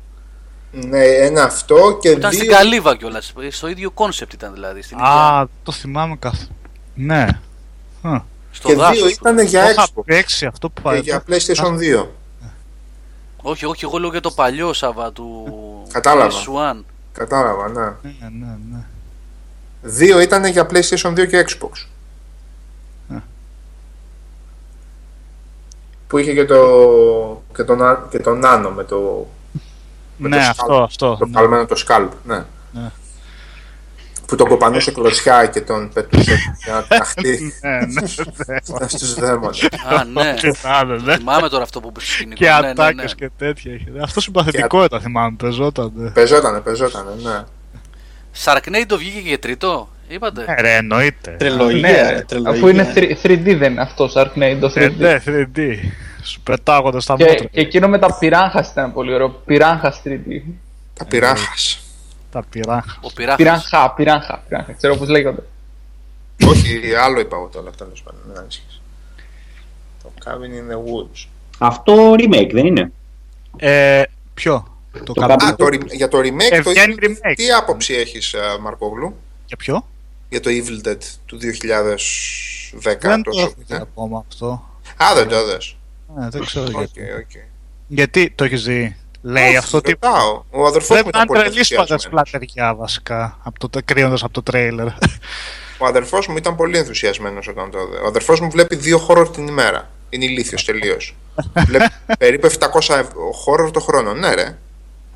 Δεν υπάρχει περίπτωση να υπάρχει κάτι και να μην το έχει δει που να είναι horror. Και βλέπει και τα διάρκεια του IMDb για να, για, γιατί είναι πεπισμένος ότι όλοι βρίσκονται υποπλάνη και είναι σίγουρα τριάρια και τεσσάρια αυτά. Έτσι. Ε, Πες ενδιαφέρον τον, ε, Σάβα, να θηλεράκι δει το The το... Witch. Ποιο; Ποιο, ποιο λες; Το The Witch, πες του να δει. Αυτό δεν βγήκε ακόμα. Ε, τώρα, αύριο μεθαύριο κυκλοφορεί. ναι. Ε, Α, ο Γιάννης έτσι όπως Αυτό το λέει μπορεί να το πει. φαίνεται, φαίνεται Θα σας πω γερό. μετά. ρε. Ε, Πρέπει να καλέσει σε μια private screening, ε. Ναι. Αυτό. Μόρντορ δεν ξέρω ρε φίλε, δεν, ε, ε, δεν ε, χάνω επαφή με τον, α- με τον άνθρωπο. Ό,τι υπάρχει το έχει δει σε horror. Είναι από το πρωί μέχρι το βράδυ όταν δεν κάνει μαθήματα στο, στο πανεπιστήμιο να πούμε με έναν κολλητό του κάτω στην Αθήνα συγγραφέα λοιπόν και, και ψάχνουν στο IMDb τι δεν έχουν δει. Είναι θεοί ας πούμε. Τι να πω τώρα. Έτσι. Δεν, Αλλά μο- μόνο horror, έτσι. β- ε, γουστάρει πάρα πολύ τις τρασούμπες και τα horror. Τρασούμπες δηλαδή φτηνή αμερικάνικη περιπέτεια που τα βάζε κάποτε το Star ε, 80s Α, αρχές οι πουρλο- 90s ταινίες, Οι τέτοιες. πουρλοτιέρδες και τέτοια. Ναι, με τα, κάτι με τα τέτοια, ας πούμε, μεσονύχτια. και ναι, horror. είναι, ναι. Αλλά τα τελευταία 4-5 χρόνια νομίζω βλέπει μόνο horror. Σουσπίρια. Ε, Αρτζέντο όλα αυτά φαντάζομαι. Αρτσέντο, εντάξει. Πάνω πάνω. Ναι. Ε, το It Follows είναι ενδιαφέρουσα περίπτωση thriller. Είναι Αρτσέντο ποιος αρέσει περισσότερο; Δεν, δεν τα θυμάμαι καθόλου με τίτλους. Έχω δει κάποια αλλά δεν, δεν τα θυμάμαι. Δεν μου άρεσε ποτέ ιδιαίτερα να σου πω. Ο ατμοσφαιρικός ήταν ο Αρτσέντο.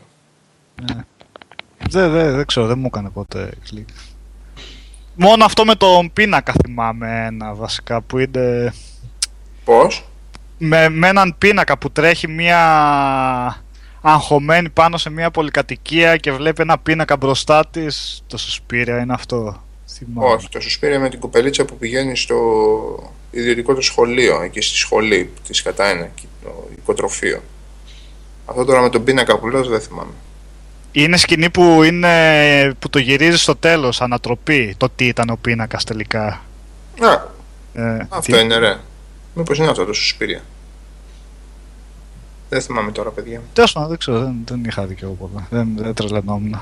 Αλλά τα είχα δει μικρός αυτά κάποιες από ίσως αν τα ξαναδώ τώρα να τα δω με άλλο μάτι. Δεν ξέρω, ναι.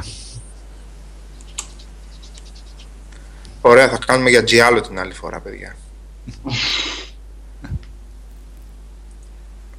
με κούκλες στο διάστημα, horror. Μια είναι ταινία λέει Dracula Dead Loving It. Αυτό είναι Ε, με καλά, Leslie με Nielsen, το αυτή. Leslie Nielsen, Τον ναι. Leslie Nielsen. Leslie Nielsen. που σηκώνεται από την κάσα και κουτουλάει Κουτουλάει. πάνω στο, Στο κολλιέλαιο, δε. στο τουβάρι πάνω τι είναι. Δεν τον καημό γι' αυτό. Που χορεύονται εκεί και λέει κοίτα μας λατρεύονται πως χορεύουμε έτσι. Δεν φαίνονται στους καθρέφτες.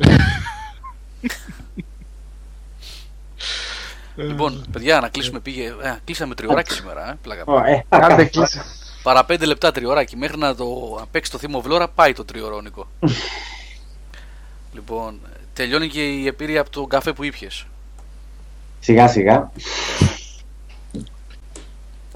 Δεν σχολιάσαμε. Πάμε να τίποτα. κλαμπάρουμε. Γιατί. Ποιος θα έρθει; Ε, τι πάμε να. Πάμε λέω να να κλαμπάρουμε. κλαμπάρουμε, ναι. Ναι, τώρα. ναι. Πώς σίγουρα. Για Γέρι. ποιο ρε; Καλά, εδώ έχουν κλείσει κιόλα έτσι κι αλλιώς. Εγώ ε, από των πραγμάτων δεν μπορώ. Ε, 11 και 5, ε. Ναι, ναι, ναι. Έχει βαρέσει καμπανάκι. Ναι. Θα έλεγα ότι έχουν ανοίξει ήδη τα, ήδη τα φώτα, αλλά δεν μπορώ γιατί έτσι κι αλλιώς όλα αναμένα τα φώτα τα έχουν στα μπαρ. Εδώ πέρα. αναμένα φώτα και κλειστή μουσική. ναι, οπότε. Τέλος πάντων. Ε, τίποτα. Έλεγα να, να ευχαριστήσουμε τους ε, τους φίλους μας, τους Ευρωπαίους, για αυτά τα Είπες. ωραία που γίνονται. Δεν σχολιάσαμε, είπες. Ναι, δεν σχολιάσαμε αυτά τα ωραία που Όχι, ρε, όχι η πολιτική συζήτηση. Ποια είναι πολιτική η συζήτηση αυτή, είναι κοινωνική πλέον. Μία η ώρα να πούμε. Το πρόβλημα είναι πλέον κοινωνικό. Ε, τα πράγματα είναι πολύ χα- χάλια, παιδιά. Δεν είναι πολιτικό το θέμα, είναι κοινωνικό. Είναι ταξικό και είναι κοινωνικό. Δυτικό πολιτισμός πάνω απ' όλα, κατά το Οι- Ποιοι είναι αυτοί οι καταπληκτικοί τέσσερις που ακούω αυτές τις μέρες ότι κάνουν ε, παρεάκι μόνοι τους έχουν φτιάξει. Ποιοι είναι, Ούγγροι, Πολωνοί και ποιοι άλλοι είναι; Ξέρω εγώ, Αυστριακή. Εστονοί ή. Λιθουανοί, ποιοι είναι; Ναι, είναι μια τετράδα λέει από αυτούς τους καλούς, τους ε, τους, ε, Ευρωπαίους, τους φοβερούς. Ότι κάνουν λέει μεταξύ τους, τα κανονίζουν που θα κόψουν σύνορα και τι θα κάνουν. Εντάξει, ωραία. Οι άλλοι βλάκες κάτω έχουν πάει και ρίχνουν βόμβες όπου βρούνε. Έρχονται Ναι. ωραία πράγματα. Ωραία πράγματα έρχονται. Εμάς θα μας έρθουν τώρα τα νατοικά να προσαράξουν φαντάζομαι. θα γεμίσει ναυτάκια η πόλη.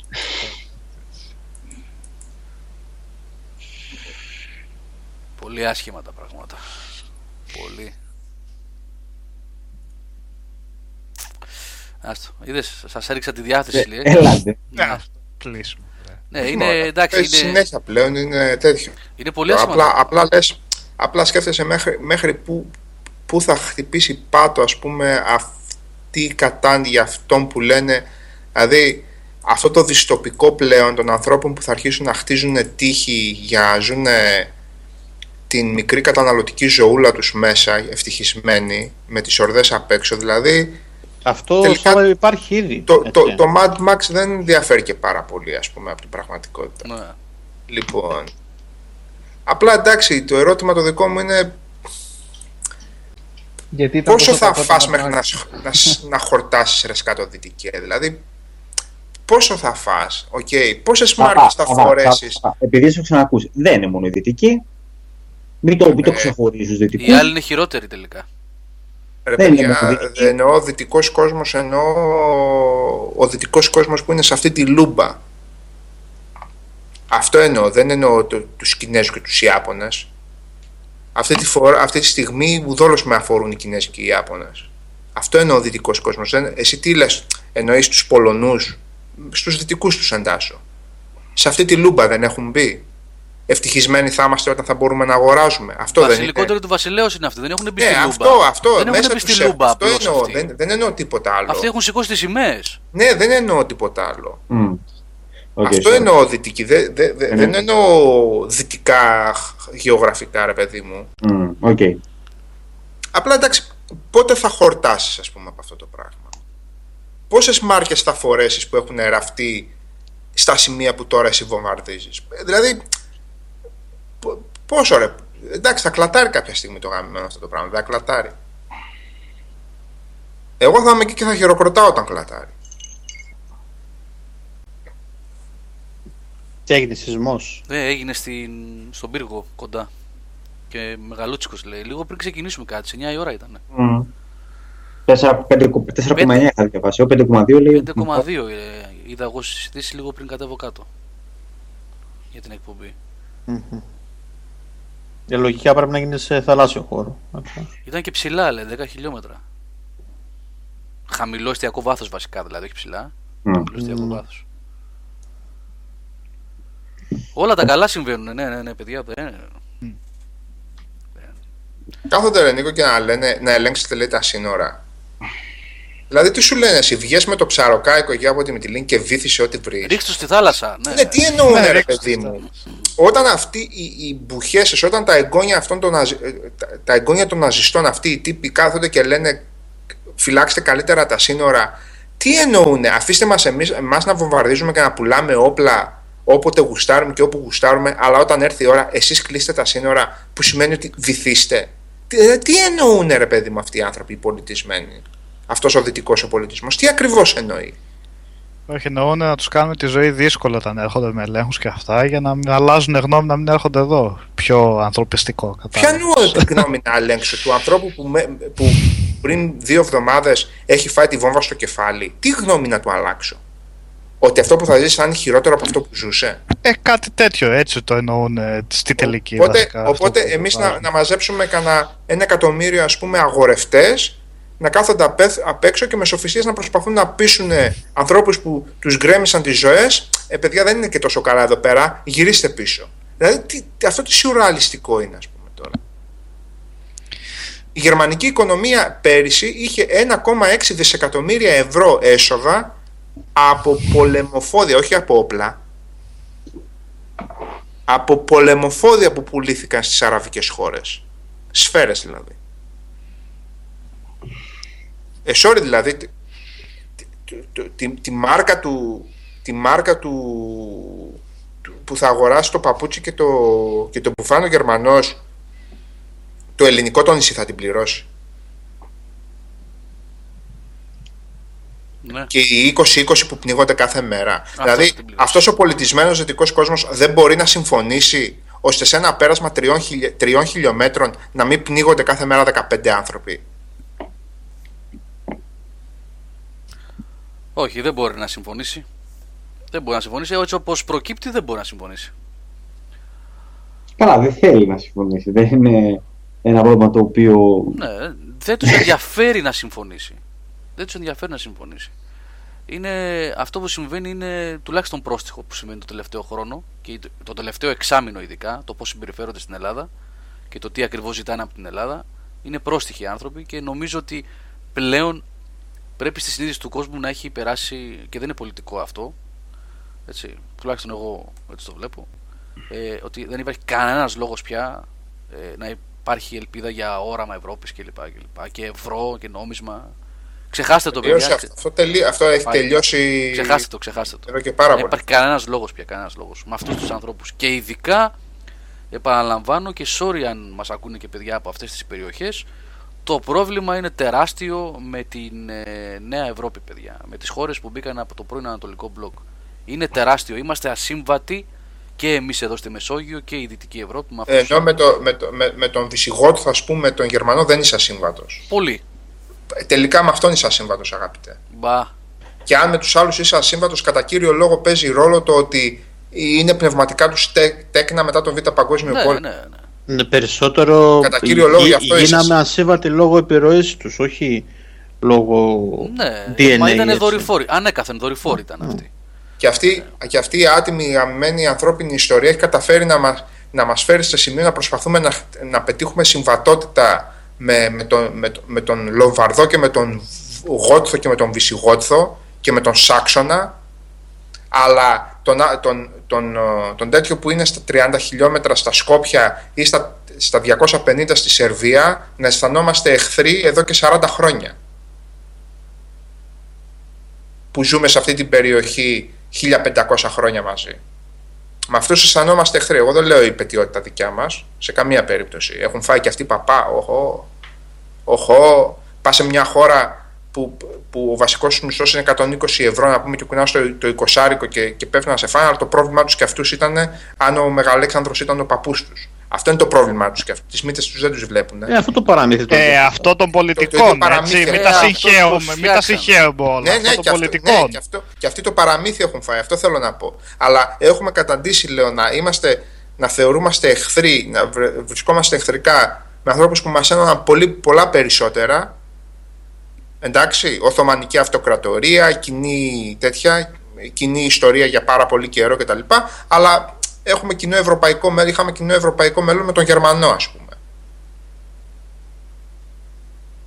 Που καλό θα ήταν και αυτό. Εγώ δεν λέω ότι δεν θα ήταν κα- καλό Ναι, αυτό. εγώ δεν βρίσκω κάτι κακό σε αυτό. Ναι, δηλαδή δεν, άμα δεν με ήταν τον καλό άλλο- αυτό, αλλά Το πρόβλημα ξέρω δεν εγώ, είναι. με ποιο τρόπο τελικά ρε Το, παιδιά. μα το πρόβλημα, το πρόβλημα δεν είναι η κοινή πορεία με τη, με τη Δυτική Ευρώπη. Το πρόβλημα είναι τελικά, εκ των πραγμάτων, είναι η κοινή πορεία με τους Γερμανούς, ρε παιδιά.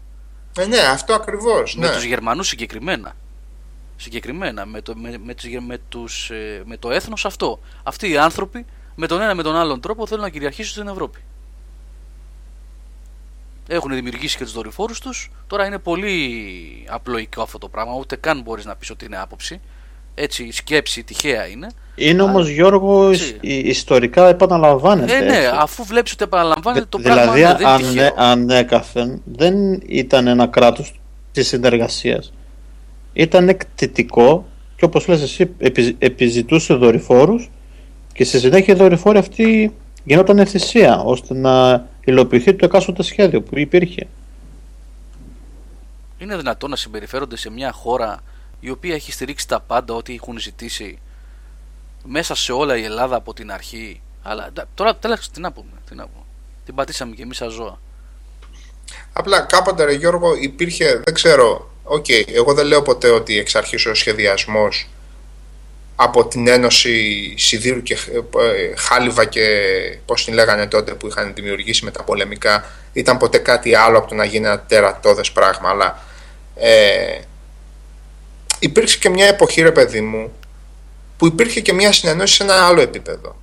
Εντάξει, δεν ξέρω πόσους και ποιους κορόιδεψε ο Μιτεράν ή ο Παπανδρέου, αλλά υπήρχαν κινήματα και, και διεθνείς με Μιτεράν, με Παπανδρέου, με Ούλοφ Πάλμε που μιλούσαν για κάτι άλλο, εντάξει, με Ίντι Ραγκάτη που μιλούσαν για κάποια άλλα πράγματα. Η Πέρα από ευρωπαϊκή το ιδέα που φάει, μας φάει, φύγεται. φάει, φάει, φάει, φάει και φάει. Εντάξει. Λοιπόν, ο Παπανδρέου έγινε το corrupt που έγινε τέτοιο. Ο Μιτεράν έφυγε με μια ιστεροφημία ότι σκορπούσε ξόγαμα δεξιά και αριστερά. Αυτή, α- αυτή την ιστεροφημία άφησε ο, ο, ο Μιτεράν στη Γαλλία. Βέβαια, ο Σαρκοζή δεν τους πείρασε που έγινε πρόεδρος της Δημοκρατίας με σκάνδαλα οικονομικά στο, στο κεφάλι του κάτι εκατομμύρια ευρώ, αλλά αυτό είναι άλλη ιστορία. Λοιπόν, ο Ούλοφ Πάλμε τον καθάρισαν νωρί νωρί. Λοιπόν, και το πρόβλημά μας ήταν ότι συναντιόταν με τον, ε, με τον Καντάφη. Δεν μας λέει κανείς όμως τώρα που ο Καντάφη μας χαιρέτησε, ας πούμε, και έπεσε ο κακός ο τύρανος ο Καντάφη, που δεν ήταν τύρανος ο Καντάφη. Λοιπόν, τι ακριβώς γίνεται εκεί σε αυτή τη Λιβύη; Και σε κάθε Λιβύη. σε αυτή. Όχι, ρε, την τελειώσανε τη Λιβύη και τη φέρανε εκεί που Ναι, και θέλανε. κάθε Λιβύη θέλω να πω. Ναι, ε, γιατί λες ρε εσύ φίλε εδώ πέρα 16-18 ο γνωστός Ελληνάρας φταίνε οι άλλοι; Σε οποιοδήποτε και αν αναφέρεσαι. Ποιος είπε ότι φταίνε οι άλλοι; Όχι, δεν. ε, Ποιος είπε ότι φταίνε όλοι οι Τώρα άλλοι και εμείς; κάτι έχει στο δεν μυαλό είναι σου, αυτό το. να- Δεν, έχει, δεν έχει υπόθηκε. Δεν όχι σε ψάχνουμε να καμία βρούμε. περίπτωση. Δεν Μα έχει εμείς από την αρχή το είπαμε αυτό ότι Καμία και εμείς σχέση. τρώμε, τρώμε παραμύθι. καμία δεν είπαμε σχέση. ότι εμείς Ούτε έχει είμαστε- να κάνει με την κρίση αυτή η συζήτηση και ποιος τα Όχι, έφαγε. όχι, όχι, όχι. Γενικά, γι' αυτό το. Σε καμία περίπτωση. Ναι, δεν. ε, Το πρόβλημα είναι ότι χάθηκε η αλληλεγγύη που περιμέναμε να υπήρχε στην Ευρώπη Ναι, δεν στο, υπήρχε αυτό το στο πράγμα. όραμα της Ευρωπαϊκής Ένωσης. Αυτό λέμε. Ποτέ. Αυτό λέμε. Τελείωσε. Γιατί Το παραμύθι το αλληλεγγύη- φάγαμε. Δεν Αλληλεγγύη παίζει αυτό. θα φανεί από εδώ και πέρα μόνο στις, ε, σ- στις όποιες, έτσι. Στις όποιες. Ε, συμμαχίες των αδυνάτων. Μόνο εκεί θα παιχτεί αλληλεγγύη. Πουθενά άλλου δεν θα παιχτεί αλληλεγγύη. Εντάξει, φροντίσανε, Σάβα, μια μεγάλη δύναμη που υπήρχε από πάνω από το κεφάλι μας όταν ήμασταν κι εμείς μεγάλη δύναμη. Τέλος πάντων, πατάγαμε στα πόδια μας καλά. Υπήρχε μια Ιουγκοσλαβία και υπήρχε και μια Ελλάδα και μια Βουλγαρία και θα μπορούσε να γίνει ένας άξονας καλός. Φροντίσανε να τα κάνουν έτσι όπως τα κάνανε. Να μην υπάρχει τίποτα. Τον κάνανε σάξονα τον άξονα. Ναι. Φροντίσανε να έχουν Βαλκάνια. Επισφαλής ήταν αυτός ο άξονας εν τη γενέση του, αλλά οκ, το σίγουρο είναι ότι κα- κατάφεραν και, το, και τον κατέστρεψαν αυτόν τον άξονα πριν την ώρα του. Ε, Πριν, τη, σο- πριν, την, ε, πριν την ώρα του, έτσι. Και, Ε, δεν, ε, είναι, και δεν είναι κανένα μυστικό. Ποιος άξονας θα μπορούσε να υπάρχει μεταξύ Βουλγαρίας, Ελλάδας και Ιουγκοσλαβίας; Μπορούσε, αλλά Θα μπορούσε. πήραμε διαφορετικούς δρόμους. Μια βαλκανική ανα- ανάπτυξη θα μπορούσε να υπάρχει. Αλλά πήραμε διαφορετικούς δρόμους γιατί ε, συνέβη ένας από τους σημαντικότερους Ναι. ε, πολέμους στα, Βαλ- ε, στα, ε, στον 20ο αιώνα στα Βαλκάνια. Έτσι. Γι' αυτό Ναι. πήραμε διαφορετικούς δρόμους. Ναι, δεν είναι... Δηλαδή, αυτός ο άξονας μετά το 90, πριν τη διάλυση τη Ιουγκοσλαβία, εκεί δεν που έπεφτε το σιδηρούν Πριν τη παραπέρα. διάλυση της Ιουγκοσλαβίας. Πριν Ναι, τη πριν τη διάλυση Πριν της της διάλυση. Ιουγκοσλαβίας. Όταν στα, στο 70, στα 70 και στα 80 σχεδόν η Ιουγκοσλαβία ήταν υπερδύναμη. Σχεδόν, σχεδόν υπερδύναμη. Και στα 80 υπήρχε και μια πολύ καλή συνεννόηση με την Ιουγκοσλαβία. Μμ. Και μην μου πει κανείς για το Ιουγκοσλαβικό καλαμπόγιο. Η... Προσέξτε, ο Σπάρτακος λέει ότι η Βουλγαρία ισχυρή χώρα. Δεν είναι ισχυρή χώρα η Βουλγαρία, είναι μια, Όχι. φτω... μια φτωχή χώρα. Πάυ- Όμως, Ωραία είναι. ένας άξονας της ε, Βουλγαρίας με την Ιουγκοσλαβία και την Ελλάδα θα μπορούσε να. Προσέξτε, δεν μιλάμε πολιτικά αυτή τη στιγμή. Όχι, ρε παιδί μου. κοινωνικό, Σε οικονομικά. επίπεδο- Ναι, έτσι. ρε παιδί μου. θα μπορούσε να Σκεφ- ρε δημιουργηθεί. παιδιά, σκεφτείτε πόσα χρόνια η Ελλάδα δεν έχει χερσαία σύνορα ουσιαστικά. Χερσαία σύνορα εννοώ ανταλλαγής προϊόντων, ανταλλαγής σε οικονομικό επίπεδο, σε επίπεδο παραγωγικό. Σκεφτείτε πόσα χρόνια είμαστε έτσι κλεισμένοι. Και αν τα έχει, τα έχει σε επίπεδο αιμορραγίας. Το πώς θα πάει ο άλλος από τη Βόρεια Ελλάδα απέναντι να βάλει βενζίνη. Σκεφτείτε πόσα χρόνια είμαστε κλειστοί. Και σκεφτείτε όλη αυτή τη, τη, τη γραμμή, ακόμα και με Αλβανία λέω εγώ, μετά την πτώση του, Κοντά. του Αλία. Ο Αλία δεν ήταν ο τελευταίος. Ε, Ναι, λοιπόν. Σε επίπεδο παραγωγικότητας και, όχι- και όχι σε επίπεδο ελάτε παιδιά να δουλέψετε. Και άμα θέλω σας πληρώνω. Αυτό Σκεφτείτε που, σε αυτό. αυτό Ε, που δεν. Αυτό που. Σας το έχω ξαναπεί αυτό πολύ παλιότερα. Που το έχω ακούσει πολλές φορές σε τραπέζια που κάθομαι στο εξωτερικό. Με τα ταξίδια που έχει κάνει ο Σάβα μπορεί να το έχει συναντήσει και ο ίδιος. Να καθόμαστε σε τραπέζι 10-15 διαφορετικές εθνικότητες σε events κτλ. σε φαγητό και να είναι, ξέρω εγώ, η ευκολία και η επικοινωνία που έχει ο Βέλγος με τον Γάλλο, με τον Ολλανδό, με τον Γερμανό, γιατί παίρνουν το αυτοκίνητο και σε 2, 3, 4 ώρες είναι ο ένας από τη χώρα Ναι, αυτό, αυτό. του άλλου. Αυτό το πράγμα που τα σύνορά τους έχουν σπάσει και είναι ενιαίο πια αυτό το πράγμα, εμείς δεν το είχαμε ποτέ εδώ στην. ε, Όχι ρε φίλε, μια περιχαρακωμένη χώρα. Ναι. Ε, και ψάχναμε να βρούμε ε, Κάποτε από ήταν Κούμπι ο- στους Άγγλους. Ο Εντάξει. κίνδυνος από βορρά, μετά ε, για 7-8 χρόνια λίγο άνοιξε το πράγμα και πάλι από Αλβανία ήταν από εκεί κλειστά. Από, μόνο από τέτοιο κρατιόταν ένας άξονας, ας πούμε, μέσα από Ιουγκοσλαβία. Ε, πόσο κράτησε αυτό, 7-8 χρόνια; Ε, τη γάμισαν, την τίναξαν και εντάξει, και ησύχασαν. Και η Βουλγαρία λέει ο Μπόλεκ μας ευχαρίστησε για το πόσες χιλιάδες επιχειρήσεις πήγαν εκεί να είμαστε καλά, εξ- εξάγουμε Ναι. ανάπτυξη. Καλά, Αχ, πώς- κα- δεν μπορεί Ναι, να γι' αυτό- φανταστείς, δεν μπόλεκ, πόσο πολύ ανάπτυξη έχουν βαρέσει οι Βούλγαροι. 200 ευρώ μηνιαίο μισθό και έχουν. πώ έχουν ανέβει οι μισθοί τους και οι θέσεις εργασίας κτλ. επειδή πήγαν οι επιχειρήσεις εκεί πέρα. Ναι, δηλαδή α- αυτό που θέλουν ακριβώς να κάνουν και με εμάς τώρα. Αυτή είναι η ανταγωνιστικότητα. Να, την έχει η Βουλγαρία την ανταγωνιστικότητα. Την έχει η Βουλγαρία την ανταγωνιστικότητα. Για πάνε και να κάνα 20 στο Πλόβδιβ μέσα.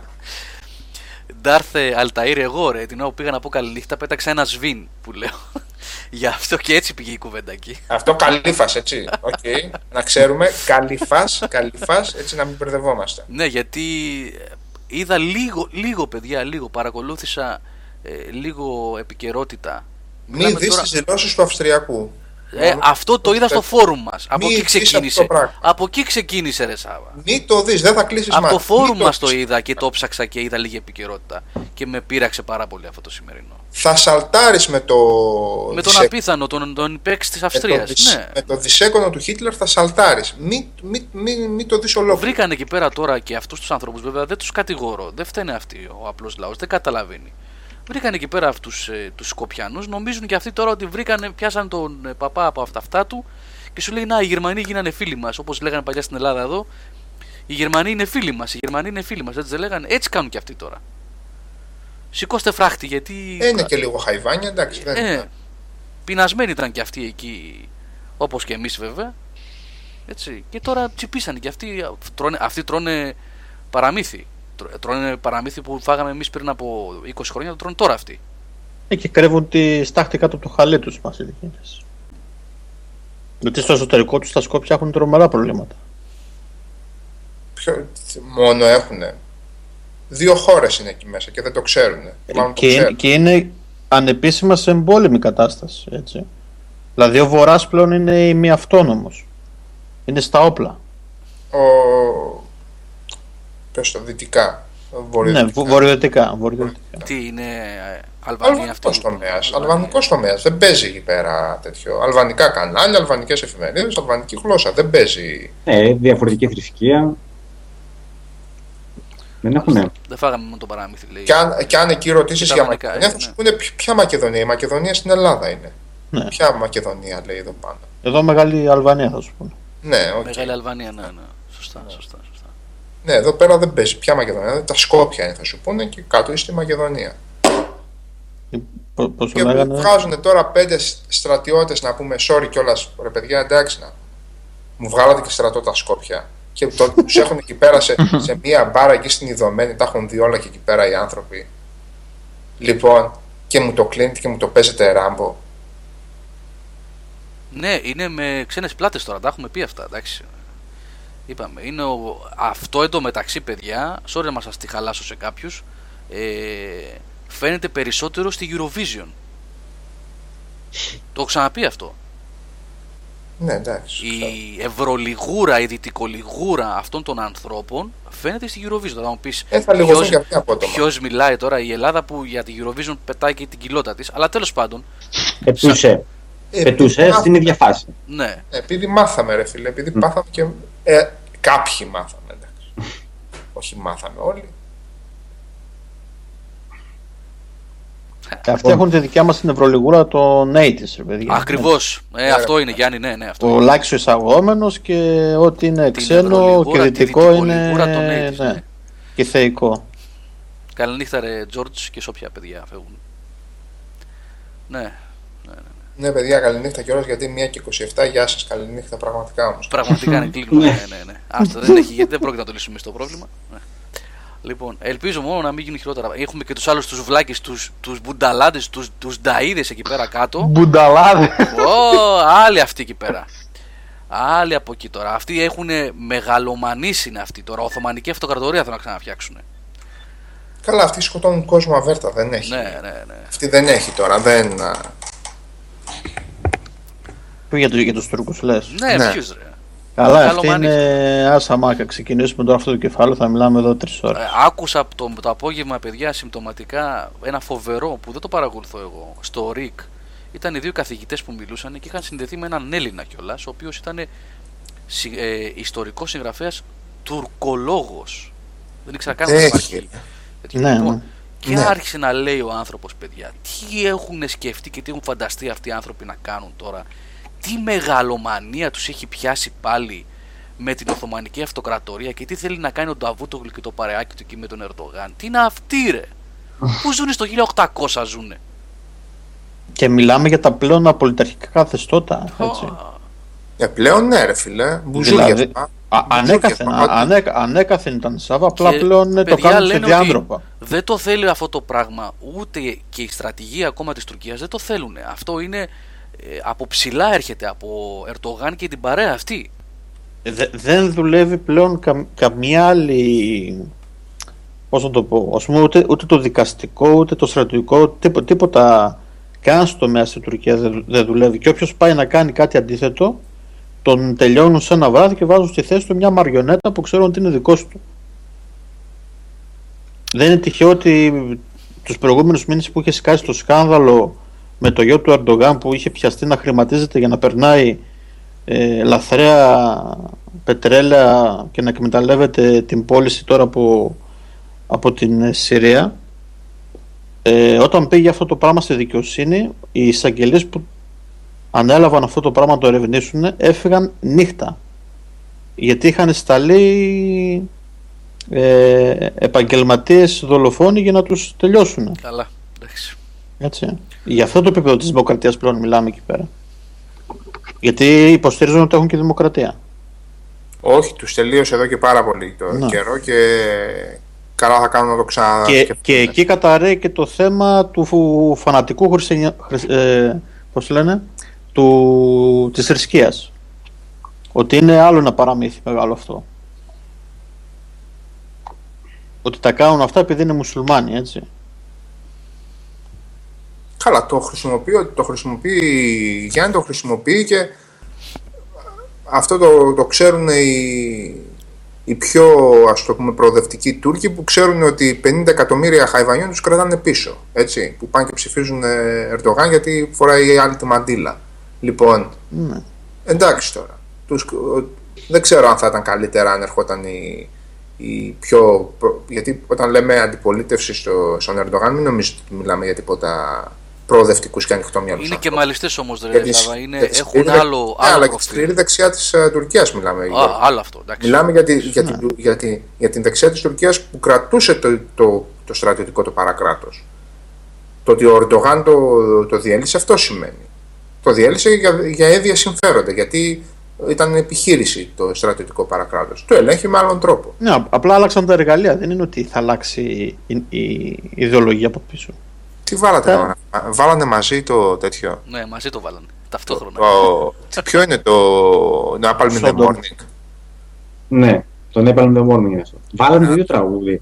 Ταυτόχρονα. Ο- Τι, Πώς το Ταυτόχρονα. βάλατε, ταυτόχρονα. το ταυτόχρονα. βάλατε και... Έστω, yeah, ναι. Από το M16. ε, Πολύ καλό άλμπουμ. Καλό ήταν. ναι. Πολύ καλό άλμπουμ ήταν, ναι. Λοιπόν, Γιώργο, πρέ- εγώ πρέπει να. Ναι, ναι, ναι, Πάω. κλείνουμε, κλείνουμε, παιδιά. Μία και μισή είναι εντάξει προς Θεού. Μπρο- Βέβαια, τα παιδιά στο chat εδώ μένουν. Εντάξει, μπορείτε να συνεχίσετε εσείς, εγώ δεν μπορώ. Αλλά είχε πολύ πλάκα μια φορά που και οι δύο βάλανε μαζί το Σόντομα, έτσι. Δηλαδή, Ε, κάτσε ε, και 31 το ένα και. Δεν βλέπω ώρα στο άλλο. Στο άλλο δεν φαίνεται ωραία. Ναι. Κουφό είναι αυτό. Έγινε Μαζί- τόσο, τόσο μαζί ταυτόχρονα που εμφανίστηκαν, ρε φίλε. τα θεώρησε και το σύστημα ένα post. Ένα post. Καμάτα. λοιπόν, λοιπόν. Ένα 31-02, ένα 31-15 ο άλλος. Δεν παίζει να είναι. Ένα σύμπτωση. πφ, Τι να πω. Ε, Για μιλισέκοντ μιλάμε, ναι. Πολύ Και καλό. ο ένας το λίνκαρε και στον άλλον, έτσι. Ναι, ναι, ναι, ο ένας τον άλλον. ναι. Με- λοιπόν, παιδιά, κακό το λινκάρατε, το ξέρετε και οι δύο. Όχι. Κακό το λινκάρατε ο Καμάτα. ένας τον άλλον. ναι, Δεν Πολύ υπάρχει λόγος. καλό, Το πολύ γνωρίζετε και οι δύο το κομμάτι. Λοιπόν, Πολύ καλό. ευχαριστούμε για την παρέα που μείνατε μέχρι τέτοια ώρα μαζί. Α, είχαμε και να είστε χίτμα, καλά. το ξέχασα το χίτμα, να το γάμισε τώρα. Ε, την άλλη Έχεις εβδομάδα. βίντεο. Λοιπόν, Έκανες και το Α, βίντεο, ναι.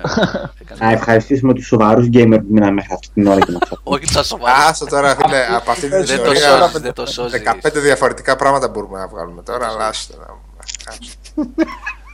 Λοιπόν, Έχουμε να αρχίσουμε για ματαιότητες ματαιοτήτων και τέτοια. Α, Εσύ φταίει που αρπάχθηκε μια κουβέντα και με εκνεύρισες. Κάτσε ρε φίλε, εγώ σε ρωτούσα. δεν θα κοιμηθούμε. Ούτε στις 5 θα τελειώσω. Ε, πέντε η ώρα θα τελειώσουμε. Εγώ σε ρωτούσα κανονικά, δηλαδή δεν. Λοιπόν, ε, Σάβα Καζατζίδης, Νίκος Άμα δεν παίζει Πλωμαριτέλης. Ratchet and Clank. Ναι. Ε, ναι, άμα δεν παίξει ράτσι Ε, τι, άμα δεν Ξέρω. παίζεις, λέω. Δεν είπα άμα δεν παίξεις. Λέω, άμα δεν παίζεις και δεν σου αρέσουν και δεν σε ενδιαφέρουν, αυτά λες. Αυτό λέω. Δεν είπα άμα δεν παίξεις, χάνεις. Είδες εσύ, αλλάζεις τώρα τα λόγια μου. Λοιπόν, κλείνουμε. Καλό βράδυ, ευχαριστούμε για την παρέα. Πολλά περισσότερα μέσα στη εβδομάδα. Ε, Θάνος Τσομπάνης, Νίκος Πλωμαριτέλης, Καλό Νικόλας βράδυ, Μαρκόγλου, παιδιά. Γιάννης Καλό βράδυ. Τσέλης και Σάββας Καλό βράδυ, Καζατζίδης. παιδιά. Καλό βράδυ. Τσάω, τσάω, καλό βράδυ. Καληνύχτα. Γεια σου Άγη. Αυτά. Γεια σου Άγη, είναι και ο Άγης στο chat. Φιλάκια. Γεια σου, Ράγι. Με τον Άγιο είχαμε ανοιχτό Skype 4,5 ώρε σήμερα. Εγώ Κατάλαβα. έπαιζα το Dragon Age. αλλά Κατάλαβα. δεν κάμα. Την επανάσταση ετοιμάζουν, παιδιά.